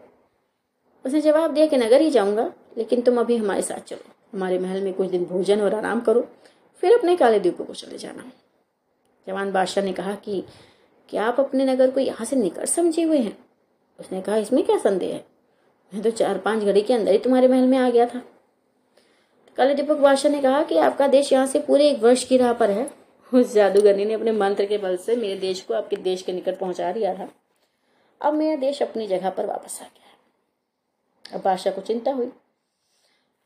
तो जवान बादशाह ने कहा कि देखो, ये दूरी और निकटता कुछ बात नहीं है। मैं आपके उपकार से जीवन भर उड़न नहीं हो सकता। आगुंतक बादशाह भी चकराया हुआ था कि अपने देश इतनी दूर कैसे पहुँच गया। कल द्वीपों के बादशाह ने कहा कि आपको इतना आश्चर्य क्यों हो रहा है? आप तो स्त्री की जादू की शक्ति स्वयं ही देख चुके हैं। आगंतुक बादशाह ने कहा कि खैर, अगर दोनों देशों में इतनी दूरी है तो तुम मेरे देश ना जाना चाहो तो ना चलो, लेकिन मेरे कोई पुत्र नहीं है, इसलिए मैं चाहता हूँ कि मैं तुम्हें अपने देश का राज भी बना दूँ, ताकि मेरे मरने के बाद मेरे राज को भी तुम संभालो। काले देवों के जो बादशाह ने स्वीकार कर लिया और तीन सप्ताह की तैयारी के बाद सेना, कोष का प्रबंध करके आगंतुक बादशाह के साथ, उसकी राजधानी के लिए उसके साथ रवाना हुआ। सौ ऊंटों पर भेंट की बहुमूल्य वस्तुएँ लदवाई गई और अपने पचास विश्वस्त सामंतों और भेंट का सामान लेकर आगंतुक बादशाह के साथ उसकी राजधानी की ओर रवाना हुआ जवान बादशाह। जब उस बादशाह की राजधानी कुछ दिन की राह पर रह गई तो हर कार्य भेजे गए बादशाह ने पुनर्गमन का निवास उसके भृत्यों और नगर निवासियों को दे दिया गया है। जब अपने निगर के निकट पहुँचा तो उसके सारे सरदार और दरबारी उसके स्वागत को नगर के बाहर आए और बादशाह की वापसी पर भगवान को धन्यवाद देने के बाद बताया राज में सब कुशल है। नगर में पहुँचने पर बादशाह का नगर निवासियों ने हार्दिक स्वागत किया। बादशाह ने पूरा हाल कहकर काले द्वीपों के बादशाह को अपना युवराज बनाने की घोषणा की और दो दिन बाद उसे समारोह पूर्वक युवराज बना दिया और सामंतों, दरबारियों ने युवराज को भेज दी कुछ दिन बाद बादशाह और युवराज में मछुआरे को बुलाकर उस अपार धन दिया, क्योंकि उसी के कारण तो युवराज का कष्ट कटा था। समाप्त।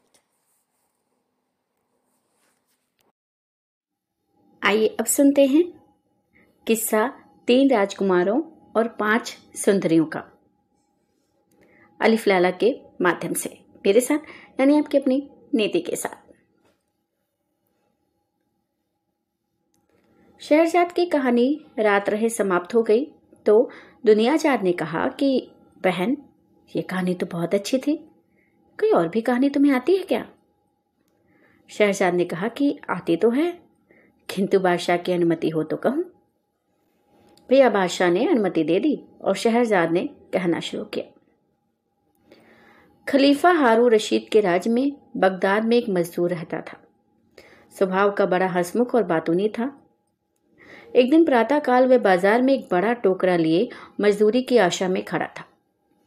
कुछ देर बाद एक परम सुंदरी स्त्री, जिसके मुँह पर जाली का नकाब पड़ा हुआ था, वहाँ आई और मुस्कुराकर मजदूर से कहने लगी कि अपना टोकरा उठाओ और मेरे साथ चलो। मजदूर अच्छी मजदूरी मिलने की आशा और स्त्री के मधुर व्यवहार से प्रसन्न होकर उसके साथ चल दिया। वह इस बात से बहुत ही प्रसन्न हुआ कि सुबह सुबह ही अच्छा काम मिल गया था। कुछ दूर जाकर स्त्री ने एक मकान के सामने खड़े होकर ताली बजाई। तो कुछ देर में एक सफ़ेद लंबी दाढ़ी वाले ईसाई ने द्वार खोला। स्त्री ने उसे कुछ रुपए दिए और ईसाई बूढ़े ने उसका आशय समझकर घर के अंदर से उत्तम मदिरा का एक घड़ा उसे दे दिया। स्त्री ने घड़ा मजदूर के टोकरे में रखवाया और बाज़ार में आ गई। बाज़ार में उसने बहुत सी वस्तुएँ खरीदी। इनमें स्वादिष्ट फल, सेब, नाशपति आदि बहुत भांति भांति के सुंदर सुगंध वाले फूल इत्र स्वादिष्ट अचार, चटनियाँ और मुरब्बे, मांस, सूखे मसाले आदि घूम घूम कर कई दुकानों से खरीदे। इतनी चीज़ें उसने ली कि टोकरे में बिल्कुल जगह नहीं रही। मजदूर कहने लगा कि अगर मुझे मालूम होता कि आप इतना सामान खरीदेंगे तो मैं अपने साथ एक घोड़ा बल्कि ऊँट रख लेता। खैर, मजदूर टोकरा उठाकर स्त्री के साथ चला। काफ़ी दूर जाने के बाद वे दोनों एक विशाल भवन के पास पहुँचे, जिसके शिखर बड़े सुंदर बने थे और दरवाजे हाथी दांत से निर्मित थे। स्त्री ने दरवाजे के आगे खड़े होकर ताली बजाई। दरवाज़ा जब खुला, तब तक मजदूर सोचता रहा कि ना मालूम ये स्त्री घर की नौकरानी है या मालकिन। इसके साथ श्रृंगार से तो ये नहीं मालूम होता कि ये नौकरानी होगी। कुछ ही देर में एक स्त्री ने दरवाज़ा खोला मजदूर उसका अनुपम सौंदर्य और मनोहारी भाव देखकर बेसुध सा होने लगा और सामान से लदा टोकरा उसके सिर से गिरने गिरने को होने लगा। जो स्त्री उसे बाज़ार से लाई थी, वह कौतुक पूर्वक उसकी बदहवासी का तमाशा देखने लगी। लेकिन घर के अंदर से आई हुई स्त्री ने उसे कहा कि, तू खड़ी खड़ी क्या देख रही है? ये बेचारा सामान के बाहर से दबा जा रहा है। तो जल्दी से इसे अंदर ले जा और इसका सामान उतरवा। मजदूर अंदर गया तो दोनों स्त्रियों ने अंदर से दरवाज़ा बंद कर लिया और उसे लेकर एक बड़े मकान में आई। इसके खंभे कीमती लकड़ी के बने थे और एक बड़ा कक्ष था, जिसके चारों ओर दलान थे। दलान में एक और बैठने का स्थान था, जहाँ पर बहुत से मूल्यवान नरम आसन बिछे थे और सुविधा के भांति भांति भांति के मूल्यवान पात्र रखे हुए थे। सबके बीच में चंदन और अगर की लकड़ी का बना एक बड़ा सिंहासन था। उस पर एक बहुत ही मूल्यवान आसन पड़ा था, जिसमें चारों ओर मोतियों और माणिकों की झालर लटक रही थी। इसके अलावा उस विशाल कक्ष में एक संगमरमर का बना हौस था, जिसमें फवारे छूट रहे थे। मजदूर यद्यपि दूर तक भारी बोझ लेकर चलने के कारण बहुत थक गया, तथापि उस कमरे की सामग्री और सजावट देखकर अपना श्रम भूल गया और वह प्रसन्नचित से इस शोभा को देखने लगा। विशेषता उसे सिंहासन पर बैठी हुई अति सुंदर स्त्री ने बहुत आकृष्ट किया। उसके बाद में मालूम हुआ कि सिंहासन पर बैठी स्त्री का नाम जुबैदा है। वह उस घर की मालकिन है और जिस स्त्री ने दरवाज़ा खोला था, उसका नाम साफी था और जो स्त्री बाज़ार से उस पर सामान लदवा कर लाई थी, उसका नाम अमीना था। जुबैदा ने कहा कि बेबियो इस बेचारे मजदूर के सर से सामान तो उतारो। ये बोझ के मारे मरा जा रहा है। साफी और अमीना ने मिलकर उसके सिर से टोकरा उतरवाया और उसमें से सामान निकालने लगे। जुबेदा ने उसे इतना पैसा दिया जो उसकी साधारण मजदूरी से कहीं अधिक था। वह आशा से अधिक मजदूरी पाकर खुश तो बहुत हुआ, लेकिन उसका मन वहाँ की वस्तुओं में इतना लगा था कि वह वापस ना हुआ। इतने में ही अमीना ने अपने चेहरे से नकाब उतार दिया मजदूर ने अब तो झलक भर देखी थी, अब तो उसे पूरी नज़र भर देखा तो ठगा सा खड़ा रह गया। उसे देखकर आश्चर्य भी हुआ कि यद्यपि घर में तीन स्त्रियाँ थी, तथापि खाने पीने की सामग्री इतनी थी जो तीस व्यक्तियों से काफ़ी होती। मजदूर वहाँ से नहीं हटा तो जुबेदा ने पहले तो सोचा कि वह कुछ देर और सुस्ताना चाहता है, लेकिन जब उससे बहुत देर हो गई तो उसने कहा कि, क्या बात है भाई, तू जाता क्यों नहीं? क्या तुझे मजदूरी कम मिली है? अमीना, इसे कुछ और पैसे देकर विदा करो। मजदूर ने कहा कि मालकिन, मैंने मजदूरी आशा से अधिक पाई है। किंतु आपके सम्मुख कुछ निवेदन करना चाहता हूँ। मैं जानता हूँ कि जो मैं कहना चाहता हूँ, वह मेरी उदंडता है। किंतु मुझे आशा है कि आप मुझे क्षमा करेंगे और मेरी बातों पर नाराज़ नहीं होंगे। मुझे यहाँ बहुत सी बातें आश्चर्यजनक लग रही हैं। मैंने आप जैसी रूपवती कोई भी महिला नहीं देखी। मुझे ये देखकर भी बड़ा आश्चर्य हुआ है कि यहाँ कोई पुरुष नहीं है। बगैर पुरुष की स्त्रियों का रहना और बगैर स्त्रियों के पुरुषों का रहना दोनों ही अजीब बातें हैं। अब मजदूर बात नहीं तो था ही, इसलिए बोलता चला गया। उसने बगदाद नगर में प्रचलित तरह तरह की कहावतें सुनाई। इनमें से एक कहते कि जब तक चार व्यक्ति एक साथ भोजन न करें, भोजन में स्वाद नहीं आता और खाने वाले तृप्त नहीं होते। उसका आशय यह था कि उन स्त्रियों के बीच में वही पुरुष और दूसरे उन तीन के अलावा चौथा व्यक्ति भी वही है। इसलिए भोजन के समय उसे भी खाने के लिए बिठा लिया जाए। जुबैदा उसकी बातें सुनकर हंसने लगी और बोली, अरे भाई तो अपनी बेकार की बातें और सलाहें अपने पास रख। हम तीनों स्नेह बहनें हैं और अपने सारे काम खुद ही अच्छी तरह चलाती हैं और इस तरह चलाती हैं कि किसी को पता नहीं चलता। हम लोग नहीं चाहते कि कोई हमारे भेद को जाने। मजदूर ने कहा, ठीक है मालकिन, आप तो अत्यंत चतुर और बुद्धिमती हैं, लेकिन आप मुझे भी निरक्षर और गंवार ना समझें। अब ये तो भाग्य की बात है कि मुझे पेट पालने के लिए मजदूरी करनी पड़ती है। वरना मैंने बहुत से इतिहास और ज्ञान की पुस्तकें पढ़ी हैं। आप कहें तो आपको एक कहावत आपकी सेवा में प्रसिद्ध करूँ। ये कहावत है कि बुद्धिमान को चाहिए कि चतुर व्यक्ति से अपना भेद न छुपाए, क्योंकि चतुर व्यक्ति को किसी का भेद छुपाए रखना आता है। अगर आप मुझ पर अपना कोई भेद प्रकट करेंगी तो वह ऐसा ही होगा जैसे कोई चीन किसी कमरे में बंद करके ताला लगा दिया जाए, हर ताले की चाबी खो जाए। जुबेदा समझ गई कि मजदूर बुद्धिमान और पढ़ा लिखा है और इसका साथ करने में कोई बुराई नहीं है और इसे अपने साथ बिठाकर खाना भी खिलाया जा सकता है। फिर भी उसने उसकी बुद्धि की परीक्षा लेने के लिए मज़ाक में कहा, देखो भाई, हमने तो पैसा और मेहनत लगाकर इस भोजन को तैयार किया है। तुमने तो इस पर कुछ खर्च नहीं किया। फिर तुम्हें अपने खाने में क्यों सम्मिलित करें? साफी ने भी उससे कहा कि, तुमने एक कहावत तो सुनी होगी ना कि छूछा किन पूछा?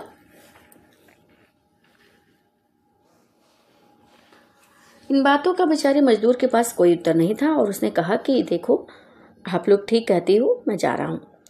लेकिन अमीना ने अपनी बहनों से उसकी वकालत की और कहा कि, इसे यहीं रहने दो। ये अपनी बातों से हमारा मनोरंजन करेगा और अपने विनोदी स्वभाव के कारण हमें साता रहेगा। तुम्हें नहीं मालूम ये ज़बरदस्त किस्सा का, किस्म का मस्करा है। बाज़ार में यहाँ तक सारे रास्ते ये हँसी मज़ाक की बातों से मुझे हंसाता आया है। मजदूर को मीना की बातें सुनकर बड़ा संतोष हुआ। उसने कहा कि आप लोगों की बड़ी कृपा होगी, अगर आप मुझे अपने साथ रहने दें। भाई मैं गरीब हूँ, किंतु किसी का उपकार मुफ़्त में नहीं लेना चाहता।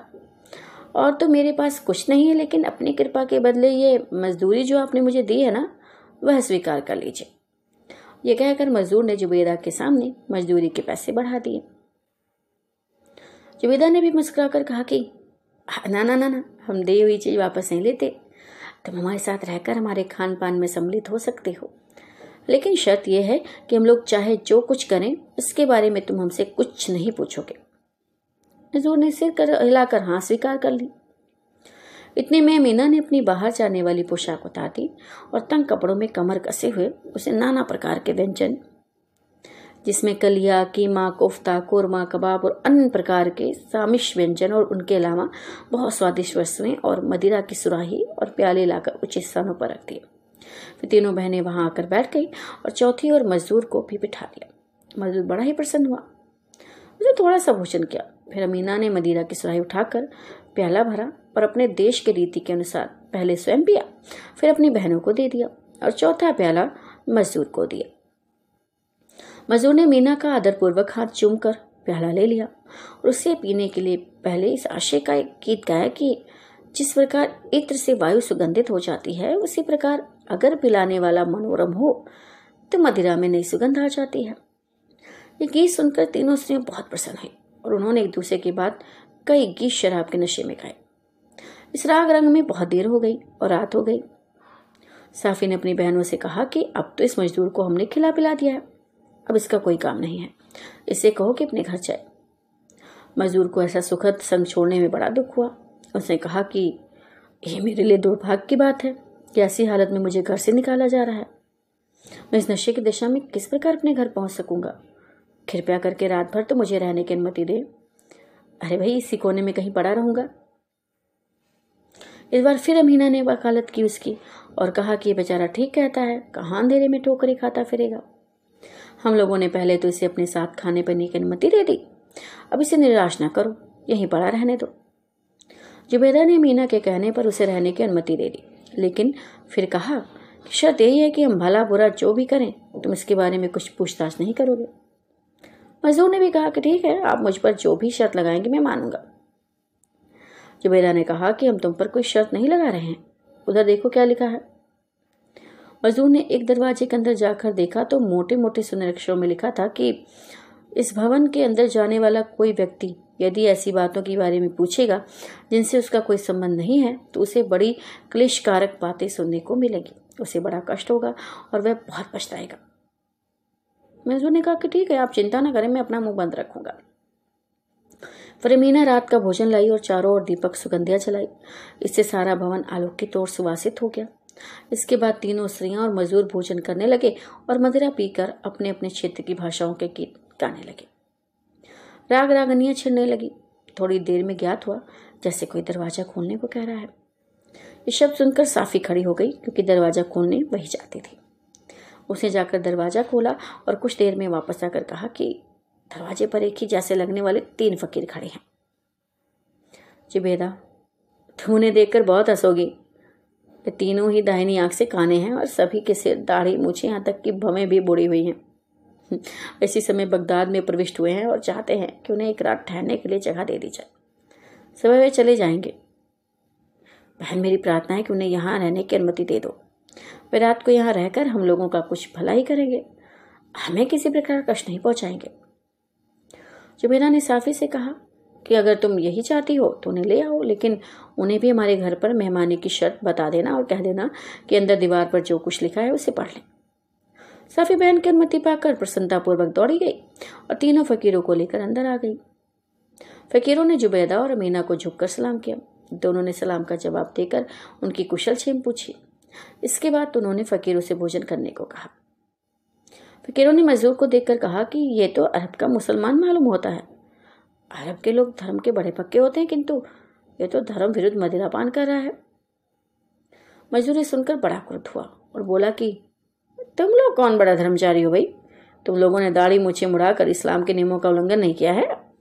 तुम्हें मेरे व्यवहार पर आपत्ति करने और मुझे नसीहत देने का कोई अधिकार नहीं है। ईश्वर ने कहा कि तुम लोग ये बेकार की बहस छोड़ो और रंग में भंग ना करो, लोग खाओ पियो। फकीर लोग नशे में आए तो बोले कि, यहाँ कोई बाजा हो तो हम लोग कुछ गाएँ बजाएँ।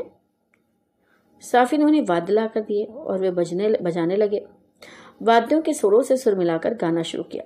वे लोग इस गाने बजाने के दरमियान हँसी ठट्ठा भी करते और ऊँचे स्वर में वाह वाह भी करते। सबसे बड़ा शोर होने लगा और सारा भवन गूंजने लगा। इसी बीच उन्होंने सुना कि दरवाजे पर फिर कोई ताली बजा रहा है। साफी सदा की भांति दौड़ कर गई कि देखें कि अब कौन दरवाजे पर आया है। शहरजाद ने शहरयार से कहा कि इस जगह कहानी रोककर मैं आपको ये बताना चाहती हूँ कि इस बार ताली बजाने वाला स्वयं खलीफा हारू रशीद था। खलीफा का ये नियम था कि अक्सर रात को वेश बदलकर शहर में निकलता था कि प्रजा का हाल खुद अपनी आँखों से देखे। उस रात को वह अपने महामंत्री जाफ़र और जासूसों के सरदार मसरूर के साथ बगदाद की गलियों में घूम रहा था। तीनों व्यापारियों जैसे वस्त्र पहने हुए थे। जब वे लोग उन स्त्रियों के मकान के पास से गुजरे तो उन्होंने हँसी की ध्वनि और गाने बजाने का स्वर सुना। खलीफा ने कहा कि, घर का दरवाज़ा खुलवाओ मैं देखूँ कि यहाँ क्या हो रहा है। जाफ़र ने कहा कि, यहाँ कुछ स्त्रियाँ शराब पीकर हँसी दिल लगी कर रही हैं गह बजा रही हैं।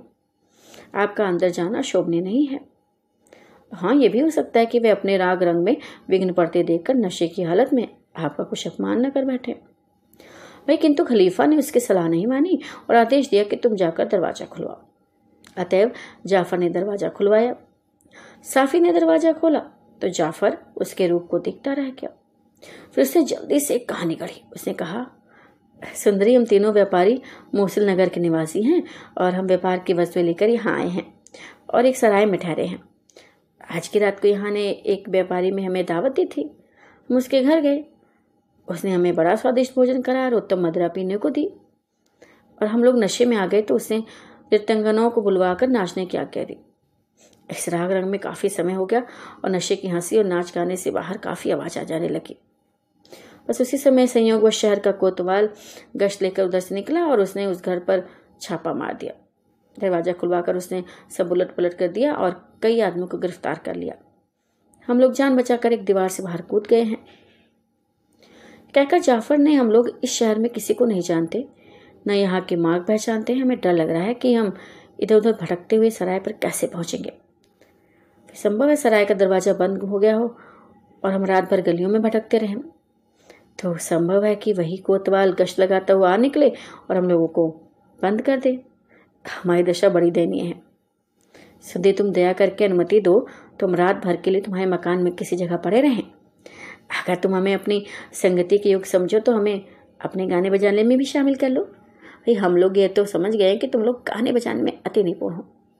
हमें भी संगीत की रुचि है, और हम भी अपनी कला से तुम्हारे आमोद प्रमोद में योगदान दे सकते हैं। साफी ने कहा कि देखो, मैं इस घर की मालकिन नहीं हूँ। तो लोग जरा देर ठहरो, मैं मालकिन से तुम्हारी बात कराती हूँ। अगर उन्होंने अनुमति दे दी, फिर कोई दिक्कत नहीं है। तुम तुम लोग आराम से हर रात बिता सकोगे। ये कहकर साफी अंदर गई और अपनी बहनों से नए व्यापारियों की दशा और उनकी प्रार्थना की बात की। उन दोनों ने आपस में और उस साफी के साथ मंत्रणा की और साफी से कहा कि उन्हें भी अंदर ले जाओ। अतः साफी वहाँ जाकर खलीफा, जाफ़र और मसरूर को अंदर ले आई। तीनों ने बड़ी शिष्टता और सम्मान से स्त्रियों और फकीरों को प्रणाम किया। उन सबने उन्हें व्यापारी समझकर उनके अभिवादन का यथायोग उत्तर दिया। जुबेदा ने जो तीनों बहनों में सबसे बड़ी और सबसे बुद्धिमान थे, उनसे उनकी कुशल क्षेम पूछी और कहा कि हम लोग जो कुछ कहें, उसका तुम लोग बुरा नहीं मानना। जाफ़र ने कहा कि ठीक है, तुम सुंदरियों के मुँह से ऐसी कौन सी बात निकल सकती है, जिसका किसी को भी बुरा लगे। जुबेदा ने कहा कि देखो, मुझे ये कहना है, तुम जहाँ तक हो सके चुप रहना और जिस बात का तुमसे सीधा संबंध न हो, उसके बारे में कोई प्रश्न नहीं करना। और अगर तुमने ऐसा किया तो हम तुमसे क्रोध हो जाएँगे और इसका फल तुम्हारे लिए अच्छा नहीं होगा। मंत्री ने कहा कि अगर तुम्हारा यही आदेश है तो हम ऐसा ही करेंगे और किसी बात के बारे में नहीं पूछेंगे। ये वादा लेकर जुबेदा ने उन सबके आगे खाद्य सामग्री रखी और मदिरा पिलाई। जब मंत्री जुबेदा से बातें कर रहा था, उस समय खलीफा आश्चर्यचकित होकर उन स्त्रियों के सौंदर्य और तीक्ष्ण बुद्धि को देख रहा था। उसे इस बात से भी बहुत आश्चर्य हो रहा था कि तीनों फकीर दाहिनी आँख से क्यों खाने हैं। उसकी उत्कट इच्छा थी कि वह फकीरों से इस बात का रहस्य पूछे, किंतु उसके दोनों साथियों ने इशारों ही में उसे ऐसा न करने के लिए कहा। मकान के अंदर की सारी रूपहली और सुनहरी सजावट को देखकर वह मन ही मन कह रहा था कि ये चीज़ें जादू की हो सकती हैं, वास्तविक नहीं हो सकती। इतने में एक फकीर ने उठकर अपने देश के ढंग पर नाचना शुरू कर दिया। स्त्रियों को वह नाच पसंद आया और सबने उसकी नृत्य कला की प्रशंसा की। जब फकीरों का नाच हो चुका तो जुबेदा अपनी सांस से उठी और अमीना का हाथ पकड़कर बोली, बहन, ये तो तुम जानती हो कि यहाँ पर उपस्थित सब लोग हमारे अधीन हैं और इनकी उपस्थिति हमें हमारे रोज के काम से नहीं रोक सकते। अमीना ने उसका अभिप्राय समझकर उस जगह की सफ़ाई शुरू कर दी। उसने भोजन के पात्र और मदिरा की सुराहियाँ और प्याले उठाकर बावर्ची खाने में रख दिए और गाने बजाने का सामान हटाकर फर्श पर झाड़ू लगाई। इसके बाद उसने सारे दियों की बत्तियों के गुल काटे और कुछ और भी सुगंधित तेल के दिए चलाए और कमरे को नए ढंग से सजा दिया। अमीना ने जब फकीरों और खलीफा तथा उसके साथियों को दरबार में बिठाया, फिर मजदूर से कहा कि तुझ जैसे हट्टे कट्टे आदमी को इन लोगों की तरह बैठना नहीं चाहिए। तो उठकर हमारे काम में हाथ बढ़ा मजदूर अभी तक ऊँग सा रहा था। वह अपनी हैसियत का ख्याल करके रास रंग में शामिल नहीं हुआ था। वह फ़ौरन उठ खड़ा हुआ और अपने चौगे को कसकर कमर से बांधने के बाद बोला कि, बताओ, क्या काम है जो तुम कहोगे मैं करूँगा? साफी ने कहा कि, तुम कुर्ते की आसन भी चढ़ा लो, क्योंकि हाथों से काम करना है। कुछ देर बाद अमीना ने दलान में एक चौकी बिछाई और मजदूर को अपने साथ ले जाकर एक कोठी से दो काली कुत्तियाँ खींचती हुई लाई। दोनों कुत्तियों के गले में पट्टे बंधे थे और पट्टों में जंजीरें बंधी थी। मजदूर उसकी आज्ञा के अनुसार दोनों कुत्तियों को दलान में ले गया। अब जुबेदा गुस्से में झटके के साथ उठ खड़ी हुई। उसने एक ठंडी सांस भरी और आस्तीन ऊपर चढ़ाई। फिर उसने साफी के हाथ से एक चाबुक लिया और मजदूर से कहा कि एक कुत्तिया की जंजीर अमीना के हाथ में दे, दूसरे को मेरे पास लिया मजदूर उसके आज्ञा अनुसार एक कुतिया को खींच कर जुबेदा के पास लाया। तो कुतिया बड़े आठ स्वर में चिल्लाने लगी।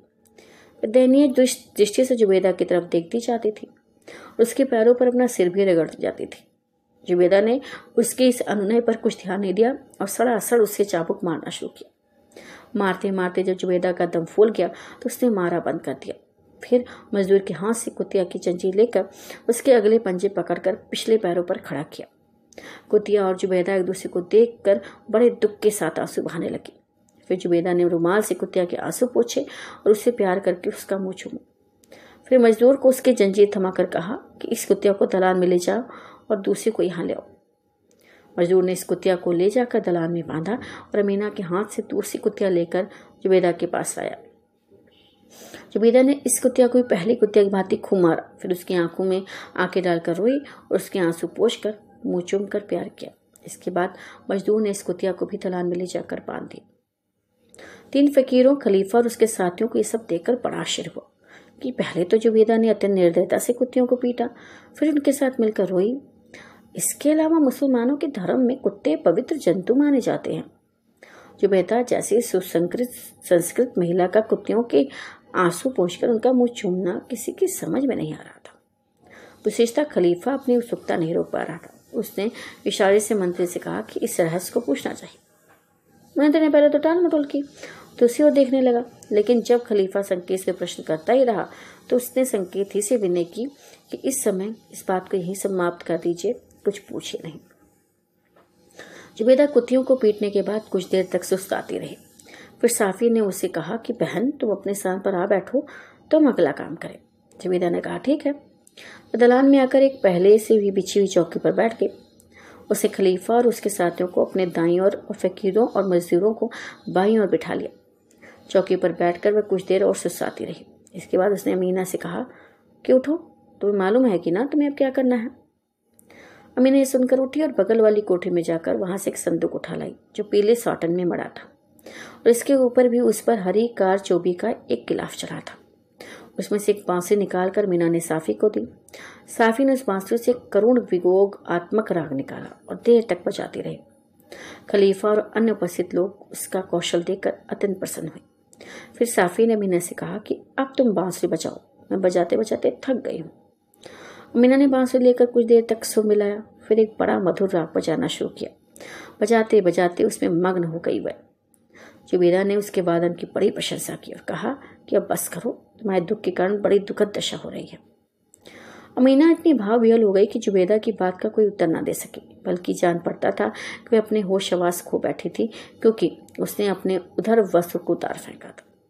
अब सब लोगों ने देखा कि उस सुंदरी के दोनों कंधों पर काले काले दाग पड़े हैं, जैसे किसी ने उसे निर्दयता से मारा है। दाग उसके कंधों ही पर नहीं, बाहों पर भी पड़े थे। सब लोग इस कांड को देख कर उस पर और भी हैरान हुए।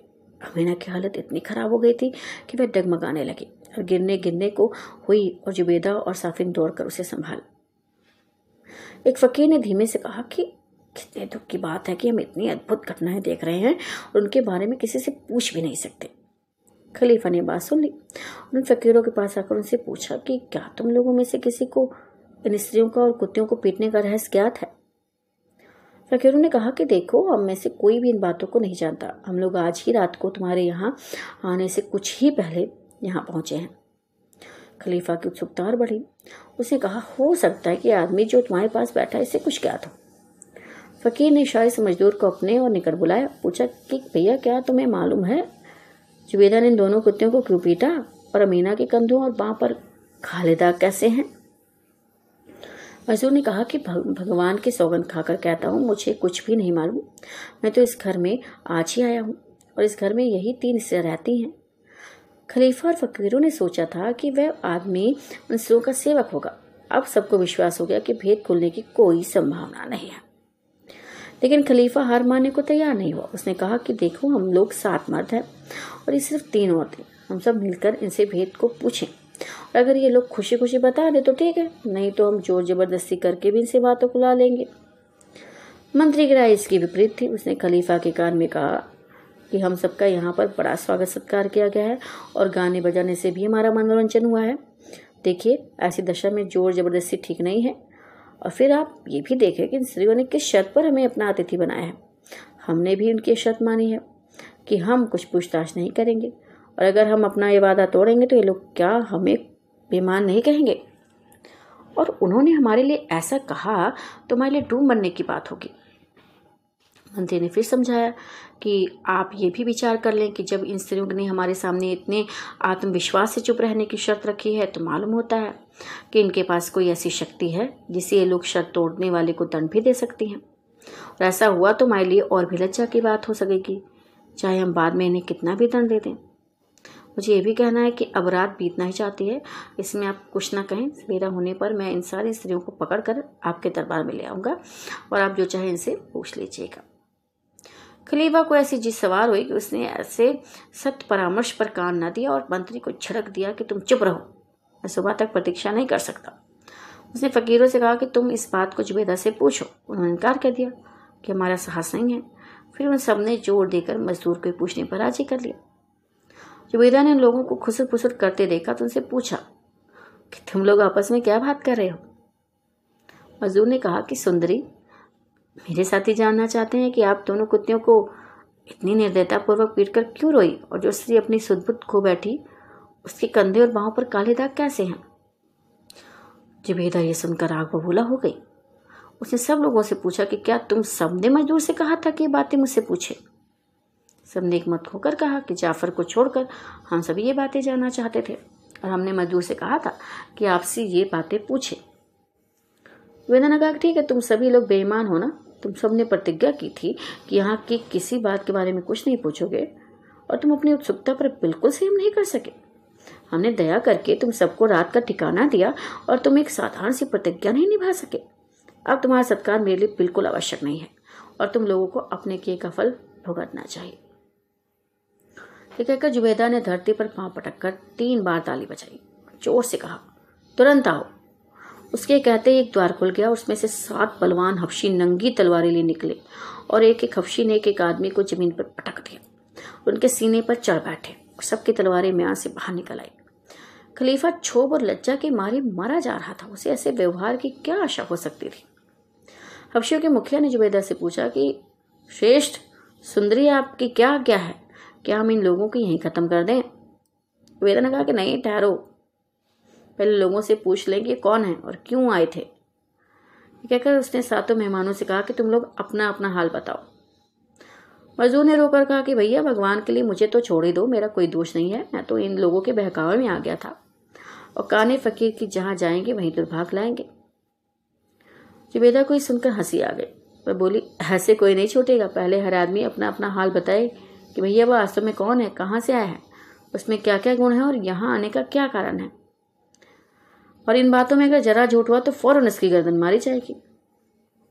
परेशान तो सभी थे, लेकिन खलीफा आरो की व्याकुलता स्वभावता है ही सबसे अधिक बड़ी चढ़ी थी। उसने एक बार सोचा कि वैसे तो स्त्री के पंजे से निकला नहीं जा सकता, किंतु यदि वह अपना ठीक ठीक परिचय तुरंत दे दे तो ज़रूर मेरा सम्मान करेगी। उसने धीमे से मंत्री से सलाह ली। उसने कहा कि आपके सम्मान की रक्षा के लिए आवश्यक है कि अभी हम लोग चुप रहे। जुबेदा ने तीनों फकीरों से पूछा कि भैया, तुम तीनों भाई हो? एक ने उत्तर दिया कि हम भाई नहीं हैं। एक से कपड़े ज़रूर पहनते हैं और साथ रहते हैं। जुबेदा ने फिर पूछा कि, क्या तुम लोग जन्मता ही एकाक्ष हो? उनमें से एक ने कहा कि ऐसा नहीं है। हम पर ऐसी विपत्तियाँ पड़ी जो न केवल जानने, बल्कि इतिहास में लिखे जाने योग्य है। उन्हीं से हमारी आँखें जाती रही हैं और उन्हीं के कारण हमने अपनी दाढ़ी मूछ और भवें मंडवा डाली और फकीर बन गए। जुबेदा ने एक एक करके शेष दो फकीरों से भी ये प्रश्न किए और दोनों ने वही उत्तर दिए, जो पहले फकीर ने दिए थे। तीसरे ने कहा कि अगर आप अनुमति दें तो हम लोग अपना वृत्तांत कहें। हम तीनों की भेंट आज ही शाम को इस नगर में हुई है? वे क्योंकि हम तीनों बाहर से आए हैं, विश्वास माने कि हम तीनों ही राजकुमार हैं और हमारे पिता बड़े और प्रख्यात बादशाह हैं। हम सब चाहते हैं कि अपना वृत्तांत विस्तृत रूप से कहें। लोगों की बातों से जुबेदा का क्रोध कम हुआ। उसने हफ्शियों से कहा कि तुम लोग इनके सीने से उतर जाओ। ये लोग बैठकर अपना अपना हाल कहेंगे। और जो जो अपना अपना पूरा पूरा हाल और इस घर को मैं आने का कारण बताए जो उसे छोड़ते जाओ, ताकि वह जहाँ चाहे चला जाए। और जो ऐसा ना करे, तुम उसका सिर उड़ा दो। और अभी तुम इन लोगों के पीछे नंगी तलवारें लिए खड़े रहो। चुनाचे उसी दलान में खलीफा और अन्य छह लोगों को एक कालीन पर बिठा दिया गया। हर आदमी के पीछे कपशी नंगी तलवार लेकर खड़ा हो गया, ताकि जुबेदा का इशारा होते ही उसका वध कर दे। सबसे पहले मजदूर ने अपनी बात कही। आइए सुनते हैं मजदूर का वृतांत अलिफ लैला के माध्यम से मेरे साथ, यानी आपकी अपनी नीति के साथ।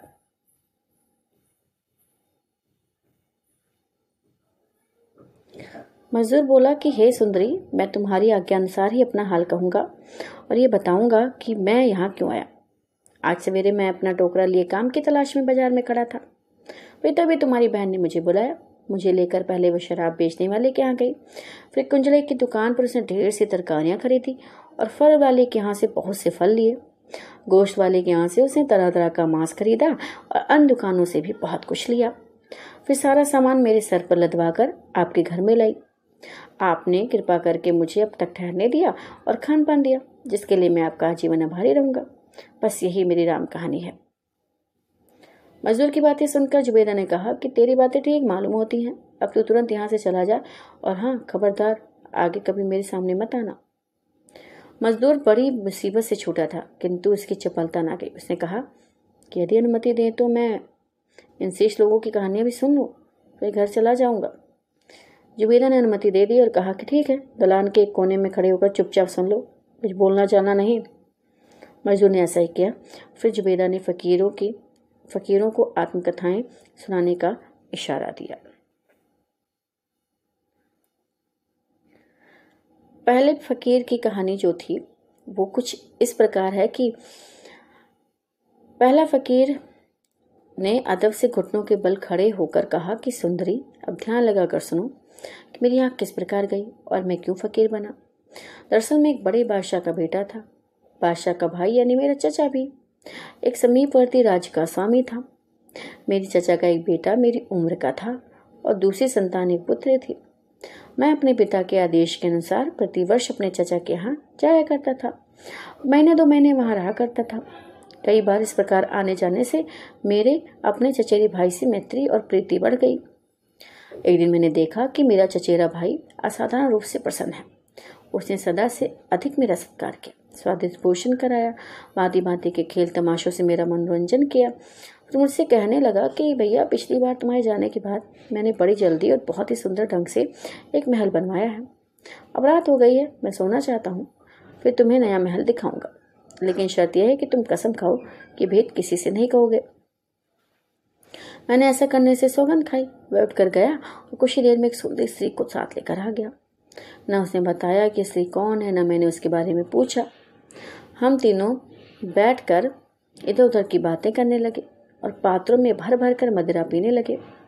कुछ देर बाद मेरे चचेरे भाई ने कहा कि चलो यहाँ से चलें।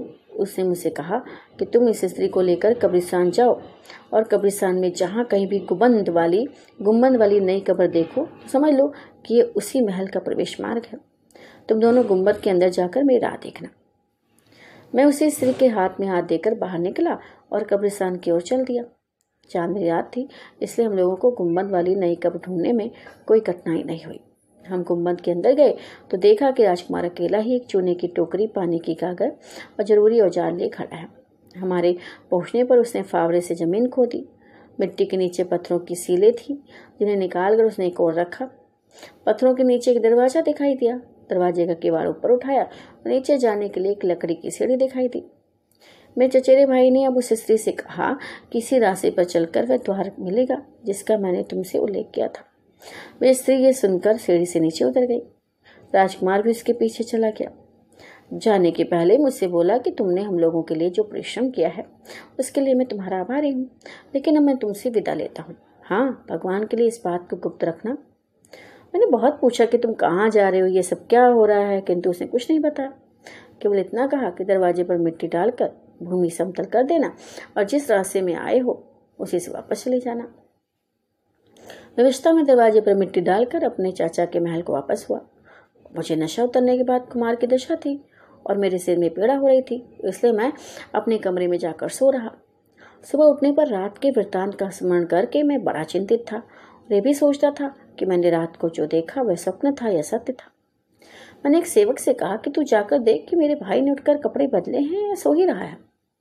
उसने लौट कर बताया कि वे तो रात को अपने शन कक्ष में थे ही नहीं, और किसी को ये भी नहीं मालूम है कि वे कहाँ गए हैं।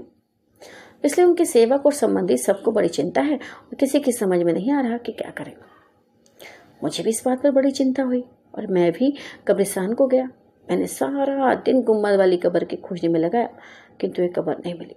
इसी प्रकार चार दिन तक मैं कब्रिस्तान जाकर अपने भाई की तलाश करता रहा, लेकिन उसका या उसके मकान का कुछ नहीं पता चला।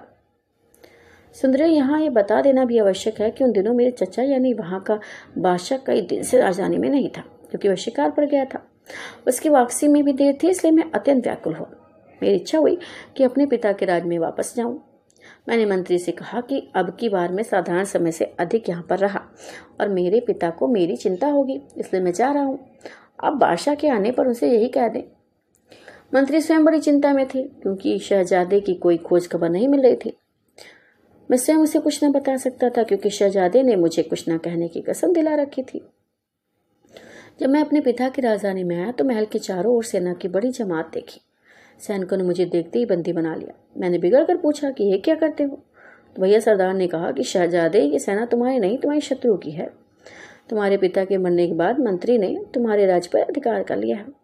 उसने तुम्हें गिरफ़्तार करने की आज्ञा दी है और कहा है कि तुम जहाँ भी मिलो तुम्हें पकड़ लिया जाए। अब तुम हमारे भाग से स्वामी हमारे पास आ गए। ये कहकर वह सरदार मुझे अत्याचारी मंत्री के पास ले गया, जो अपराज सिंहासन पर बैठा हुआ था। मुझे कितना दुख और कितनी ग्लानी हुई होगी, ये आसानी से समझा जा सकता है।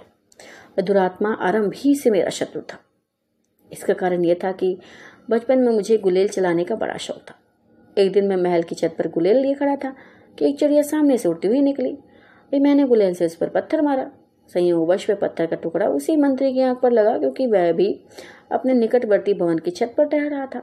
उसकी आँख फूट गई। मुझे मालूम हुआ तो मैं स्वयं ही उसके पास गया और अनजाने में अपराध के लिए उसे क्षमा मांगी। बोला नहीं कुछ किंतु उसने मुझे कभी क्षमा नहीं किया और बराबर इस ताक में रहता था कि अब अवसर पाए और उससे बदला ले। इसलिए जब मुझे असहाय और अशक्त देखा पुरानी बात याद करके क्रोध में भरकर सिंहासन से उतरा और झपट कर मेरे पास आया और मेरी दाहिनी आँख में उंगली घुसेड़ दी। उसने इतने ही पर बस नहीं की उसने मुझे एक पिंजरे में बंद कर दिया और जल्लाद को आज्ञा दी कि इसे नगर के बाहर ले जाकर इसका वध कर दो। इसके शरीर के टुकड़े करके पशु पक्षियों को खिला दो। जल्लाद घोड़े पर बैठकर शहर के बाहर आया और दूसरे घोड़े पर वह पिंजरा रख कर ले गया, जिसमें मैं बंद था। उसकी सहायता को अनसेवक भी थे। जंगल में जाकर मेरे हाथ पाँव बांधकर मुझे मारने के लिए तलवार निकाली। मैं अत्यंत दीनता से रोने और प्राण भिक्षा मांगने लगा। जल्लाद को याद दिलाया कि उसने बरसों मेरे पिता का नमक खाया है। अंत में जल्लाद को मुझ पर दया आ गई। उसने मुझे छोड़ दिया और कहा कि, तुम तुरंत ही देश छोड़कर चले जाओ। इधर की तरफ़ भूल कर भी मत मुड़ना। अगर तुम यहाँ आए तो तुम तो मारे ही जाओगे। मुझे भी प्राणदंड मिलेगा। मैंने जल्लाद का बड़ा एहसान माना और भगवान को लाख लाख धन्यवाद किया। भले ही यहाँ गई, लेकिन जान तो बच गई। काना होना मुर्दा होने से तो अच्छा है ना? मेरी भूख, प्यास और आग की तकलीफ़ से बुरी हालत थी। मैं चलने फिरने के लायक नहीं था। दिन में जंगल की झाड़ियों में छुपा रहा। रात को धीरे धीरे छुपता, छुपाता, अनजाने रास्तों पर धीरे धीरे चलता हुआ। कई दिनों में मैं अपने चाचा की राजधानी में पहुँचा। जब मैंने चाचा को अपने दुर्भाग्य का पूरा हाल बताया तो वह जैसे पछाड़े खाने लगा और बोला, मुझसे अधिक भागा कौन होगा? मैं अपने पुत्र के लापता होने से क्या कम दुखी था कि मुझे अपने भाई के जिसे मैं प्राणों से भी दिख जाता था, प्राणांत की सूचना मिली? अब मैं अपने पुत्र को कहाँ खोजूं? और वह बहुत देर तक अपने पुत्र को याद करके घंटों रोता रहा। उसके निरंतर रोदन से मेरे धैर्य का बाँध टूट गया। मुझमें जितनी क्षमता न रही कि मैं अपने चचेरे भाई को दिए हुए वचन को निभाए रखता। अतः मैंने सारा वृतांत अपने चाचा को कह सुना जो मैंने उस रात को देखा था। चाचा को सुनकर ढांढस हुआ उसने कहा कि बेटे, तुम ठीक कहते हो। मुझे मालूम हुआ था कि उसने यहाँ से समीप एक गुम्बनदार कब्र यानी मजार बनवाया है, वह वहीं हो सकता है। लेकिन इसने ये भेद किसी को नहीं बताया। रात को वेश बदल कर मैं और चाचा महल के बाग के दरवाजे से निकल कर कब्रिस्तान में पहुँचे। मुझे देखकर आश्चर्य हुआ कि हम लोगों को थोड़ी देर में कब्र मिल गई। शायद अकेले आने पर मैं ठीक स्थान पर नहीं पहुँच सका था। मैंने कब्र को फ़ौरन पहचान लिया। हम लोग गुंबद के अंदर गए, लोहे का दरवाज़ा जिसके नीचे सीढ़ी गई थी। बड़ी कठिनाई से खुला, क्योंकि शहजादे ने उसे अंदर से चूना आदि लगाकर मजबूती से बंद कर दिया था। दरवाज़ा खुलने पर पहले चाचा नीचे उतरे, फिर मैं गया। कुछ दूर जा, जाकर देखा कि ढोड़ी में बदबूदार धुआँ भरा है। आगे बढ़े तो देखा कि सुंदर बैठने का स्थान है, और वहाँ कई दीपक यथेष्ट प्रकाश दे रहे थे। बीच में एक खोज बना हुआ था, जिसके चारों ओर खाने पीने की वस्तुएँ रखी थी, किंतु वह स्थान बिल्कुल निर्जन था। फिर हमने देखा कि एक और चबूतरा सा बना है। उसके बाद एक कक्ष है, जिसके द्वार पर पर्दा पड़ा है। चचा सीढ़ी से चबूतरे पर चढ़ गए और पर्दा उठाकर अंदर गए। मैं भी पीछे पीछे चला गया। हम लोगों ने देखा कि शहजादा उसी स्त्री के साथ, जिसे पहले मैंने देखा था, एक पलंग पर लेटे हैं। किंतु इस पर भगवान का ऐसा कोप हुआ था कि दोनों कोयले की तरह काले हो गए थे। ऐसा मालूम होता था जैसे किसी ने उन्हें जीवित ही धधकती आग में डाल दिया उनके राख हो जाने के पहले उन्हें निकाल कर पलंग पर लिटा दिया। मेरे तो देखकर रोंगटे खड़े हो गए लेकिन मेरे चाचा ये देखकर बिल्कुल विचलित नहीं हुआ। उसके चेहरे पर न दुख का वो चिंता, न आशक। का हाँ उसका क्रोध बढ़ता जा रहा था। उसने शहजादे के मुँह पर थूक दिया और कहा, भागे, तूने यहाँ तो दुख पाया ही है, पर लोग में इसे अधिक दुख पाएगा। इस पर भी उसका क्रोध शांत नहीं हुआ। तो उसने पाँव से जूती निकाल कर कई बार शहजादे के मुँह पर मारी। मैंने क्रोध में आकर कहा कि एक तो मुझे वैसे ही भाई के मरने का दुख है, फिर आप मरने पर उसका अपमान कर रहे हैं। ऐसा क्या अपराध उसने किया जिससे आपकी क्रोध अग्नि इतनी भड़की है? तो बादशाह बोला, बेटे, तुम नहीं जानते कि ये क्या किस्सा ये आदमी इससे कहीं अधिक भर्तसना और दंड का भागी। है ये शहजादा बचपन ही से अपनी सहगी बहन पर असक्त था। जब दोनों छोटे थे तो मैंने बच्चा समझकर उनकी बातों पर कुछ नहीं ध्यान दिया। किंतु जब दोनों बड़े हो गए, तब भी दोनों में घनिष्ठता रही, बल्कि बढ़ गई। अब मैंने उनके संबंध को रोकना चाहा। मैंने कड़े पहरे बिठाए कि भाई बहन एक दूसरे के सामने ना आए। शहजादा अकेला ही कुमारगामी होता तो बात आगे ना बढ़ती, लेकिन यह भागी लड़की उससे भी अधिक नीच निकली ये अपने भाई से मिलने के लिए तड़पती रहती थी।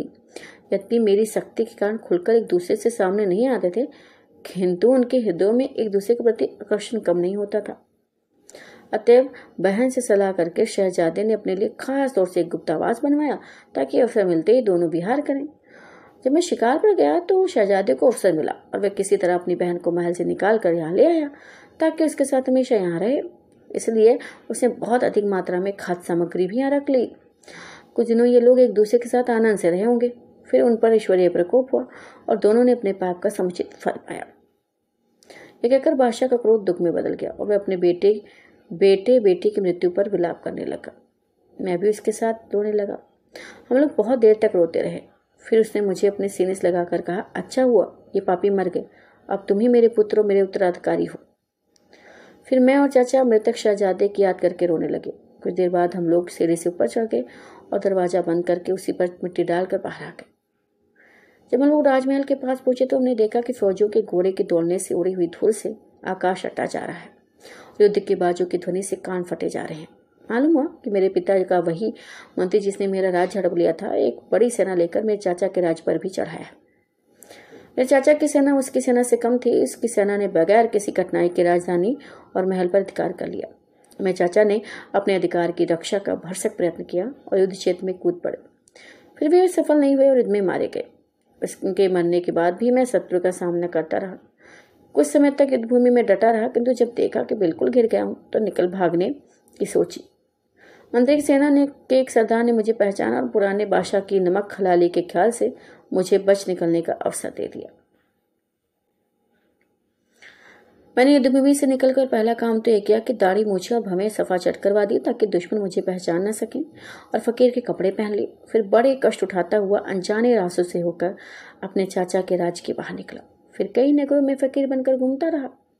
घूमता गांता में अति प्रतापी, दयावान दीन वत्सल न्यायप्रिय खलीफा हारू रशीद की राजधानी में पहुँचा इरादा था कि उदार मना खलीफा की सेवा में पहुंचकर अपनी व्यथा कथा सुनाऊं, किंतु जब इस नगर में पहुँचा तो शाम ढल चुकी थी। मैं चिंता में आगे बढ़ा कि कहीं ठिकाना मिले तो रात व्यतीत करने का प्रबंध करूँ। कुछ देर जाने पर मुझे यह दूसरा फकीर मिला। उसे मेरा अभिवादन किया। मैंने उसके अभिवादन का उत्तर देकर कहा कि तुम भी मेरी तरह परदेसी लगते हो भाई।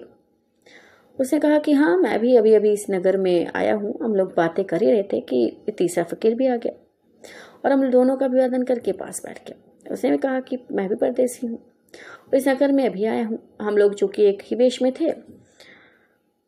इसलिए और तीनों की एक सी दशा, इसलिए हमने तय किया कि भाइयों की तरह मिलकर रहें और जहाँ जहाँ जाएँ, एक साथ ही जाए।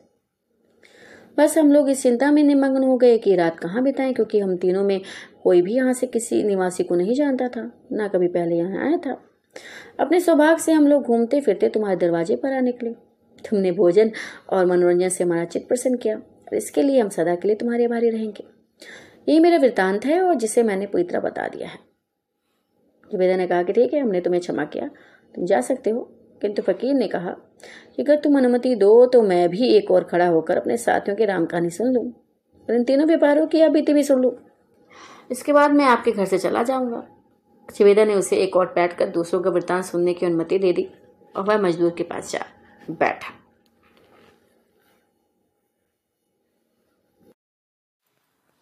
लीजिए सुनिए।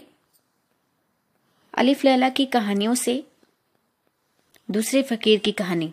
मेरे साथ यानी आपकी अपनी नीति के साथ। तो भाई, अभी पहले फकीर की अद्भुत आपबीती सुनकर पैदा होने वाले आश्चर्य से लोग उबरे नहीं थे कि जुबैदा ने दूसरे फकीर से कहा कि तुम बताओ कि तुम कौन हो और कहाँ से आए हो। उसने कहा कि आपकी आज्ञा के अनुसार मैं आपको बताऊँगा कि मैं कहाँ हूँ, कहाँ से आया हूँ और मेरी आँख कैसे फूटी। दरअसल मैं एक राजा का पुत्र हूँ। बालकाल ही से मेरी विद्यार्जन में गहरी रुचि थी और इसलिए मेरे पिता ने दूर दूर से प्रख्यात शिक्षक बुलाकर मेरी शिक्षा के लिए रखे थे। थोड़े ही समय में मैंने न केवल लिखना पढ़ना सीख लिया, बल्कि कुरान शरीफ भी कंठस्थ कर लिया। इसके अतिरिक्त नबी के कथनों, यानी हदीसों और धर्म और दर्शन शास्त्र की शिक्षा भी प्राप्त कर ली। इसके अतिरिक्त भांति भांति के कला कौशल भी सीख लिए। और इतिहास, पहेली और मनोरंजन वार्ता में भी पारंगत हो गया। मैंने काव्यशास्त्र और गणित में भी अच्छा अभ्यास कर लिया, जैसा एक राजकुमार होने के नाते मुझसे आशा की जाती थी। इन सब के साथ ही मैंने सुलेखन में भी दक्षता प्राप्त कर ली और अरबी लिपि की सातों लेखन पद्धतियों का मुझे ऐसा अभ्यास हो गया कि मेरे जैसा सुलेखक दूर दूर तक नहीं पाया जाता था। इतने गुणों और कौशलों को प्राप्त करने पर भी मैंने, मैं अपने दुर्भाग्य के लेख को न मिटा सका और इस दुर्वस्था में पहुँच गया जो तुम देख रही हो। हुआ ये कि मेरे विद्या अर्जन और कला कौशल में पारंगत होने की कहते जब दूर दूर पहुँची तो हिंदुस्तान की भाषा ने मुझे देखने की इच्छा प्रकट की। उसने मुझे भेंट करने के लिए एक दूत के हाथ बहुत सी बहुमूल्य वस्तुएँ भेजी और संदेशा भिजवाया कि मैं जाकर उनसे मिलूं। मेरे पिता इस बात से बहुत प्रसन्न हुए भाई, क्योंकि एक तो महान सम्राट से उनके संबंध बन रहे थे और फिर राजकुमार होने के नाते मुझे देश देश की जानकारी और राजाओं, महाराजों से मेलजोल बढ़ाना ही चाहिए था। अतः मैं अपने पिता की आज्ञा अनुसार थोड़ी सी यात्रा की सामग्री और कुछ चुने हुए सेवक लेकर हिंदुस्तान की ओर रवाना हुआ। क्योंकि बड़ी सेना ले जाने की ना तो आवश्यकता ही थी, ना ये बात उचित ही होती। कुछ दिन तक चलने के बाद हम लोग, लोगों को पचास के लगभग घुड़सवार डाकों ने घेर लिया और सबसे पहले वे दस घोड़े पकड़ लिए, जिन पर मेरे पिता की ओर से हिंदुस्तान के बादशाह को भेंट में दी जाने वाली बहुमूल्य वस्तु ले दी थी। वही फिर मेरे सेवकों ने कुछ देर तक डाकुओं का सामना किया, किंतु हार गए। मैंने ये सोचकर कि डाकुओं पर रो पड़ेगा उनसे कहा कि मैं हिंदुस्तान के बादशाह का दूध हूँ। तो उसने घृणापूर्वक कहा कि अच्छा हमें हिंदुस्तान के बादशाह की क्या परवाह है? हम ना तो उसके शासित देश में रहते हैं, ना उसके नौकर हैं। फिर उन डाकुओं ने हम लोगों पर आक्रमण किया। हम भी कुछ देर तक लड़े, लेकिन उनका क्या सामना करते? मेरे कई साथी मारे गए, और मैं भी घायल हो गया, और मेरा घोड़ा भी। नितांत में जान बचाकर अपने घोड़े पर भाग निकला, और डाकुओं की पहुँच से दूर हो गया। कुछ दूर तक दौड़ने के बाद मेरा घोड़ा भी थकन और घावों के कारण गिरकर मर गया। मैंने भगवान को धन्यवाद किया कि माल असबाब जाता रहा, लेकिन जान तो बच गई। किंतु मैं नितांत अकेला और द्रव्यहीन था, और ये डर भी था कि कहीं डाकुओं ने देख लिया तो बगैर जान से मारे ना रहेंगे। इसलिए किसी तरह कपड़ों की पट्टी फाड़कर अपने घाव बांधे और एक और को चल दिया। शाम को एक पहाड़ की गुफा के पास पहुँचा और रात उसी गुफा में बिताई। सुबह को उठा, जंगली फल खाकर भूख मिठाई और चल पड़ा। कई दिन तक इसी तरह भटकता रहा। फिर एक बड़े नगर में पहुँच गया जो बड़ा सुशोभित लग रहा था। वहाँ एक नदी भी बहती थी, जिससे वह प्रदेश हरा भरा और धन धन से पूर्ण था। मैं नंगे और विवाहियों से फटे पाँव, बड़े बालों और दाढ़ी तथा गंदे फटे वस्त्रों के साथ उस नगर में गया कि मालूम करूँ ये कौन सा देश है और यहाँ से मेरा देश कितना दूर है। सोचकर मैं एक आदमी के पास, जो सरकारी लिपिक था और शहर में आने जाने वालों का हिसाब रखता था, गया। उसने मेरा वृत्तांत पूछा और मैंने सब कुछ जो मुझ पर बीता था उसे बताया। उसने धैर्यपूर्वक मेरी बातें सुनी, किंतु फिर उसने जो कुछ कहा, उससे मेरे हृदय में शांति आने की जगह भय भर गया। उसने कहा कि तुमने मुझे अपना पूरा हाल बता दिया है, सो तो ठीक है। लेकिन यहाँ के किसी और व्यक्ति को कुछ नहीं बताना, क्योंकि यहाँ का बादशाह तुम्हारे पिता का शत्रु है और उससे तुम्हारा पता चला तो तुम्हारे साथ बुरी बीतेगी। मैंने उस बूढ़े लिपिक को बहुत धन्यवाद दिया कि उसने मुझ पर भाई दया दिखाई और मुझे कतरे से चेतावनी दे दी। मैंने उससे वादा किया कि अब मैं यहाँ के किसी आदमी को अपनी सच्ची कहानी नहीं बताऊँगा। वह लिपि के सुनकर प्रसन्न हुआ। मेरा भूख से बुरा हाल हो रहा था और इसलिए उसने अपने घर से खाना लाकर मुझे खिलाया और वहीं एक कोने में लेटकर थकावट दूर करने को कहा। मैंने ऐसा ही किया और जब मेरे शरीर में शक्ति और स्फूर्ति आ गई तो मैं फिर उसके पास गया। उसने पूछा कि तुम्हें कोई हुनर ऐसा आता है जिससे तुम अपनी जीविका चला सको? मैंने साहित्य काव्य कला व्याकरण लेखन आदि की निपुणता की बात कही तो उसने कहा, ठीक है। ये सब यहाँ बेकार है, क्योंकि यहाँ विद्या की कोई पूछ नहीं है और तुम्हें इस विद्या से एक पैसा भी नहीं मिलेगा। उसने कहा कि देखो भाई, तुम शरीर से तगड़े हो, तुम्हें चाहिए कि एक चांगिया पहनकर जंगल में चले जाओ और लकड़ियाँ काटकर शहर में लाकर बेचा करो। अब होगा क्या कि इससे तुम्हें इतनी आय तो हो ही जाएगी कि इसी का आश्रय न लिए बगैर अपना खर्च चला लो। कुछ दिन इसी प्रकार दुख उठाकर मेहनत करके समय बिताओ। आशा है कि इसके बाद भगवान तुम पर कृपा करेंगे। और तुम फिर सुख समृद्धि प्राप्त करोगे। भाई, मैं तो तुम्हारी इतनी सहायता कर दूँगा कि तुम्हें एक कुल्हाड़ी और एक रस्सी दे दूँ। मरता क्या ना करता। यद्यपि ये कार्य मेरे योग किसी प्रकार नहीं था। फिर भी मैंने ये करना स्वीकार कर लिया, क्योंकि कोई और रास्ता नहीं था। दूसरे दिन लिपिक ने मुझे एक जांघिया एक कुल्हाड़ी और एक रस्सा लाकर दे दिया। मेरा परिचय थोड़े से लकड़हारों से करा दिया और कहा कि इस आदमी को भी लकड़ी काटने के लिए साथ ले जाया करो। मैं लकड़हारों के साथ जंगल में जाता और लकड़ियाँ काटकर उनका गट्ठा बनाकर शहर में ला बेचने लगा। मुझे एक गट्ठे का मूल्य एक स्वर्ण मुद्रा मिलती थी। यद्यपि जंगल उस शहर से दूर था, तथापि नगर निवासी बड़े आलसी थे और श्रम करने के अभ्यस्त नहीं थे। इसलिए लकड़ी शहर में बहुत महँगी मिलती थी। कुछ ही दिनों में मेरे पास काफ़ी स्वर्ण मुद्राएँ हो गई, जिनमें से कुछ अपने उपकारी लिपिक को मैंने दे दी। इसी प्रकार मेरा एक वर्ष व्यतीत हो गया। एक दिन लकड़ी काटते काटते अपने साधारण स्थान से आगे बढ़ गया। आगे का जंगल मुझे और अच्छा लगा। मैंने एक वृक्ष काटा। जब उसकी डालें और तना कट चुका तो मैंने उसकी जड़ भी काट कर ली। ले जानी चाहिए। कुड़ारी चलाते चलाते मुझे एक लोहे का कड़ा दिखाई दिया। और मिट्टी हटाई तो देखा कि कड़ा लोहे के दरवाजे में लगा है। मैंने ज़ोर लगाकर उसे ऊपर उठाया तो नीचे जाती हुई सीढ़ियाँ दिखाई दी। मैं रस्सा और कुल्हाड़ी सहित नीचे उतर गया। नीचे एक बड़ा मकान था जिसमें ऐसा प्रकाश हो रहा था जैसे वह धरती के ऊपर बना हो। मैं आगे बढ़ता गया तो देखा कि सामने एक बारादरी है जिसके पाए संगे मूसा के बने हुए हैं और खंभे नीचे से ऊपर तक खालिश होने के बने हैं। बारादरी में एक अत्यंत रूपवती स्त्री बैठी थी। मैंने उसे देखा तो ठगा सा रह गया। मैंने उसके निकट जाकर अभिवादन किया। स्त्री ने पूछा कि, कौन हो तुम? मनुष्य जिन मैंने सिर उठाकर कहा कि, हे सुंदरी, मैं मनुष्य हूँ, जिन नहीं हूँ। वह स्त्री शोकयुक्त स्वर में बोली कि, तुम मनुष्य हो तो यहाँ मरने के लिए क्यों आए हो? मैं यहाँ पच्चीस वर्षों से रह रही हूँ। और इस काल में तुम्हारे सिवाय और कोई मनुष्य नहीं देख सकी हूँ। उस स्त्री के अनुपम रूप के साथ ही उसके स्वर की मधुरता का मुझ पर ऐसा प्रभाव पड़ा कि कुछ देर तक मेरे मुँह से कोई बात ही नहीं निकली। कुछ देर में स्वस्थ होकर मैंने उस स्त्री से कहा कि, सुंदरी, मुझे तुम्हारा कुछ हाल नहीं मालूम, किंतु तुम्हारे दर्शन मात्र से मुझे अतीव सुख मिला है। और मैं अपना सारा दुख दर्द भूल गया हूँ। मेरी अतीव इच्छा है कि तुम्हें यहाँ से छुड़ा दूँ। क्योंकि यह स्पष्ट है कि तुम यहाँ सुखी नहीं हो। और मैंने अपना सारा जीवन वृत्त उस स्त्री के समक्ष वर्णन किया। मेरा पूरा हाल सुनने के बाद स्त्री ठंडी सांस भरकर बोली, कि शहजादे, तुम ठीक कहते हो। ये मकान जादू का है और यहाँ प्रचुर धन और समस्त सुविधाएँ उपलब्ध हैं। फिर भी मुझे यहाँ रहना तनिक भी पसंद नहीं। तुमने आबनूस के द्वीपों के बादशाह अबू तैमूरस का नाम सुना होगा। मैं उसकी बेटी हूँ। मेरे पिता ने मेरा विवाह अपने भतीजे के साथ कर दिया। जब मैं शादी के बाद अपने पति के घर जाने लगी तो रास्ते में मुझे एक दुष्ट जिन ने उड़ा लिया। मैं भय के कारण लगभग तीन पहर तक अचेत रही। और जब मुझे होश आया तो मैंने अपने को इस मकान में पाया। अब केवल उसी जिन्न के साथ मेरा उठना बैठना है।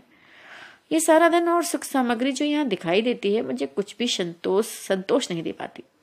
हर दसवें दिन जिन यहाँ आता है और मेरे साथ रात बिताता है। उसका विवाह पहले तो उसी की जाति के एक स्त्री से हो चुका है और वह अपनी स्त्री के भय से मेरे पास इससे अधिक नहीं रह पाता। और दस दिन के अंदर यदि किसी दिन में उसे बुलाना चाहूँ तो उसका भी प्रबंध उसने कर दिया है। यदि मैं यह इधर रखा वह जादू के अंत छू दूँ तो उसे खबर हो जाती है वह आ जाता है। उस जिनको यहाँ से गए, चार दिन हो गए हैं, वह छह दिन बीत बाद फिर यहाँ आएगा। यदि तुम्हें यहाँ की सुख सुविधाएँ और मेरे साथ पसंद है पाँच दिनों तक यहाँ आराम से रह सकते हो। मैं तुम्हारा हर प्रकार से आदर सत्कार करूँगी और तुम्हें सुख पहुंचाऊँगी। फिर क्या था? मैं उसकी बातें सुनकर बहुत प्रसन्न हुआ। मुझे इसमें क्या आपत्ति हो सकती थी कि ऐसी सुंदरी के साथ रहूँ? मैंने बड़ी प्रसन्नता से यह बात स्वीकार कर ली। मुझे एक स्नानगार तक ले गई। मैंने अंदर जाकर अच्छी तरह स्नान किया। बाहर निकला। मेरे पहनने के लिए जरी के वस्त्र ले आई। मैंने वह शाही पोशाक पहनी तो मुझे देखकर मुझ पर और भी कृपालु हो गई। फिर एक सजे हुए दालान में उसे मुझे एक सुनहरे कम ख्वाब की मसनत पर बिठाया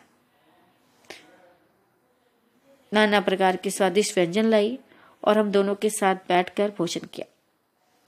दिन भर हम लोग इधर उधर की बातें करते रहे। रात के भोजन के बाद उसने अपने साथ मुझे सुलाया। सुबह होने पर उसने और भी स्वादिष्ट व्यंजन बनाए। और मैंने विशेष सत्कार के लिए पुरानी शराब की बोतलें ले आई। मैं बहुत सी शराब पीकर मतमस्त हो गया उसने मुझसे कहा कि, मैंने उससे कहा कि, प्रिय, तुम पच्चीस वर्षों से इस मकान में जिसे कब्र कहना चाहिए बंद हो। ये बात ठीक नहीं है। तुम मेरे साथ यहाँ से निकल चलो और बाहर की ताज़ा हवा खाओ। इस दिखावे कि ऐश आराम को छोड़ो, क्योंकि ये जादू से अधिक कुछ नहीं है। मेरे साथ चलो। सुंदरी ने कहा कि, देखो, ऐसी बातें जीवा पर भी न लाना। तुम सिर्फ़, तुम जिसे सूर्य का प्रकाश कहते हो मैं भूल चुकी हूँ। मुझे यही रहने की आदत पड़ गई है। मुझे यही रहने दो। एक दिन छोड़कर जबकि वह जिन यहाँ आता है, तुम बाकी नौ दिन यहाँ आराम से रह सकते हो। भाई मुझे नशा चढ़ गया था। मैंने कहा, नहीं नहीं, तुम उस जिन से इतना क्यों डरती हो? मैं तुम्हारे लिए अपनी जान भी दे सकता हूँ। मैं इस जादू के यंत्र को, मैं उसकी जादुई लिखावट की तोड़ फोड़ कर बराबर कर दूँगा। अपने जिन को आने दो, मैं भी तो देखूँ, उसमें कितनी ताकत है। क्या था? मैंने निश्चय कर लिया कि संसार के सारे जिनों का अंत कर दूँगा और सबसे पहले इसी जिन को मारूँगा, जिसने तुम्हें कैद कर रखा है। वही वह स्त्री भली भांति जानती थी कि मेरी मूर्खता का क्या फल होगा। उसने मुझे बहुत समझाया, हर तरह से रोका, कस्में दी, यंत्र को छुआ तो हम दोनों मर जाएँगे। क्योंकि उस जिन की शक्ति को मैं जानती हूँ, तुम नहीं जानते। लेकिन मैं कहा मानने वाला था? मैं नशे में धुत था, इसलिए मैंने उसकी चेतावनी को अनसुना कर दिया। ठोकर मार कर जादू के यंत्र को तोड़ डाला। एकाएक ही सारा मकान कांपने लगा और एक महाभयानक शब्द हुआ। सारी रोशनियाँ बुझ गईं, अंधकार छा गया और जिसमें रह रहकर बिजली चमकने लगती थी। यह हाल देखकर मेरा नशा ही रन हो गया। मैंने सोचा कि वास्तव में मुझसे भयानक भूल हो गई है। मैंने अब उस सुंदरी से पूछा, भैया, कि अब क्या करना चाहिए? उसने कहा कि मुझे अपने प्राण जाने का भय नहीं। मैं तो वैसे ही दुखी थी। तुम्हारी जान को ज़रूर खतरा है और इसी से मैं अत्यंत व्याकुल हूँ। तुमने खुद ही अपनी जान के लिए आफत मोल ली है। अब यहाँ से तुरंत भागकर जान बचाओ। ये सुनकर तो मैं, भैया, मैं बेतहाशा भागा कि अपनी कुलाड़ी रस्सा भी वहाँ भूल गया। गिरते पड़ते उस सीढ़ी तक आया जिससे उतर कर उस मकान में गया था। इतने में वह जिन भी अत्यंत क्रोध होकर वहाँ पहुँचा और गरज कर से, से पूछने लगा कि तूने मुझे क्यों बुलाया? है डर कर मारे पत्ते की तरह कांपने लगी इससे मैंने और बोली कि मैंने तुम्हें बुलाया नहीं है मैंने इस बोतल से थोड़ी सी मदिरा पी ली थी और मुझ पर ऐसा नशा चढ़ा कि हाथ पाँव काबू में नहीं रहे और नशे की हालत में मैंने इसे अंदर पर पाँव रख दिया जिससे टूट गया। अब ये जिन सुनकर और कुपित हुआ और बोला कि तू झूठी है, मक्कार है। बक, इस गुलाड़ी और रस्से को यहाँ कौन लाया, बता? देखिए, मैंने तो इन्हें अभी भी देखा है। तुम भागते दौड़ते आए हो, इसलिए तुम्हारे साथी लगी हुई। ये चीज़ें आ गई होंगी। तुमने अपनी जल्दी में इतना ध्यान न रखा होगा। तुम्हारे पास कुल्हाड़ी रस्सा भी तो है। अब इस पर जिनको क्रोध और बढ़ा, उसने स्त्री को भूमि पर पटक दिया उसे निर्दयता से पीटने लगा। साथ में गालियाँ भी देने लगा। स्त्री तड़पने और रोने चिल्लाने लगी। उसका करोड़ क्रदन मुझसे नहीं सुना जाता था, लेकिन मैं कुछ भी कर नहीं सकता था। मैंने स्त्री के दिए वस उतारे और वही फटे पुराने लकड़हारों के वस पहन लिए, जिन्हें पहनकर मैं पिछले दिन आया था। फिर मैं सीढ़ी से चढ़कर ऊपर आ गया। मैंने अपने का बराबर का कोसता जा रहा था कि मेरी मूर्खता और जिद्दीपन के कारण उससे बेचारी स्त्री पर ऐसा अत्याचार हो रहा है। बाहर आकर मैंने फिर सीढ़ी के मुँह पर लोहे का दरवाज़ा रखा और उस पर मिट्टी डालकर उसे छुपा दी फिर मैंने पिछले दिन की जमा की हुई लकड़ियाँ किसी तरह बांधी और नगर में आकर लकड़ी का कट्ठा बेच दिया। फिर भी मैं बराबर सोच रहा था कि न जाने उस स्त्री पर क्या बीत रही होगी। लकड़ी बेचकर जब मैं अपने निवास स्थान पर आया तो लिपिक मुझे देखकर अत्यंत प्रसन्न हुआ। उसने कहा कि तुम कल नहीं आए तो मुझे बड़ी चिंता हो गई थी। मैंने सोचा कि कहीं ऐसा तो नहीं कि यहाँ के बादशाह को तुम्हारे यहाँ पर रहने की बात मालूम हो गई हो और उसने तुम्हें पकड़वाया पकड़वाया, मंगाया हो। भगवान का लाख लाख धन्यवाद है कि तुम सकुशल वापस आ गए। मैंने उसकी बातों पर उसे हृदय से धन्यवाद दिया किंतु ये नहीं बताया कि कल मेरे साथ क्या बीती थी। मैं अपने कमरे में चला गया और फिर उसी शोक निमग्न हो गया कि मैंने अपने दुराग्रह से अपनी उपकारणी स्त्री को कैसे दुख पहुँचाया और अगर मैं वह यंत्र न तोड़ डालता तो उस राजकुमारी पर भी दुख न पड़ता और मैं पाँच दिन बड़े सुख से रहता। मैं यही सोच रहा था कि लिपिक मेरे पास आकर कहने लगा कि एक बूढ़ा, एक कुल्हाड़ी और रस्सा लेकर आया है और कहता है कि तुम शायद इन्हें जंगल में भूल गए थे। लेकिन मैं इन चीज़ों को तभी वापस करेगा जब तुम बाहर चलकर उसे इनकी पहचान बताओगे। ये सुनकर मेरा चेहरा पीला पड़ गया और मैं भय के कान सिर से पाँव तक थर थर कांपने लगा। लिपिक ने मुझसे पूछा कि ये तुम्हें क्या हो रहा है? मैं अभी से उत्तर भी नहीं दे सका था कि कमरे की धरती फट गई और बूढ़ा जिन मेरे बाहर आने की राह न देखकर कुल्हाड़ी और रस्सी लिए वहीं आ गया। उसने मुझसे पूछा कि तू जानता है मैं कौन हूँ? मैं ऐसा वैसा जिन नहीं हूँ, स्वयं इबलिस का दोहित्र हूँ, यानी शैतान। तू जानता है कि इबलिस सारे जिन्नों और दैत्यों का सरताज है। बोले, कुल्हाड़ी, और ये रस्सा तेरा है या नहीं? मैं उसे देखकर सब भयभीत हुआ कि मेरी वाक शक्ति समाप्त हो गई और मैं अचेत होकर गिरने लगा। जिनने मेरे होश में आने की प्रतीक्षा नहीं की मैं मुझे कमर से पकड़कर ले उड़ा और दो क्षण में ही इतने ऊँचे पर्वत ले जाकर रख दिया कि जिस पर चढ़ने में महीनों लगते। फिर इसने पहाड़ की चोटी पर पाँव पटका, धरती फट गई। जिन मुझे लेकर इस गड्ढे में उतर गया और पलक झपकते मुझे उठाए हुए उस मकान में आ गया, जहाँ मैंने राजकुमारी के साथ पिछला दिन बिताया था। देखकर मेरे दुख का पारा बार न रहा कि राजकुमारी अब भी ज़मीन पर पड़ी तड़प रही थी। अधमरी अवस्था में चीख पुकार रही थी। जिन ने कहा, देख, ये उल्टा तुझ पर मोहित है ना? इसी ने मुझ पर सरसरी निगाह डालकर कहा कि मैं इसे बिल्कुल नहीं जानती। इससे पहले मैंने कभी इसे नहीं देखा। जिन ने कहा कि तू झूठी है, जो कहती इसे कभी नहीं देखा। इसी आदमी के कारण तेरी जान जाएगी। तो इसी ने कहा कि तुम किसी न किसी बहाने से इसे मार डालना चाहते हो तो इसी से मुझसे झूठ कहलवा रहे हो। जिन कहा, ठीक है, अगर तू वास्तव में इससे अपरिचित है तो तलवार उठा और इसका सिर काट दे। राजकुमार ने कहा कि मुझसे तलवार कहाँ उठेगी? इसके अतिरिक्त यह कैसे हो सकता है कि मैं किसी निर्दोष व्यक्ति के प्राण लूँ, जिनने कहा कि ठीक है, ऐसी हालत में भी तू इसे मारने से इनकार करती है। इसी बात से तेरा पाप आचार सिद्ध हो जाता है। फिर जिन ने मुझसे पूछा कि भाई तू इस स्त्री को जानता है या नहीं, मैंने जी में सोचा कि राजकुमारी स्त्री होकर भी इतना साहस दिखा रही है तो मैं मर्द होकर यदि इसका भेद खोलूं तो इससे अधिक अशोभनीय क्या होगा? इसलिए मैंने भी कहा कि भैया, मैंने इससे पहले स्त्री को अभी देखा है। जिन बोला, ठीक ठीक है, अगर तू सच कहता है तो उठा तलवार और काट दे इसका सिर. अब मैं मन में सोचने लगा कि ये तो अत्यंत अनुचित बात होगी कि उस स्त्री को जो मेरे कारण इस दुख में पड़ी थी, अपने हाथ से मारूं। इसी ने मुझसे संकेत से कहा कि तुम सोच विचार न करो, मेरी जान बचने ही की है ही नहीं। तो अपने हाथ से मुझे मार डालो। और इस प्रकार अपनी जान बचाओ, मुझे इसी में संतोष मिलेगा। किंतु मैं ऐसा नहीं कर सका। मैं दो दो पग पीछे हट गया और तलवार हाथ से फेंक कर जिनसे बोला कि, ठीक है तुमने मुझे बिल्कुल कायर पुरुष समझ लिया है कि तुम्हारे कहने भर से किसी अपरिचित को मार डालूं? फिर इस सुंदरी की तो तुमने वैसे ही दुर्दशा कर रखी है। मैं इस पर क्या हाथ उठाऊं? तुम्हें अधिकार है कि जो चाहो वो करो, किंतु इस प्रकार का काम मुझसे ना होगा। तो जिनने कहा ठीक है, तुम दोनों ही मेरे क्रोध को नियंत्रण बढ़ा रहे हो। तुम शायद ये नहीं जानते हो कि मुझमें कितनी शक्ति है। ये कहकर उस अत्याचारी ने स्त्री को दोनों हाथ काट डाले, स्त्री के दोनों हाथ काट डाले। वही वैद मरी तो पहले ही से हो गई थी। वे चोट खाकर तुरंत मर गई। मैं देखकर मूर्छित हो गया। कुछ होश आया तो मैंने जिनसे कहा कि अब तुम मुझे भी मार डालो और अपना क्रोध शांत करो। तो जिनने कहा कि अब लोगों का नियम है कि जब किसी को व्यविचार का दोषी पाते हैं तो उसका वध कर देते हैं। तुम पर मुझे व्यविचार का संदेह भर है। इसलिए तुझे मारूँगा नहीं, किंतु मानव नहीं रहने दूँगा। अब तो कुत्ता, गधा, सुअर या जो भी पशु पक्षी बनना चाहे बता दे। मैं तुझे वही बना दूँगा।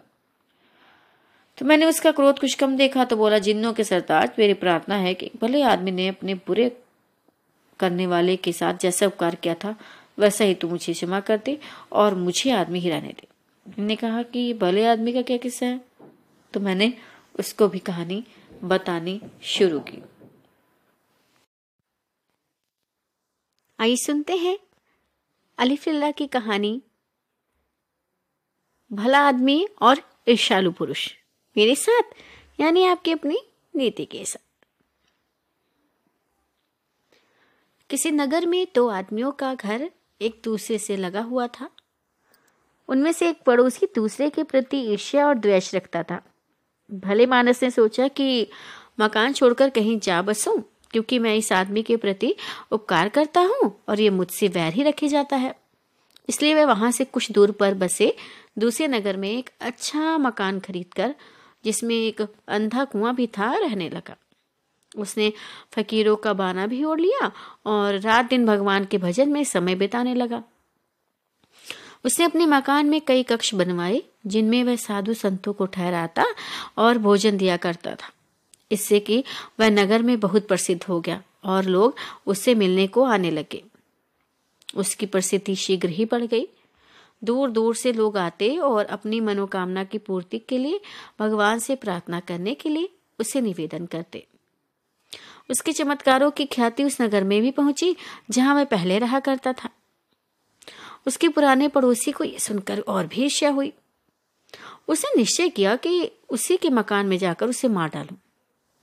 वह जाकर उसके घर पर मिला। संत पुरुष ने अपने पुराने पड़ोसी की बड़ी अभ्यर्थना की। ईर्ष्यालु व्यक्ति ने यह झूठ कहा कि मुझ पर एक विपत्ति पड़ी है, जिसके निवारण के लिए मैं तुमसे प्रार्थना करने आया किंतु मैं इस कठिनाई को गुप्त रखना चाहता हूँ। और तुम अपने चेलों तथा अन्य साधुओं से कह देना कि जिस समय मैं और तुम बातें कर रहे हो, कोई अन्य व्यक्ति पास में भी ना आए। संत पुरुष ने ऐसा ही आदेश दे दिया। अब उस दुष्ट आदमी ने एक झूठ मूठ का लंबा किस्सा बनाया और संत पुरुष से कहने लगा फिर उसने कहा कि हम लोग टहलते हुए ही इस किस्से का कहना सुनना पूरा करें।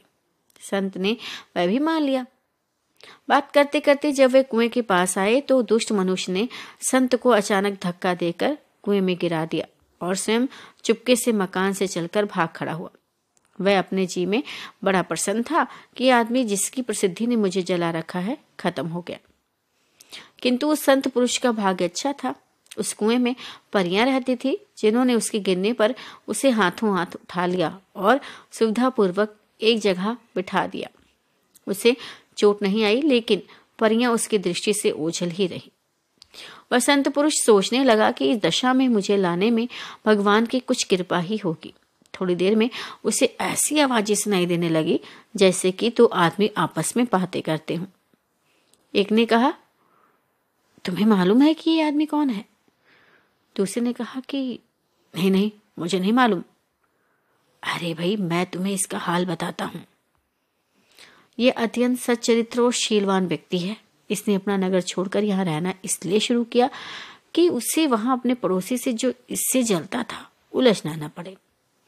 इस नगर में ईश्वर की दया से इसकी ख्याति बहुत बढ़ गई और इस ख्याति के कारण इसका पुराना पड़ोसी और भी जला और उसने इसे मार डालने का इरादा कर लिया। इसके घर में आया और इसे बहाने से यहाँ लाकर कुएँ में गिरा दिया। अब यदि हम लोग इसकी सहायता नहीं करते तो यह मर ही जाता। पहले ने कहा कि, अरे भाई, अब इसका क्या होगा? दूसरा बोला, अह, सब अच्छा होगा। कल इस नगर का बादशाह इसके पास आकर इससे निवेदन करेगा कि ये उस बादशाह की पुत्री के स्वास्थ्य के लिए भगवान से प्रार्थना करे। अच्छा राजकुमारी को क्या रोग है भाई? अरे भाई, राजकुमारी पर मैमून नामक जिनका पुत्र दिमदिम आसक्त है और वही उसके सिर पर चढ़ा रहता है, जिससे राजकुमारी हमेशा बीमार और बदहवास रहती है। उसके हटाने का उपाय बड़ा सरल है। इस संत के घर में एक काली बिल्ली है, जिसकी पूंछ की जड़ के पास एक श्वेत हिस्सा है। इस संत को चाहिए कि उस श्वेत भाग से सात बाल उखाड़ कर अपने पास रखे और जब शहजादी इसके पास लाई जाए तो इसे चाहिए कि वे बाल आग में जलाकर उनका धुआँ शहजादे की नाक में पहुँचा दे। बस, इस सेवा निरोग हो जाएगी और आगे भी दिम दिम कभी उनके पास नहीं फटकेगा। संत पुरुष ने परियों और उनके साथियों की ये बातचीत सुनकर भली प्रकार याद रखी। रात भर वह कुएँ में रहा। सवेरे जब उजाला हुआ तो उसने देखा कि कुएँ की दीवार में ऊपर से नीचे तक मोखे बने हुए हैं। वह उनके सहारे थोड़ी देर में ऊपर आ गया। उसके शिष्य और भक्त जो रात भर उसे खोजते रहे थे, उसे देखकर बहुत प्रसन्न हुए। उसने उनसे कहा कि मैं संयोग वश कुएँ में गिर गया था, लेकिन मुझे चोट नहीं आई। फिर वह अपने घर में आकर बैठ गया। थोड़ी देर में काली बिल्ली घूमती फिरती उसके पास से निकली। वही संत पुरुष को कुएँ में सुनी बातें याद थी, इसलिए उसने बिल्ली को पकड़कर उसकी खाल के श्वेत भाग से सात बाल उखाड़ लिए और अपने पास रखे। कुछ काल के पश्चात नगर का बादशाह वहाँ आया। उसने अपनी सैनिक टुकड़ी बाहर छोड़ी और कुछ सरदारों के साथ मकान के अंदर आ गया। संत पुरुष ने आदर पूर्वक उसका स्वागत किया। बादशाह ने कहा कि, हे योगीराज, आप तो सबके दिलों का हाल जानते हैं। आप तो समझ ही गए होंगे कि मैं क्यों यहाँ आया हूँ। संत पुरुष ने कहा कि देखो भाई, शायद आपकी बेटी अस्वस्थ है और उसके स्वास्थ्य लाभ की आशा ही से आपने मुझे अकिंचन की कुटिया को पवित्र किया है। बादशाह ने कहा है कि आपने बिल्कुल ठीक कहा। मैं इसी कारण यहाँ आया हूँ। अगर आपके आशीर्वाद से मेरी बेटी स्वस्थ हो जाए तो मेरी सबसे बड़ी चिंता दूर हो जाए। संत पुरुष ने उत्तर दिया कि आप अपनी बेटी को यहीं बुलवा लें। मैं भगवान से प्रार्थना करूँगा कि वह स्वस्थ हो जाए। और आशा है कि मेरी प्रार्थना स्वीकार होगी। बादशाह ये सुनकर अत्यंत प्रसन्न हुआ। उसके आदेश पर राजकुमारी को उसकी सेविकाओं के साथ वहाँ ले आया गया। शहजादी का चेहरा चादर से अच्छी तरह ढका हुआ था ताकि उसे कोई देख न सके।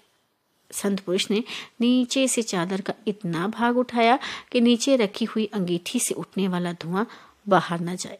फिर उसने सात बार अंगीठी में डाले धुएँ का राजकुमारी के नाक में पहुँचना था कि मैमून जिनका बेटा दिम दिम बड़े ज़ोर से चिल्लाया और तुरंत भाग गया। जिनके जाते ही शहजादी होश में आ गई, वहाँ संभल कर बैठ गई और अपने को भली भांति छिपाकर पूछने लगी कि मैं कहा हूँ और यहाँ मुझे कौन लाया है? बादशाह खुशी से फूला नहीं समाया। उसने अपनी बेटी को छाती से लगा लिया और उसकी आँखें चूमने लगा। फिर उसने सम्मान स्वरूप संत पुरुष के हाथ चूमे और अपने सभासदों से राय ली कि संत पुरुष के उपकार का बदला किस प्रकार चुकाऊं। तो वही सभासदों ने एक मत होकर कहा कि राजकुमारी का विवाह इसी संत पुरुष के साथ कर देना चाहिए। बादशाह को सभासदों की सलाह पसंद आई और उसने शहजादी का विवाह उसके उपकारकर्ता के साथ कर दिया। कुछ दिनों बाद फिर बादशाह का प्रमुख अंग मंत्री मर गया और बादशाह ने उसकी जगह अपने दामाद को नियुक्त कर दिया। इसके कुछ समय बाद बादशाह मर गया। और भाई क्योंकि उस राजकुमारी के अतिरिक्त बादशाह की और कोई संतान नहीं थी, अतएव सभी सभासदों और समंतों की सहमति से उसका दामाद ही राज्य का अधिकारी और नया बादशाह बन गया। एक दिन वह अपने सरदारों के साथ कहीं जा रहा था कि कुछ दूरी पर उसे अपना पुराना शत्रु दिखाई दिया। नए बादशाह ने अपने मंत्री से चुपके से कहा कि भाई, उस आदमी को सहजता पूर्वक मेरे पास ले आओ ताकि वह भयभीत ना हो। बादशाह ने उससे कहा, मेरे मित्र तुम्हें इतने दिनों बाद देखकर प्रसन्न हुआ हूँ। तुमने मुझे पहचाना। दुष्ट उसे पहचान कर थर थर कांपने लगा, किंतु बादशाह तो संत पुरुष ही था। उसने उसे एक हज़ार अशरफिया और कीमती कपड़ों की बीस कांठे भेंट में देकर उसे सुरक्षा पूर्वक उसके घर पहुँचा दिया। इधर मैंने अपनी कहानी पूरी करके जिनसे कहा कि उसने एक बादशाह ने तो अपने जानी दुश्मन के साथ ये सलूक किया और तुम मुझ पर तनिक भी दया नहीं करते। किंतु मेरी अनुनय का उस पर कोई प्रभाव नहीं हुआ। उसने कहा कि मैं तुझे जान से नहीं मार रहा हूँ, लेकिन दंड दिए बगैर नहीं छोड़ूँगा। अब मेरे जादू का खेल देख।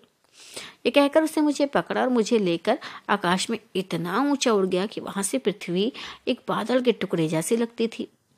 फिर एक ही क्षण में वह मुझे एक ऊँचे पर्वत के शिखर पर ले गया। वहाँ उसने एक मुट्ठी, मिट्टी उठाकर उस पर कोई मंत्र पढ़ा और बंदर हो जा, कहकर वह मिट्टी मेरे ऊपर छिड़क दी। और गायब हो गया। मैं अपने को बंदर के रूप में पाकर अत्यंत दुखी हुआ। मुझे यह भी मालूम नहीं था कि मैं कहाँ हूँ और वहाँ से मेरा देश किस दिशा में और कितनी दूर है। खैर, मैं धीरे धीरे पहाड़ से उतरकर मैदान में आया और वहाँ भी मैंने सारा प्रदेश निर्जन देखा। अटकल से एक और को चलने लगा। एक मास के अंत में मैं समुद्र तट पर पहुँच गया। समुद्र बिल्कुल शांत था और तट से कुछ दूरी पर एक जहाज़ लंगर डाले खड़ा था। मैंने जहाज़ पर जाना ही उचित समझा। किनारे के एक पेड़ से दो टहनियाँ तोड़ी और उन्हीं के सहारे तैरता हुआ जहाज़ पर पहुँच गया। जहाज़ की रस्सी के सहारे में जहाज़ के अंदर पहुँच गया। जहाज़ में सवार लोग मुझे देखकर बड़े आश्चर्य में पड़े कि जहाज़ में बंदर कैसे आ गया। वे लोग मेरे आगमन को अपशकुन समझे और मेरा वध करने की बात करने लगे। एक ने कहा कि अभी लट लाकर इसका सर फोड़ देता हूँ। दूसरे ने कहा, नहीं ये ऐसे नहीं मरेगा, मैं अभी तीर छोड़कर इनका अंत के देता हूँ। तीसरे ने मुझे समुद्र में डुबो देने की सलाह दी। अब मैं उन्हें कैसे बताता कि मैं कौन हूँ? जान बचा कर इधर उधर भागने लगा। अंत में सब ओर से निराश होकर जहाज़ के कप्तान के पास गया और उसके पाँव पर लौटने लगा। मैंने उसका दामन पकड़ लिया और आँखों में आँसू भरकर चिचियाने लगा, जैसे उससे प्राण रिक्शा की भीख मांग रहा हूँ। उसे मुझ पर दया आई और उसने मेरे त्रासदाताओं को डांट कर भगा दिया। कठोर चेतावनी दी कि भाई इस बंदर को ना तो कोई दुख दे और ना कोई इसके साथ छेड़छाड़ करे। उसने मुझे ऐसी सुरक्षा प्रदान की कि मुझे जहाज़ पर कोई दुख नहीं हुआ और मैं यद्यपि बोल नहीं पाता था, तथापि समझता तो सब कुछ था। उसकी बातें समझकर ऐसे संकेत करता था कि उसका बड़ा मनोरंजन होता था। धीरे धीरे जहाज़ पर सवार सभी लोग मुझ पर कृपालु हो गए और मुझे प्यार करने लगे। पचास दिन की यात्रा के बाद जहाज़ एक बड़े व्यापार केंद्र में पहुँचा। ये बहुत बड़ा नगर था। उसमें बड़े बड़े मकान थे। जहाज़ ने मल्लाहों ने जहाज़ को बंदरगाह में ठहराया। कुछ समय में ही नगर के बड़े बड़े व्यापारी जहाज़ को देखकर व्यापार की आशा में उस पर पहुँच गए। जहाज़ पर उनके कई मित्र व्यापारी थे। ये मित्र आपस की बातें करने लगे और यात्रा का हाल कहने सुनने लगे, क्योंकि जहाज़ बहुत से देशों से घूमता हुआ आया था। नगर के व्यापारियों में कई ऐसे भी थे जो वहाँ के ऐश्वर्यवान बादशाह के दरबार में आते जाते थे। उन्होंने कहा कि हमारा बादशाह तुम्हारे जहाज़ के यहाँ आने से बड़ा प्रसन्न हुआ है। इसका कारण यह है कि उसे आशा है कि तुम लोगों में कोई सुलेखक भी होगा। बात यह है कि हमारा मंत्री हाल ही में मर गया है। वह अत्यंत निपुण, सुलेख करता था। बादशाह गुणियों का बड़ा सम्मान करता है और चाहता है कि उस मंत्री जैसा सुलेखक उसे मिले। इसी चिंता में वह हमेशा रहता है। इसलिए उसने यह कागज़ भेजा है, जिस पर सुलेखन के लिए रेखाएँ खींची हैं। बादशाह चाहता है कि अगर कोई आदमी तुमसे, तुम में से काफ़ी पढ़ा लिखा हो तो वह इस पर कुछ इबारत लिखे। उसने कसम खाई है कि वह उसी व्यक्ति को दिवंगत मंत्री का पद देगा, जो उसकी भांति इस लेखन कर सकेगा। और अभी तक बहुत ढूँढने पर भी उसे अपने देश में कोई ऐसा गुणी व्यक्ति नहीं मिल पाया है। ये सुनकर मैंने बादशाह के सरदार के हाथ से छपट कर वो कागज़ ले लिया। इस पर जहाज़ के सभी लोग विशेषता पढ़े लिखे व्यापारी चीख पुकार करने लगे कि भाई ये बंदर अब इस कागज़ को चीर फाड़ कर समुद्र में फेंक देगा। किंतु जब उन्होंने देखा कि मैंने कागज़ बड़े ढंग से पकड़ा है तो सब चुप होकर देखने लगे। मैंने संकेत से कहा कि मैं इस पर लेखन कर सकता हूँ। उन लोगों को मेरी बात पर क्या विश्वास होता है? और सब प्रयत्न करने लगे कि मुझे पकड़कर मेरे हाथ से कागज़ ले ले। किंतु जहाज़ के कप्तान ने उन्हें रोका और कहा कि हमें इसकी परीक्षा लेनी चाहिए। अगर इसने कागज़ को खराब किया तो मैं आपको विश्वास लाता हूँ कि इसे कड़ा दंड दूँगा। अगर उसने लिख दिया तो मैं अपने पुत्र की भांति इसे रखूँगा। मुझे मालूम है कि कागज़ को खराब नहीं करेगा। मैंने बराबर देखा कि दूसरे बंधु जैसा नहीं है। अपति अत्यंत बुद्धिमान है। कप्तान की इस बात पर सब लोग रुक गए और मैंने कलम लेकर चार कविता पंक्तियाँ इतने सुंदर ढंग से लिखी जैसे कोई व्यापारी या अन्य नागरिक न लिख पाता। सरदार मेरा लिखा कागज़ बादशाह के पास ले गया। बादशाह ने मेरे सुलेख को भी पसंद किया और मेरी कविता को भी। उसने सरदार से कहा कि एक भारी खिलत ले आओ और उस आदमी को पहनाओ जिसने ये लिखा है और एक बढ़िया घोड़ा भी घुड़साल से ले जाओ और उसे सम्मान पूर्वक सवार कराकर यहाँ ले आओ। सरदार ये आज्ञा सुनकर हंस पड़ा। बादशाह को बड़ा क्रोध आया। उसने कड़क कर कहा कि यह क्या बदतमीजी है? तुम्हें दंड का भय नहीं है? सरदार हाथ जोड़कर बोला कि महाराज क्षमा करें, ये लेख किसी मनुष्य ने नहीं लिखा, एक बंदर ने इसे लिखा है। बादशाह ने कहा कि क्या बक रहे हो? बंदर भी कहीं लिखता है। सरदार ने अपने साथियों की ओर देखा। उन्होंने भी हाथ जोड़कर कहा हाँ जापना, हम सबने अपनी आँखों से देखा है कि इस कागज़ पर एक बंदर ने ही लिखा है। अब भाई बादशाह का आश्चर्य और बढ़ा और उसने आज्ञा दी कि मैंने ऐसा बंदर देखा क्या? सुना भी नहीं था। तुम लोग फ़ौरन जाओ और उस बंदर को सम्मान पूर्वक सवार करा कर ले जाओ। राजे सरदार और राज सेवक फिर जहाज़ पर गए और कप्तान को उन्होंने राजा की आज्ञा सुनाई। कप्तान मुझे भेजने को सहज तैयार हो गया। उसने मुझे जरी के वस्त्र पहनाए और किनारे पर ले गया। वहाँ से घोड़े पर बैठकर राजमहल को चल दिया।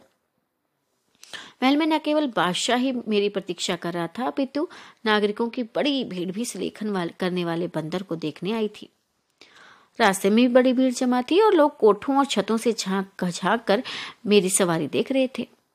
सब लोग आश्चर्य कर रहे थे कि बादशाह ने एक बंदर को मंत्री पर संभालने को बुलाया है। कुछ लोग इस बात पर हंस रहे थे और बादशाह का मज़ाक भी उड़ा रहे थे। दरबार में पहुँचा तो देखा कि बादशाह सिंहासन पर बैठा है और सभासद और सरदार अपनी अपनी जगह खड़े हैं। मैंने दरबार के शिष्टाचार के अनुसार तीन बार कोर्निश यानी भूमि तक हाथ ले जाकर प्रणाम करना, की और एक और अदब से खड़ा हो गया, की और एक और अदब से खड़ा हो गया। अब क्या था, सभी उपस्थित जन मेरे इस व्यवहार को देखकर आश्चर्य में पड़ गए कि भैया बंदर ऐसा शिष्टाचार कैसे कर रहा है? खुद बादशाह को भी मेरी चाल ढाल देकर बड़ा आश्चर्य हो रहा था। फिर कुछ देर में दरबार जो था बर्खास्त हुआ। बादशाह के पास केवल मैं और उसका एक वृद्ध अधिकारी रह गए। हम दोनों बादशाह के आदेश पर उसके साथ महल के अंदर गए। बादशाह ने शाही भोजन मंगवाया। मुझे खाने का इशारा किया तो मैं बड़ी तमीज के साथ खाना खाने लगा। जब भोजन समाप्त हुआ और बर्तन उठा लिए गए तो मैंने कलमदान की ओर संकेत किया। कलमदान मेरे पास लाया गया। तो मैंने कुछ काव्य पंक्तियाँ बादशाह को धन्यवाद देते हुए रची और उन्हें सुंदर ढंग से कागज़ पर लिख दिया। अब बादशाह को यह देखकर आश्चर्य और प्रसन्नता और अधिक हुई। उसने मुझे एक पात्र मदिरा से भरकर दिलवाया। उसे पीकर मैंने एक और कविता अपने दुर्भाग्य के बाद मिलने वाले सौभाग्य के संबंध में लिख दी। अब बादशाह ने शतरंज मंगाई और इशारे से पूछा कि क्या इसे खेल सकते हो? मैंने स्वीकारात्मक रूप से अपने सिर पर हाथ रखा। पहली बाशी जो थी, बादशाह ने जीती और दूसरी और तीसरी मैंने जीत ली। अब बादशाह को इस पर झुंझलाट होने लगी कि वे एक बंदर से हार गया। मैंने फिर एक काव्य रचकर कागज़ पर लिख दिया, जिसका आशय था कि दो योद्धा दिन भर आपस में युद्ध करके शाम को मित्र बन जाते हैं और रात को युद्ध भूमि में सोते रहते हैं। इस बात से बादशाह का आश्चर्य अत्यधिक बढ़ गया। उसने सोचा कि ऐसा बंदर जो मनुष्य से बढ़कर बुद्धिमता और हाजिर जवाबी प्रदर्शित करे, कभी देखा सुना नहीं गया। उसने ये बात अपने सभासदों से कही तो उन्होंने उसका समर्थन किया।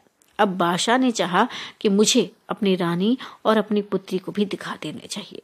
उसने खोजों के सरदार को आज्ञा दी कि आदमियों को हटाकर बेगम साहिबा और शहजादी को यहाँ ले आओ। बेगम तो साधारण रूप से आई, लेकिन शहजादी ने जो मुँह खोले आई थी मुझे देखकर नकाब डाल लिया और बाप से बिगड़ कर बोली कि आपको क्या हो गया है कि अपरिचित पुरुष के सामने मुझे मुँह खोले हुए बुला लिया? बादशाह ने कहा, भैया, तुम्हारे होश आवास ठिकाने हैं, कोई कोई कौन मर्द है सिवाय मेरे?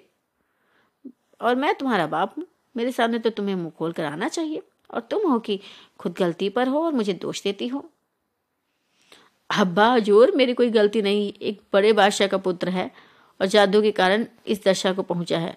इबलिस के देवते ने, जो एक शक्तिशाली जिन है, पहले आबनूस के द्वीप की बादशाह अबू तैमुरस की बेटी की हत्या कर दी, फिर शहजादे को अपने जादू से बंदर बना दिया।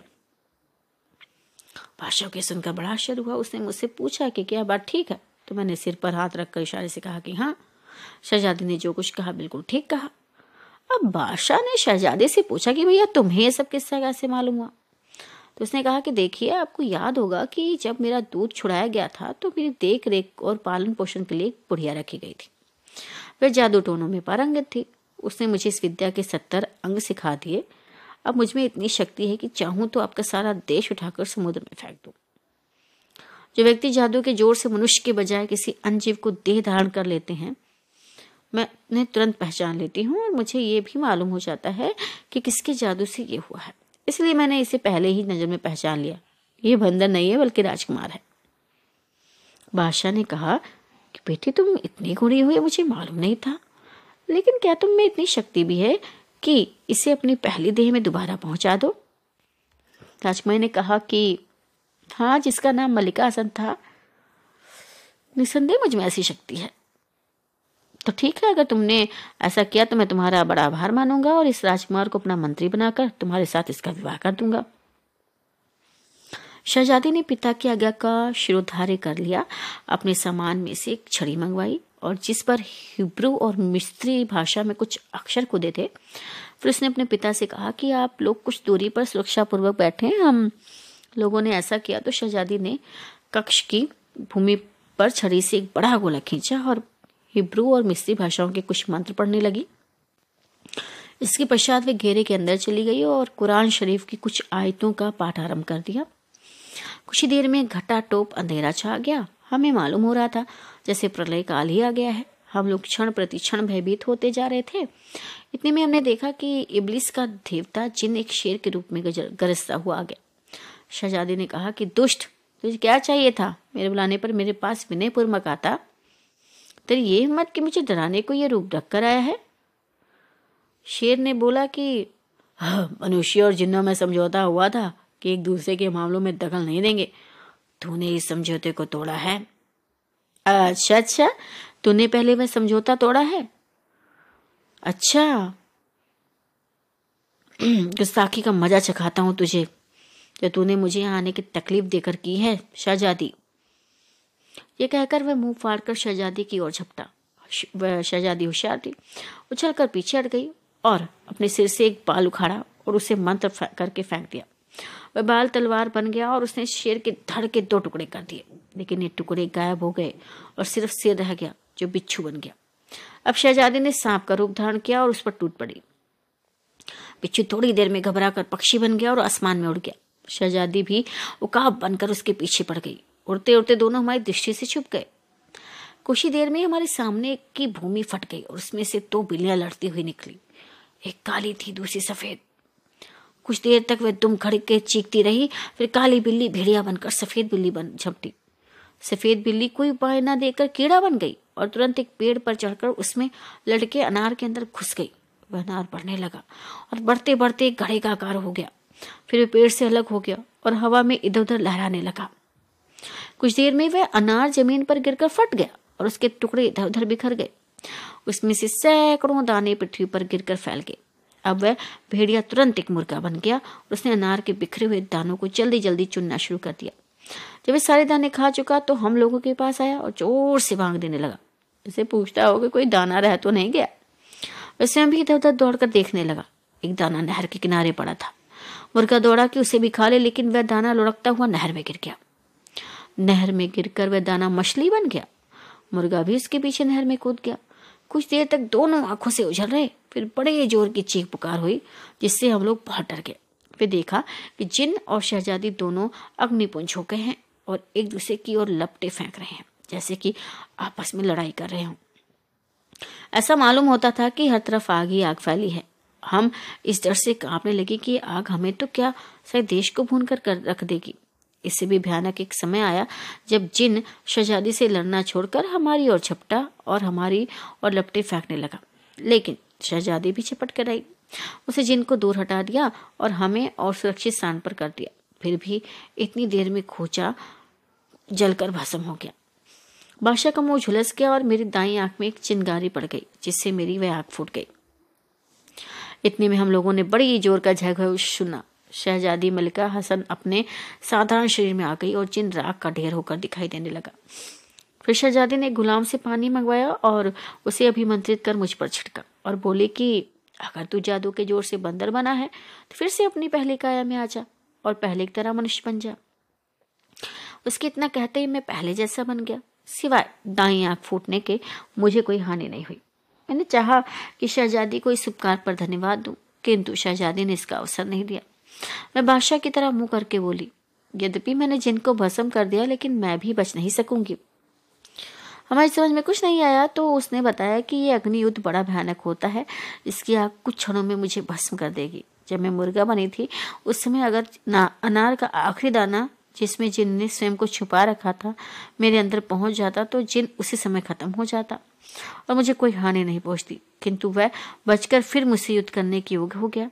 अब विवश होकर मुझे अग्नि युद्ध पर उतरना पड़ा था। तो जिनने ये तो समझ लिया कि मैं जादू में निपुण हूँ और उस पर भारी पड़ती हूँ, फिर भी वह अंत समय तक प्राण पण किसे युद्ध करता रहा। मैंने उसे जलाकर भस्म तो कर दिया, लेकिन इस आग से स्वयं को मुक्त नहीं कर पाऊँगी पिताजी। बेटी तुम कैसी बातें करती हो? तुम्हारे बगैर हम लोग क्या करेंगे? दिखती नहीं कि खोजा मर गया है, मेरा मुँह झुलस गया है और ये शहजादा जिसका तुमने इतना उपकार किया है कहीं आँख से काना हो गया है। बादशाह इस तरह से ढूंढ रहा था और मैं भी रो पीट रहा था कि शहजादी ने चिल्लाना शुरू कर दिया। हाय हाय जली, हाय मरी। और देखते देखते वह भी चलकर चिन्ह की तरह राह कर ढेर हो गई। दूसरे फकीर ने आँसू बहाते हुए जुबेदा से कहा कि, हे सुंदरी, उसमें मुझे जितना दुख हुआ वह वर्ण करने के बाहर है। मैं सोच रहा था कि अगर मैं बंदर तो क्या कुत्ता भी हो जाता और आजीवन वैसा ही रहता तो भी इस बात से अच्छी बात होती कि ऐसी गुणवती राजकुमारी जिसने मुझ पर इतना एहसान किया, इस तरह जान से हाथ धोई। बादशाह भी अपनी बेटी के दुख में इतना रोया पीटा कि बेहोश हो गया। मुझे भय लगने लगा कि ऐसा ना हो कि इस दारुण दुख से उसकी जान चली जाए। चारों ओर हाहाकार होने लगा और राजमहल में प्रलय का सा दृश्य उपस्थित हो गया। राजमहल के सारे सेवक और बादशाह के सरदार दौड़े आए और भांति भांति के यत्न करने लगे। मैंने सभी सभी लोगों के आगे पूरा वृतांत रखा। फिर राज सेवक बादशाह को उठाकर उसके शयन कक्ष में ले गए। सर नगर में यह समाचार फैल गया और हर जगह रोना पीटना मच गया और हाहाकार के सिवाय कुछ नहीं सुनाई दिया। उन लोगों ने सात दिन तक शहजादी के लिए शोक किया और उनके देश में मातम की जो रस्में होती थी, सभी पूरी की। अंत में जिनकी राख के ढेर को हवा में उड़ा दिया गया। शहजादी के भस्म को एक बहुमूल्य रेशमी थैले में भर कर दफन कर दिया गया और उस पर समाधि बना दी गई। बादशाह शहजादी के दुख में बीमार पड़ गया। एक महीने में वह स्वस्थ हुआ। फिर उसने मुझे बुलाया और कहा कि, शहजादे, तेरे कारण मुझ पर असहनीय दुख पड़े हैं। मेरी प्यारी बेटी, तेरे ही कारण भस्म हो गई। मेरे विश्वासी खोजों का सरदार जलकर मर गया और मैं भी तो मरते मरते बचा। तेरा स्वयं इसमें कोई दोष नहीं है, इसलिए मैं तुझे दंड नहीं देता। किंतु तेरा आगमन दुर्भाग्यपूर्ण रहा है और तू जहाँ रहेगा, मुसीबत आएगी, इसलिए मैं तुझे यहाँ रहने की अनुमति नहीं दे सकता हूँ। तो तुरंत यहाँ से मुँह काला कर। अगर तू यहाँ थोड़ी देर तक भी दिखाई दिया तो मैं स्वयं को न संभाल सकूँगा और तुझे कठोर दंड दूँगा। और इसी प्रकार मैं बहुत देर तक बकता झकता रहा। मैं सिर झुकाकर सब कुछ सुनता रहा। मैं कह भी कह सकता था? बादशाह के चुप होते ही मैं उसके सामने से हटाया और महल से बाहर निकल आया। नगर में भी मुझे चैन नहीं मिला। नगर निवासी शहजादी के शोक में बिहल थे और मुझे ही उसकी मृत्यु का कारण समझकर, जहाँ मुझे पहचानते, मुझे मारने के लिए छपटते थे।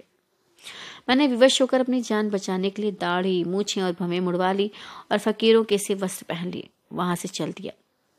नगर से बाहर आकर भी मैं पश्चाताप की आँख में बराबर चलता रहा और अपने जीवन को धिकारता रहा कि जिसके कारण दो दो रूपसी राजकुमारियाँ काल कवलित हुई हैं। इसी दशा में मैं बहुत समय तक देश देश फिरता रहा, लेकिन मेरा ठिकाना कहीं नहीं लगा। अंत में मैंने सोचा कि मैं बगदाद नगर में जाऊँ और अति दयाशील खलीफा हारू रशीद से अपनी व्यथा गाथा का वर्णन करूँ। संभव है वह मुझ पर दया करके मेरे लिए कोई उचित प्रबंध कर दें। मैं आज शाम ही को इस नगर से मैं पहुँचा सबसे पहले इस फकीर से जिसने अभी अभी अपना हाल कहा, मेरी भेंट हुई। आपके यहाँ हम कैसे आए ये बताना मुझे ज़रूरी नहीं है क्योंकि वह पहला फकीर बता ही चुका है। और जब दूसरे फकीर ने अपना वृत्तांत पूरा कर लिया तो जुबेदा ने उसे कहा कि हमने तुझे भी क्षमा किया। तू जहाँ चाह वहाँ जाने के लिए स्वतंत्र है। अब दूसरे वकील ने भी इस इच्छा प्रकट की कि अपने तीसरे साथी को जीवन गाथा भी सुनाना चाहता हूँ। सुनना चाहता हूँ। इस पर जुबेदा ने कहा कि अच्छा तुम भी मजदूर और पहले फकीर के पास जाकर चुपचाप बैठ जाओ। देखते हैं तुम्हारा क्या, तुम्हारी गाथा क्या है।